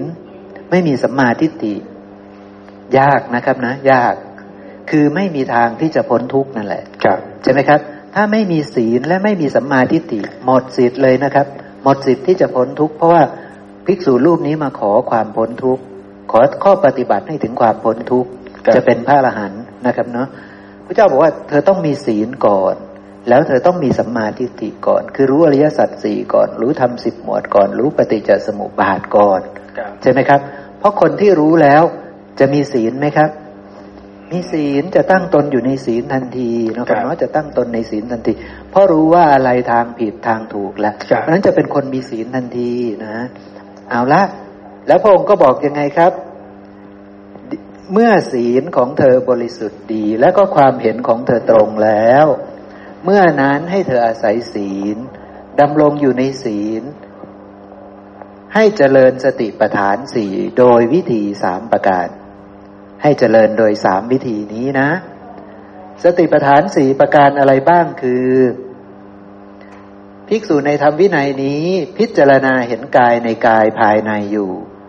มีความเพียรมีสัมปชัญญะมีสติกำจัดอภิชาและโทมนัสในโลกออกได้ นี่คือวิธีที่หนึ่งนะครับนะ พระองค์บอกว่ามีสามวิธี การเห็นกายมีสามวิธี การเห็นเวทนามีสามวิธี การเห็นจิตมีสามวิธี การเห็นธรรมมีสามวิธี วิธีที่หนึ่งก็ได้ วิธีที่สองก็ได้ วิธีที่สามก็ได้ วิธีที่หนึ่งคือ พิจารณาเห็นกายในกายภายใน วิธีที่สองคือพิจารณาเห็นกายในกายภายนอก วิธีที่สามคือพิจารณาเห็นทั้งกายภายในและกายภายนอกนะครับเนาะเนี่ยมีความเพียรมีสัมปชัญญะมีสติกำจัดอภิชาและโทมนัสในโลกออกเสียได้ นะครับเนาะนะเห็นเวทนาเห็นจิตเห็นธรรมพระองค์ก็พูดอย่างนี้นะครับนะทีนี้ผมอธิบายเพิ่มเติมนะพระองค์พูดน่าจะแสดงเท่านี้นะครับนะ เดี๋ยวผมอธิบายเพิ่มเติมให้พวกเราฟังนะพอภิกษุรูปนั้นได้ฟังธรรมบทนี้ปุ๊บก็หลีกออกพูดเดียวเป็นพระอรหันต์เหมือนกันนะครับพระองค์ชี้ว่าให้เธอไปเจริญสติปัฏฐานสี่นะ แต่ว่าเธอจะต้องมีศีลก่อน เธอจะต้องมีสัมมาทิฏฐิก่อน เอาละสมมติว่ามีเรียบร้อยแล้ว แล้วก็ให้ไปเจริญสติปัฏฐานสี่ด้วยสามวิธี เธอถนัดจะเห็นกายในกายภายในก็ใช้ได้ เธอจะเห็นแค่ภายในทั้งหมดนี้ก็ได้ กายเห็นแค่ภายใน เวทนาเห็นแค่ภายใน จิตเห็นแค่ภายในธรรมเห็นแค่ภายในก็ได้ เพราะภายในก็เหมือนกันกับภายนอกใช่ไหมครับ ทั้งภายนอกภายในไม่เกินกันเหมือนกัน เพราะฉะนั้นเห็นแบบไหนก็ได้ใช่ไหมครับถนัดเห็นภายในก็เห็นไป กายภายในมีอยู่ใช่ไหมครับ อะไรคือกายภายใน ตาหูจมูกลิ้นกายนี่คือกายภายใน กายภายนอกก็คือ รูปเสียง กลิ่นรสโผฏฐะนั่นคือกายภายนอก กายภายในกับภายนอกเหมือนกันทุกประการ คือเป็นของปรุงแต่ง ปรุงแต่งขึ้นจากมหาภูตรูปสี่เหมือนกันใช่ไหมครับ เนี่ย แล้วก็ไปพิจารณาเห็นธรรมเป็นเหตุเกิดใช่ไหมครับ ในกายเหล่านี้เสีย พอไปพิจารณาเห็นธรรมเป็นเหตุเกิดในกายเหล่านี้ นั่นแหละคือวิธีการเจริญสติปัฏฐานที่ถูกต้องใช่ไหมครับ วิธีการเจริญสติปัฏฐานคือภิกษุในธรรมวินัยนี้ย่อมพิจารณาเห็นธรรมเป็นเหตุเกิดในกายภายในอยู่ ย่อมพิจารณาเห็นธรรมเป็นเหตุเกิดในกายภายนอกอยู่ ย่อมพิจารณาเห็นธรรมเป็นเหตุเกิดในกายทั้งภายในและภายนอกอยู่ หรือย่อมพิจารณาเห็นธรรมเป็นเหตุดับในกายภายในอยู่ ย่อมพิจารณาเห็นธรรมเป็นเหตุดับในกายภายนอกอยู่ หรือย่อมพิจารณาเห็นทั้งธรรมเป็นเหตุเกิด ทั้งธรรมเป็นเหตุดับในกายภายนอกอยู่อย่างนี้ใช่ไหมครับ พระองค์จะแสดงอย่างนี้ เพราะฉะนั้นต้องไปพิจารณาเห็นธรรมเป็นเหตุเกิดในกายนะ ต้องไปพิจารณาเห็นธรรมเป็นเหตุเกิดในเวทนานะ ต้องไปหาเหตุเกิดของจิตนะ ต้องไปหาเหตุเกิดของธรรมทั้งหลายนะ ใช่ไหมครับ นี่คือวิธีการเจริญสติปัฏฐานสี่เพราะสติปัฏฐานสี่แบบนี้แหละ จะทำให้เธอมีปัญญา เพราะตัวสติกับปัญญาก็ซ้อนทับกัน ใช่ไหมครับ ใช่ซ้อนทับกันก็เพราะว่าที่ที่เอ่อคุณหมอยกพระสูตรมานะครับ ทั้งทั้งที่บอกว่านะครับ มาขอทำโดยย่อเนี่ยนะครับ จะเห็นว่าอะไรเป็นธรรมที่ผู้ที่มาขอเนี่ยนะครับ จะมีองค์ธรรมในความรู้เป็นเป็นเบื้องต้นอยู่แล้วนะครับ ที่ที่ที่ที่เขาจะมาเพื่ออะไรเพื่อเขาจะต้องไปสร้างความเพียรหรือไปไปหลีกออกนะครับ แล้วจะไปสร้างความเปลี่ยนไปต่อยอดนั่นเองนะครับ ก็คือเขาเขารู้แล้วนะครับ ดังนั้นพระพุทธเจ้าก็เลยต้องแสดงธรรมโดยย่อนะครับนี่เราจะเห็นมุมอีกมุมหนึ่งก็คือว่านะครับ เป็นผู้ที่ที่มีอินทรีย์ที่จะอยากอยากอยากจะไปสร้างความเพียรให้เพื่อให้สิ้นนะครับอาสวะจริง ๆนะครับนี่เราจะเห็น แล้วก็เวลาพระพุทธเจ้า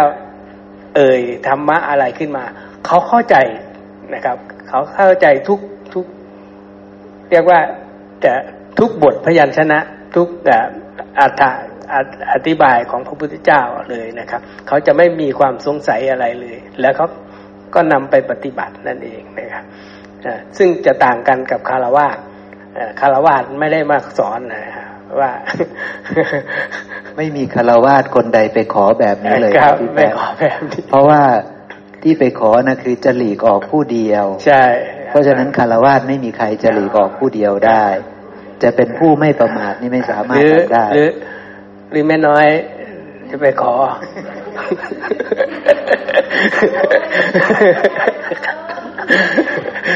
ใช่ไหมครับ นี่นี่คือต้องการชี้ให้เราเห็นว่า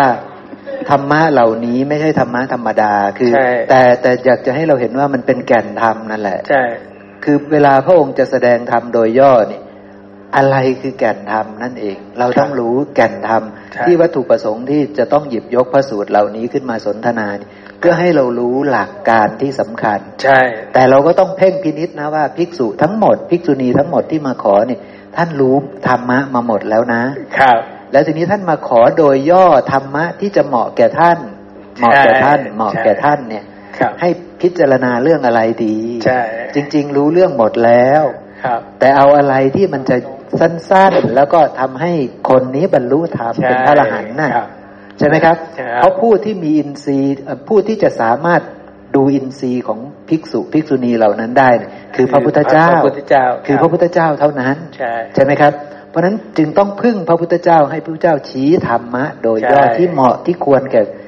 ตัวแต่ละคนนั้นให้ให้ด้วยอครับย่างนี้ใช่ไหมครับใช่แล้วพระเจ้าก็จะรู้อินทรีย์ของคนนี้ เขาจะต้องพิจารณาเรื่องนี้นะ เขาจะต้องพิจารณาเรื่องนี้นะ เพราะฉะนั้นบทพยัญชนะบางทีสั้นมากจนเราไม่เข้าใจ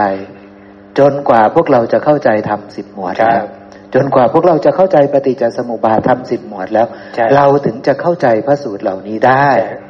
แล้วเราก็จะเดินทางถูกได้ครับ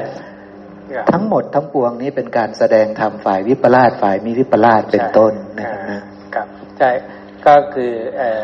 เราจะต้องเข้าใจซะก่อนนะครับในในในบทพยัญชนะและก็อัฏฐะนะครับว่าเอ่อที่กล่าวขึ้นมานั้นนะครับ เราเข้าใจและนำไปปฏิบัติได้ ถ้าเราไม่เข้าใจเลย ถึงแม้ว่าเกิดขึ้นมาแล้วนะครับ ก็ รู้แค่นั้นก็ไม่สามารถที่จะนำไปทำเช่น รู้ไหมความเกิดของลูกเห็นไหมครับคำคำนี้นี่นะครับ ความเกิดของลูกรู้ไหมถ้าไม่รู้เหตุปัจจัยขึ้นมา ก็จะตอบว่า นี่นี่นี่เอ่อเอ่อแม่คลอดลูออกมานี่อะไรก็เป็นแล้วนี่แค่เน้นเองพอ เออ นี่ จะเป็นแบบไหนจะคิดแค่แค่แบบนี้ แต่ถ้าบอกว่าความเกิดของลูกมันเป็นแบบไหนเห็นไหมครับ แล้วทีนี้ถ้าบอกว่าอ่ารูปภายนอกล่ะ รูปภายในล่ะเข้าใจไหมถ้าเกินเกินเข้ามาอย่างนี้ ถ้าอธิบายไม่ได้ ก็ไปต่อยอดไม่ได้นะครับ นั่นเองใช่นี่ก็เหมือนบอกว่านะครับ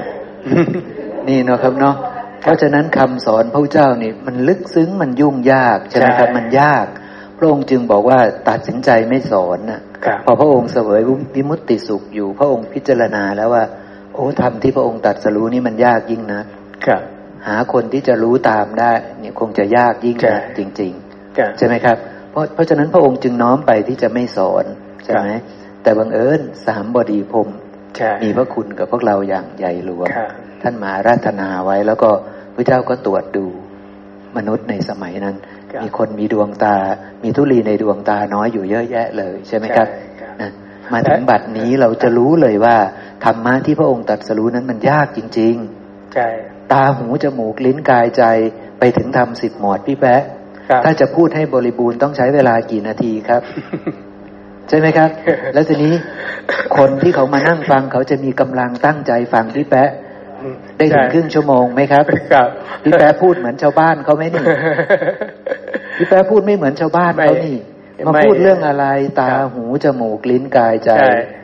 มาพูดเรื่องรูปเสียงกลิ่นรสโผฏฐัพพะธรรมารมณ์ครับมาพูดเรื่องวิญญาณครับมาพูดเรื่องผัสสะครับมาพูดเรื่องสัญญา มาพูดเรื่องสัญเจตนาครับยากไหมครับ ยากยาก มาพูดเรื่องตัณหา มาพูดเรื่อง กรรมทางกายวาจาใจอะไรซับซ้อนยุ่งยากไปหมดเลยครับเยอะ ทีนี้จะไปปฏิปฏิบัติธรรมก็ต้องมาพิจารณาโยนิโสมนสิการไปตามลำดับลำดับลำดับอย่างนี้ ยากไหมครับ ยากยากมาก ยากโอ้ยไปรู้ลมหายใจดีกว่าง่ายกว่าเยอะเงไปยละเราลัทเยธิอะเยอะเยอะไปเดินจงกรมไปนั่งสมาธิเอาดีกว่า ใช่ไหมครับครับ เนี่ยปัญหามันจะเกิดขึ้นแบบนี้ มาอยู่ลมหายใจ ศีลก็บริบูรณ์นี่ ใช่ไหมครับ นี่แหละคือความยากของพระพุทธเจ้าที่พระองค์ไม่อยากจะแสดงครับธรรมเพราะว่าต่อให้พวกเรารู้นะ ต่อไปสมมติว่าแม่นงรักท่านรู้ ท่านเข้าใจแล้วทำสิบหมวดท่านเข้าใจแล้วปฏิจจสมุปบาทอืมท่านเข้าใจแล้วว่าอะไรคือสังคตธรรมครับมันไม่เที่ยงด้วยอาการยังไงใช่มันเป็นทุกข์ด้วยอาการยังไง มันเป็นอนัตตาด้วยอาการยังครัไงบท่านเข้าใจหมดแล้ว ท่านน้อมใจเชื่อแล้วใช่ทีนี้ท่านจะเอาไปปฏิบัติ ใช่ ใช่ไหมครับ ยากไหมครับ ยากยา กยากการปฏิบัตินี่ยากยิ่งนะยากใช่ไหมครับ เพราะเราชินกับความวิปลาสของเราครับนะปวดท้องปุ๊บก็ต้องไปหาหมอสิใช่จะมาพึ่งพระพุทธเจ้าได้ยังไงอ่าจะมาระลึกถึงพระธรรมได้ยังไงครับใช่ไหมครับ ก็ต้องรีบไปหาหมอสิใช่ใช่ไหมครับ เป็นอะไรอีกครับ เนี่ยเป็นโควิดก็ต้องรีบไปหาหมอไปสิหาหมอครับจะมากำหนดรู้กายเวทนาจิตธรรมนี้ได้ยังไงครับใช่ไหมครับ พี่แปะครับนะเนี่ยมันยากอย่างนี้ และอ่าก็ คือการการที่ได้ยินได้ฟังธรรมะของพระพุทธเจ้านี้นะครับ ผมถึงได้เกรินครั้งแรกนะครับ จะต้องประกอบด้วยโยนิสูมนัสิการนะครับ ทุกครั้งเลยนะครับ ถ้าเราขาดโยนิสูมนัสิการนี้นะครับ เราจะนะครับมองเห็นมุมของธรรมะนั้นไม่ถูกต้องนะครับ เรียกว่า เราฟังแล้วถ้าไม่โยนิสูนะครับ เรียกว่าอโยนิสูนะครับ จะจะจะเป็นแบบนั้นนะครับ ดังนั้น การโยนิสูมนสิการนี้นะครับ อันดับแรกเลยนะครับ ก็คือแสงเงินแสงทองของอริยมรรคมีองค์แปดนั่นเองนะครับ เมื่อเราทำไปเรื่อยๆเรื่อยๆนะครับ เราก็จะได้เป็นการเจริญอริยมรรคมีองค์แปดนั่นเองนะครับ นี่ก็จะเป็นแบบนั้น แล้วก็แต่ละ แต่ละคนแต่ละคนนั้นนะครับ สัญญานี้ไม่เหมือนกัน แต่เหตุปัจจัยทำให้เขาเขาที่เราเห็นนะครับ สอนตามสัญญาตามทิฏฐิเขานะครับเพราะเพราะอะไรครับเหตุปัจจัยครับหนึ่งนะครับเขาเป็นเป็นเจ้าสำนัก เขาก็เลยสอนไปตามตามเหตุปัจจัยของเขานะครับเขามีโอกาสได้เป็น หัวหน้าเขามีโอกาสแต่เป็นลูกศิษย์มีลูกศิษย์ลูกหาเยอะนะครับ เขาก็เลยสร้างนะครับ สร้างวาทะสร้างบทพยัญชนะให้ดูดีและก็เป็นเอกลักษณ์ของแต่ละสำนักสำนักไป เราจึงเห็นในปัจจุบันนี้หลายๆสำนักเห็นนะครับแต่ทำไมมีสำนักหนึ่งสองสามสี่เกิดขึ้นมามากมายนะครับ นี่ก็จะเป็นไปตามทิฏฐิของ หัวหน้าหรือเจ้าสำนักนั้นๆนะครับ แต่เมื่อเราได้ยินได้ฟังแล้วนะครับ เราก็นะครับโยนิสูมนสิการนะครับ ดังนั้นการโยนิสูมนสิการของเรานี้ก็จะต้องประกอบด้วยนะครับ ปัญญาประกอบด้วยสัญญานะครับ ที่พระพุทธเจ้าท่านให้เราเป็นเครื่องไม้เครื่องมือนั่นเองเนี่ยนี่ก็จะเป็นเป็นเป็นเป็นในสิ่งที่เรานำไปปฏิบัติครับ ครับมาต่อที่พระสูตรนะครับตะกี้พระสูตรภิกขุสูตรตะกี้นะครับ พอท่านได้ฟังปุ๊บก็หลีกออกไปอยู่ผู้เดียวก็เป็นพระอรหันต์อีกนะครับครับเพราะฉะนั้นแท้จริงแล้วเรียกแทบจะเรียกว่าทุกพระสูตร ยกเว้นพระสูตรของพระอานนท์นะนะครับ ที่ไม่ได้บรรลุที่ไม่ได้ต่อท้ายว่าเป็นพระอรหันต์ที่เหลือนั้นโดยมากจะต่อท้ายด้วยว่าการไปได้เป็นพระอรหันต์นะครับ เพราะฉะนั้นแท้จริงแล้วคนที่จะเข้าไปหาพระพุทธเจ้า แล้วก็ขอทำโดยย่อแล้วก็บอกว่าจะหลีกออกผู้เดียวไม่ประมาท มีความเพียรอุทิศกายและใจอยู่นี่ครับปรารถนาจะพ้นทุกข์นะครับใช่ปรารถนาจะเป็นพระอรหันต์นะครับใช่ไหมครับ เพราะฉะนั้นตั้งใจจริงนะครับ ไม่ใช่ไปขอเล่นๆไม่ใช่คุยกันเล่นๆนะใช่ไม่ใช่ว่าว่างๆลองถามพระองค์ดีเล่นๆไม่ได้นะ ไม่ใช่นะใช่ไหมครับครับตั้งใจจริง ๆ แล้วภิกษุเหล่านี้ภิกษุณีเหล่านี้ล้วนแต่อ่าเข้าใจอาจเข้าใจธรรมแล้วทั้งสิ้น ปรารถนาที่จะไปถึงความสิ้นทุกข์ใช่ทั้งสิ้นจึงออกจากเรือนมาบวชเป็นบรรพชิตพ ร้อมที่จะอุทิศกายและใจอย่างบริสุทธิ์บริบูรณ์ให้ถึงความสิ้นทุกข์ใช่นะพระสูตรต่อมาท่านพาหิยะก็เหมือนกัน และพระสูตรต่อไปก็ท่านอุตริยะก็เหมือนกันนะครับ ท่านพาหิยะก็มาหาพระพุทธเจ้า แล้วก็พระเจ้าก็แสดงแบบเดิมครับ คือสติปัฏฐานสี่พาหิยะ เธอจงทำเบื้องต้นในกุศลธรรมทั้งหลายให้หมดจดก่อน อะไรล่ะคือเบื้องต้นของกุศลธรรม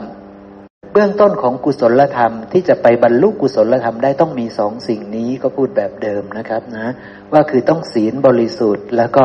ต้องมีความเห็นที่ถูกต้อง ต้องมีสัมมาทิฏฐิต้องมีความรู้ในปฏิจจสมุปบาท อริยสัจสี่ทำสิบหมวด รู้กุศล อกุศลรู้อาหารสี่อะไรพวกนี้นะครับนะ แล้วท่านก็บอกว่าเมื่อเธอพร้อมแล้ว ในเบื้องต้นของกุศลธรรมทั้งสองอย่างนี้ ให้เธออาศัยศีลดำรงอยู่ในศีล แล้วพึงเจริญสติปัฏฐานสี่ประการนะนะครับ พระองค์ก็แสดงแบบเดิมนะครับเนาะพอแสดงเสร็จปุ๊บท่านพายะก็หลีกออกไปอยู่ผู้เดียวเป็นพระอรหันต์นะครับนะต่อมาท่านอุตริยะก็เหมือนกันนะครับ อุตริยะสูตรนะครับ ท่านอุตริยะก็ไปขอประทานวโรกาสขอทำโดยย่อเหมือนกันพระเจ้าก็แสดงแบบเดิมนะครับ คือศีลและก็ความเห็นตรงต้องมีก่อนนะ จากนั้นปุ๊บก็เจริญสติปัฏฐานสี่เห็นไหมครับนะก็แสดงสติปัฏฐานสี่เสร็จปุ๊บท่านก็หลีกออกไปอยู่ผู้เดียวนะนี่คือชี้ทำให้ว่า เธอน่าเธอเหมาะกับการเจริญสติปัฏฐานสี่ไปพิจารณาเห็นกายเวทนาจิตธรรมนะ อย่างนี้ใช่ไหมครับ ก็น้อมรับเอาไปแล้วก็ไปประพฤติปฏิบัติถ้าสอนท่านลาหุนก็ทำสิบหมวดเลยนะครับเนาะอย่างนี้เป็นต้นนะครับ เอาละเหลืออีกพระสูตรหนึ่งแล้วครับเล็กพระสูตรสุดท้ายละ เล่มที่สิบเก้าหน้าสองหกเก้านะครับสิบเก้าสองหกเก้าจริง ๆ ก็เหมือนเดิมนะครับ จริง ๆ ก็จะเหมือนเดิมนะ ปาติโมกขสังวรสูตร ว่าโดยปาติโมกปาติโมกก็คือศีลนั่นเองใช่ไหมครับ ก็คือศีลของภิกษุนะ ก็ไปขอทำโดยย่ออีกมีภิกษุไปขอทำโดยย่อพระเจ้าก็บอกว่า เพราะเหตุนั้นเธอจงทำเบื้องต้นในกุศลธรรมทั้งหลายให้หมดจดก่อนอะไรเล่าคือเบื้องต้นของกุศลธรรมทั้งหลาย คือในธรรมวินัยนี้นะ เธอจงสำรวมด้วยสังวรในพระปาติโมกเพียบพร้อมด้วยอาจาระและโคจรอยู่ มีปกติเห็นโทษ เพียงเล็กน้อยในสมทานศึกษาสมทานศึกษาในสิกขาบททั้งหลายเถิด ให้เป็นผู้มีศีลของพระให้บริบูรณ์นั่นเองใช่ไหมครับ ให้มีศีลของพระให้บริบูรณ์เปลี่ยนบทพยัญชนะและ แต่แท้จริงก็คือให้มีศีลที่หมดจดดีนั่นแหละเมื่อใดเธอหมดจดดีแล้วนะ ให้เธออาศัยศีล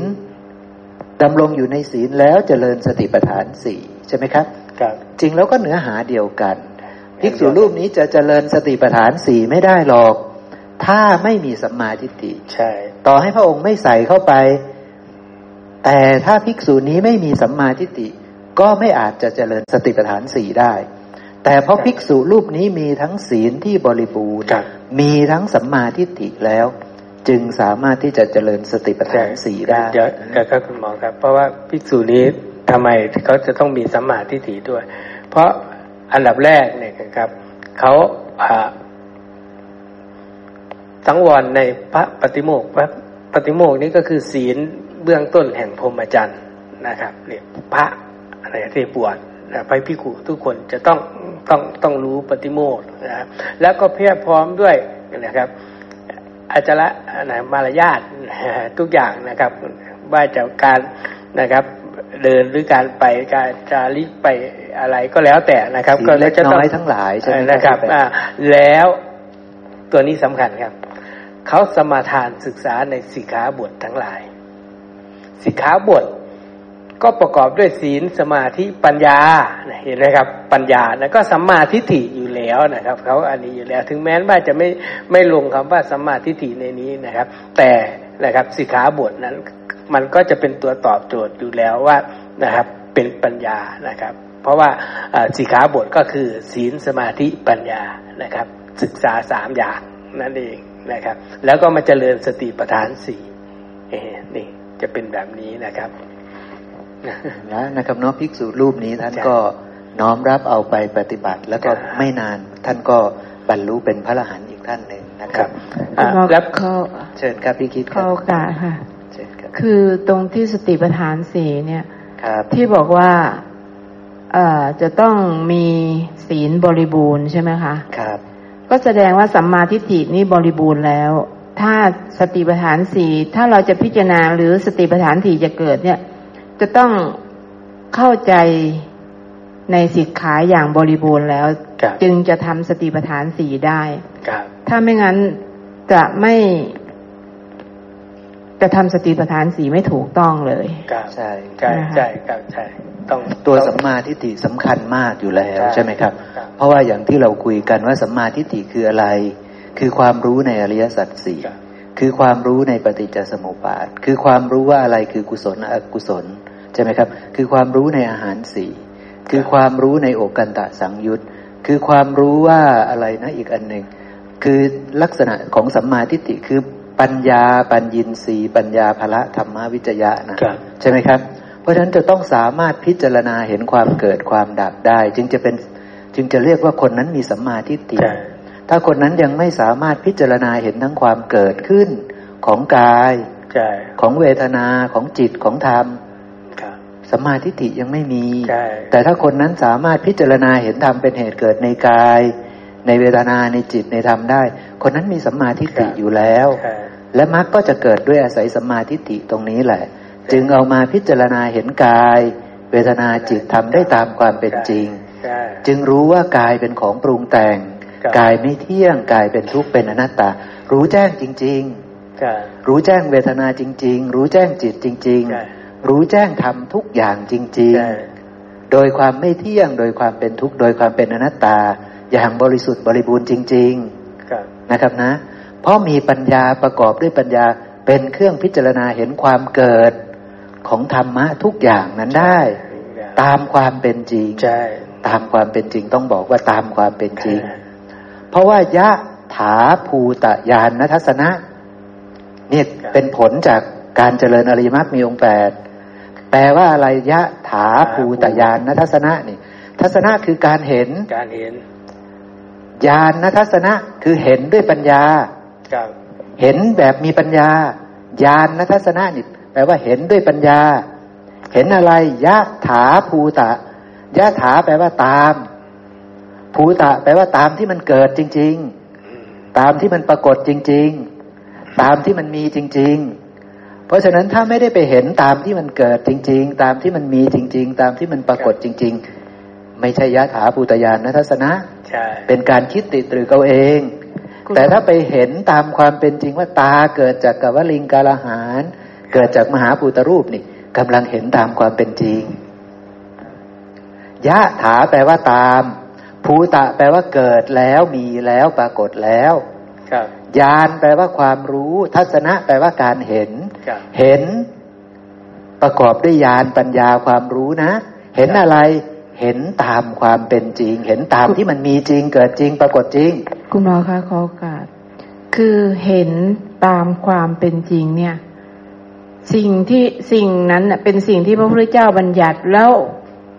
เราเห็นสิ่งนั้นตามที่พระพุทธเจ้าบัญญัติว่าเป็นสิ่งนั้นใช่ไหมคะ คือไม่ได้เห็นนอกเหนือไปจากสิ่งที่พระพุทธเจ้าบัญญัติ แต่ถ้าเราเห็นตามความคิดของเรานี่ผิดแล้วใช่ไหมคะผิดครับผิด ต้องไปเห็นตามที่พระองค์ได้ตรัสรู้ ว่าเพราะผัสสะมีนะ เวทนาจึงมีสัญญาจึงมีสังขารจึงมี ราะฉะนั้นเราจะไปคิดว่า อุ้ยผัสสะมีแล้วไม่ต้องมีปรุงแต่งได้ไหมครับ เนี่ยกำลังคิดเอาเองแล้วกำลังคิดเอาเองใช่ไหมเพราะฉะนั้นผัสสะแล้วอุ้ยไม่ต้องปรุงแต่ง เนี่ยกำลังคิดเอาเองใช่ไหมไม่ได้เห็นตามความเป็นจริง ความเป็นจริงก็คือผัสสะเกิด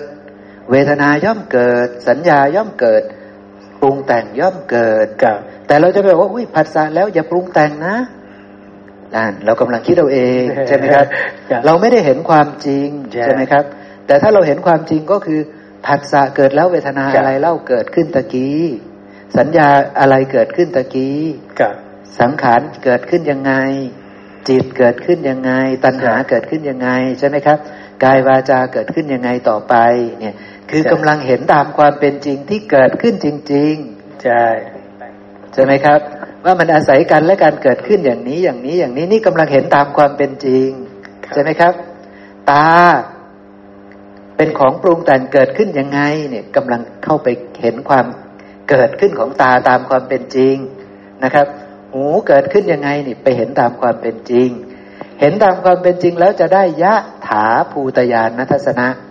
เมื่อยะถาภูตยานนัทสนะเกิด นิพพิทาวิราคะวิมุตจะเกิด เพราะยะถาภูตยานนัทสนะนี่ ก็เท่ากันกับคำว่าสัมมาญาณะใช่ เท่ากันกับคำว่าสัมมาญาณะนั่นแหละ เมื่อสัมมาญาณะเกิดก็จะนิพพิทาวิราคะวิมุตเห็นไหมครับนี่เพราะฉะนั้นยะถาภูตยานนัทสนะนี่เป็นผลจากการกำหนดรู้ เป็นผลจากสติปัฏฐานสี่นะครับ ก็จะได้รู้กายตามความเป็นจริงแล้วตอนนั้น รู้เวทนาตามความเป็นจริงแล้วตอนนั้น รู้จิตตามความเป็นจริงแล้วตอนนั้น รู้ธรรมทั้งปวงตามความเป็นจริงแล้วตอนนั้น เพราะเห็นว่ามันเป็นเพียงธรรมะที่อาศัยกันและกันเกิดขึ้นอยู่ ไม่ได้เห็นโดยความเป็นอัตตา เห็นโดยความเป็นสิ่งที่อาศัยปัจจัยปรุงแต่งจึงเกิดขึ้น เป็นสิ่งที่ไม่เที่ยงเป็นทุกข์เป็นอนัตตาอย่างบริสุทธิ์บริบูรณ์เข้าใจไหมครับ เพราะฉะนั้นตอนนั้นกำลังเห็นกายถูกต้อง เกิดยะถาภูตยานทัศนะเรียบร้อยแล้ว กำลังเห็นเวทนาถูกต้องเกิดยะถาภูตยานทัศนะเรียบร้อยแล้ว เพราะเป็นผลจากสติปัฏฐานสี่เพราะเป็นผลจากอริยมรรคมีองค์แปดนั่นเองใช่ไหมครับนะเป็นเรื่องอย่างนี้นะครับน้องโมงแล้วครับเอาละเหลือเวลาอีกสี่นาทีครับนะก็จบบริบูรณ์นะครับนะ อาจจะมีอีกเล็ก ๆ น้อยๆผมก็ถือว่าจบบริบูรณ์แล้วกันนะครับนะ ก็คือสรุปอีกทีหนึ่งนะครับ ภิกษุที่ตั้งใจจะไปขอธรรมะโดยย่อเนี่ยแล้วจะหลีกออกอยู่ผู้เดียวไม่ประมาท ประพฤติอุทิศกายและใจอยู่นี่ โอ้โหคนนี้ แสดงว่าท่านบ่มอินทรีย์มาพร้อมที่อยากจะเป็นพระอรหันต์แล้วพร้อมที่จะมุ่งมั่นตั้งใจเต็มที่แล้วใช่ไหมครับ เพราะฉะนั้นเราจะเห็นเลยว่า ไม่มีคฤหัสถ์สักคนเดียวไปขอแบบนี้ไม่มีสักคนนะครับนะไม่มีเลย มีแต่ภิกษุ เพราะว่าตัวภิกษุเองเนี่ย ที่ท่านตัดสินใจออกไปบวชท่านก็ตัดกองพ่อกทรัพย์น้อยใหญ่ เครือญาติน้อยใหญ่อยู่แล้วใช่ไหมครับ ท่านต้องการจะหลีกออกอยู่แล้ว ใช่ไหมครับ เพราะฉะนั้นท่านน้อมไปอยู่แล้ว ท่านเข้าใจนะครับ แล้วท่านก็น้อมไปที่จะประพฤติพรหมจรรย์ที่จะให้มันถึงความสิ้นทุกข์อุทิศกายและใจอยู่นะครับ เพราะฉะนั้นพอท่านรู้ชัดแล้วว่าท่านปรารถนาความพ้นทุกข์ท่านก็เลยเข้าไปหาพระพุทธเจ้า ขอทำโดยย่อ เพราะว่าพระเจ้าจะเป็นผู้ที่รู้ว่าอินทรีย์ของคนนี้เหมาะกับด้านใด อินทรีย์ของคนนี้เหมาะกับด้านใด ท่านก็จะแสดงธรรมโดยย่อท่านมาลุงกยบุตร ท่านก็บอกว่าให้สักแต่ว่านะสักแต่ว่ารูปเสียงกลิ่นรสโผฏฐะธรรมารมที่มันเข้ามากระทบนะท่านมาลุงกยบุตรก็อธิบายเลยว่าอ๋อต้องมีสติ ถ้าไม่มีสติห่างไกลนิพพานใช่ มีสติเป็นยังไงท่านรู้ไหมครับ รู้หมดแล้ว รู้หมดแล้ว ท่านสามารถที่จะกำหนดรู้รูปนั้น เสียงนั้นกลิ่นนั้นรสนั้นโผฏฐะนั้นธรรมารมนั้นได้ ใช่ไหมครับใช่รู้ทำเป็นเหตุเกิดของรูปของเสียงของกลิ่นของรสของโผฏฐะของธรรมารมเหล่านั้นได้หมด และสามารถกำหนดรู้กายเวทนาจิตธรรมทั้งหมดได้ใช่ไหมครับรบเพราะท่านรู้ปฏิจจสมุปบาทมาก่อนแล้วเพ ราะท่านรู้ธรรมสิบหมวดมาก่อนแล้ว ใช่ไหมครับ มันเป็นเรื่องแบบนี้ เพราะฉะนั้นบางรูปท่านก็แสดงด้วยภาพรวมๆแสดงธรรมกับท่านอุบาลีกับนางประชาบดีโคตมีนี่ภิกษุประชาบดีโคตมีนี่แสดงภาพรวมๆใช่ไหมครับ อันใดที่จะเป็นไปในฝ่ายสะสมพอกพูนยึดถืออะไรต่าง ๆ เนี่ย ไม่ใช่นะ แต่ทางที่จะเป็นไปเพื่อละเพื่อไม่สะสมเพื่อที่จะสันโดษเพื่อที่จะทำความเพียรน่ะใช่ เป็นไปเพื่อความเบื่อหน่ายคลายกำหนัด เพื่อตัดสรู้เพื่อนิพพานน่ะใช่ ท่านเข้าใจไหมครับสองรูปนั้น เข้าใจหมดทางถูกกับทางผิดใช่ไหมครับ นี่คือชี้ลุมรวมใช่ไหมครับ ต่อมาแสดงธรรมกับพระลาหุนเต็มสูตรเลยครับ เต็มสูตรเลยคือทำสิบหมวดนะครับ รูปตาเที่ยงหรือไม่เที่ยง หูจมูกลิ้นกายใจเที่ยงหรือไม่เที่ยง เป็นทุกข์หรือเป็นสุข เป็นอัตตาหรือเป็นอนัตตา ไล่หมวดที่สองหมวดที่สามหมวดที่สี่หมวดที่ห้าไปจนหมวดที่สิบใช่ไหมครับ นี่คือแบบพิสดารที่สุดที่ท่านสอนท่านพระลาหุนต่อมาปุ๊บแสดงเรื่องขันห้าครับ แสดงเรื่องกลุ่มขันห้านะครับ เมื่อใดกำหนดรู้ขันห้าเมื่อนั้นแหละจะละความยึดมั่นจะละความคุ้นคิดจะละความ อะไรต่างๆ ละฉันทะละความกำหนัดจากขันทั้งห้านี้ได้ใช่ไหมครับ ก็คือกำหนดรู้ขันห้ามีสติกำหนดรู้ขันห้าใช่ไหมครับ ขันห้าเป็นสิ่งที่ควรกำหนดรู้ การกำหนดรู้ก็คือใช้สติปัฏฐานสี่ใช่ไหมครับ ก็เหมือนกันกับการเจริญเห็นกายเวทนาจิตธรรม เพียงแต่เปลี่ยนมาเห็นเป็นขันห้าเวลาจะเห็นขันห้าตามความเป็นจริง ก็ต้องพิจารณาเห็นธรรมเป็นเหตุเกิดในขันห้า พิจารณาเห็นธรรมเป็นเหตุดับในขันห้าเมื่อพิจารณาเห็นธรรมเป็นเหตุเกิดเห็นธรรมเป็นเหตุดับในขันห้านั่นแหละกำลังเจริญอนิจจสัญญา นั่นแหละกำลังเจริญทุกขสัญญา นั่นแหละกำลังเจริญอนัตตสัญญา เช่นเดียวกันอีกกลุ่มพระสูตรหนึ่งแสดงด้วยอายตนะ ใช่ไหมครับ อาจจะแสดงด้วยทำห้าหมวดโดยย่อๆใช่ไหมครับ แต่แสดงกับพระราหุลน่ะเต็มสูตรเลย ไม่ใช่ห้าหมวดเป็นสิบหมวดเลย แสดงเป็นห้าหมวดปุ๊บก็พูดถึงอายตนะภายในภายนอกวิญญาณ ผัสสะเวทนา ให้กำหนดรู้ ใช่ไหมครับ การกำหนดรู้ก็คือมีสติไปกำหนดรู้สิ่งเหล่านี้เสีย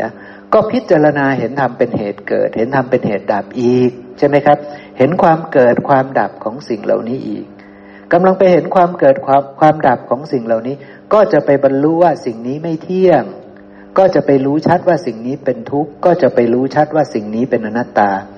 ก็จะทำให้หลุดพ้นจากสิ่งที่เป็นทุกข์เหล่านี้ได้ เข้าใจนะครับเนาะพระสูตรกลุ่มสุดท้ายก็แสดงเรื่องสติปัฏฐานสี่ใช่ไหมครับ แสดงเรื่องสติปัฏฐานสี่เบื้องต้นต้องมีศีล ต้องอาศัยศีลดำรงอยู่ในศีลแล้วมีสัมมาทิฏฐิคือรู้เรื่อง ปฏิจจสมุปบาท อริยสัจสี่ โอกันตะสังยุตธรรมสิบหมวด รู้กุศลอกุศล รู้อาหารสี่รู้มีปัญญานะ ประกอบด้วยปัญญาเป็นเครื่องพิจารณาเห็นธรรมเป็นเหตุเกิด เห็นธรรมเป็นเหตุดับเหล่านี้ ต้องครบถ้วนบริบูรณ์ใช่ไหมครับ ซึ่งทั้งหมดนั้นก็เป็นเรื่องที่เหลือ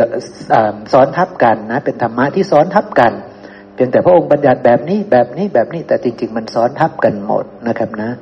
พอเธอเข้าใจแบบนี้แล้วมีศีลแบบนี้แล้วมีสัมมาทิฏฐิแบบนี้ ก็ไปพิจารณาเห็นธรรมทั้งหลายทั้งปวงตามความเป็นจริง โดยพิจารณาเห็นธรรมเป็นเหตุเกิด เห็นธรรมเป็นเหตุดับในธรรมทั้งหลายทั้งปวงเหล่านั้นเสีย แล้วเธอก็จะแจ้งในความไม่เที่ยง แจ้งในความเป็นทุกข์แจ้งในความเป็นอนัตตา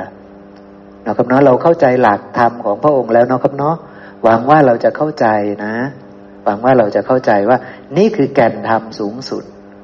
ต้องรู้อริยสัจสี่ก่อน ต้องรู้ปฏิจจสมุปบาทก่อน ต้องรู้โอกันตะสังยุตก่อน ต้องรู้เรื่องอาหารสี่กุศลอกุศลก่อน รู้หมดแล้วปุ๊บมีปัญญานะ ประกอบด้วยปัญญาพิจารณาเห็นทำเป็นเหตุเกิดทำเป็นเหตุดับ เห็นทำเหล่านี้ตามความเป็นจริงให้ได้ จึงจะออกจากสิ่งเหล่านี้ได้ ด้วยอาการอย่างนี้นะครับเนาะ เอาละสำหรับวันนี้ก็ควรแก่เวลาแล้วครับ เรามาระลึกถึงพระพุทธพระธรรมพระสงฆ์แล้วก็ค่อยไปพักกันครับ สาธุอระหังสัมมาสัมพุทโธพระกวา พุทธังพระกวันตังอภิวาเทมิ สวากขาโตพระกวตาธรรมโมธรรมังนัมสามิ สุปฏิปันโนภะคะวะโตสาวกสังโฆสังฆังนะมามินะโมตัสสะภะคะวะโต อะระหะโต สัมมาสัมพุทธัสสะนะโมตัสสะภะคะวะโต อะระหะโต สัมมาสัมพุทธัสสะนะโมตัสสะภะคะวะโต อะระหะโต สัมมาสัมพุทธัสสะ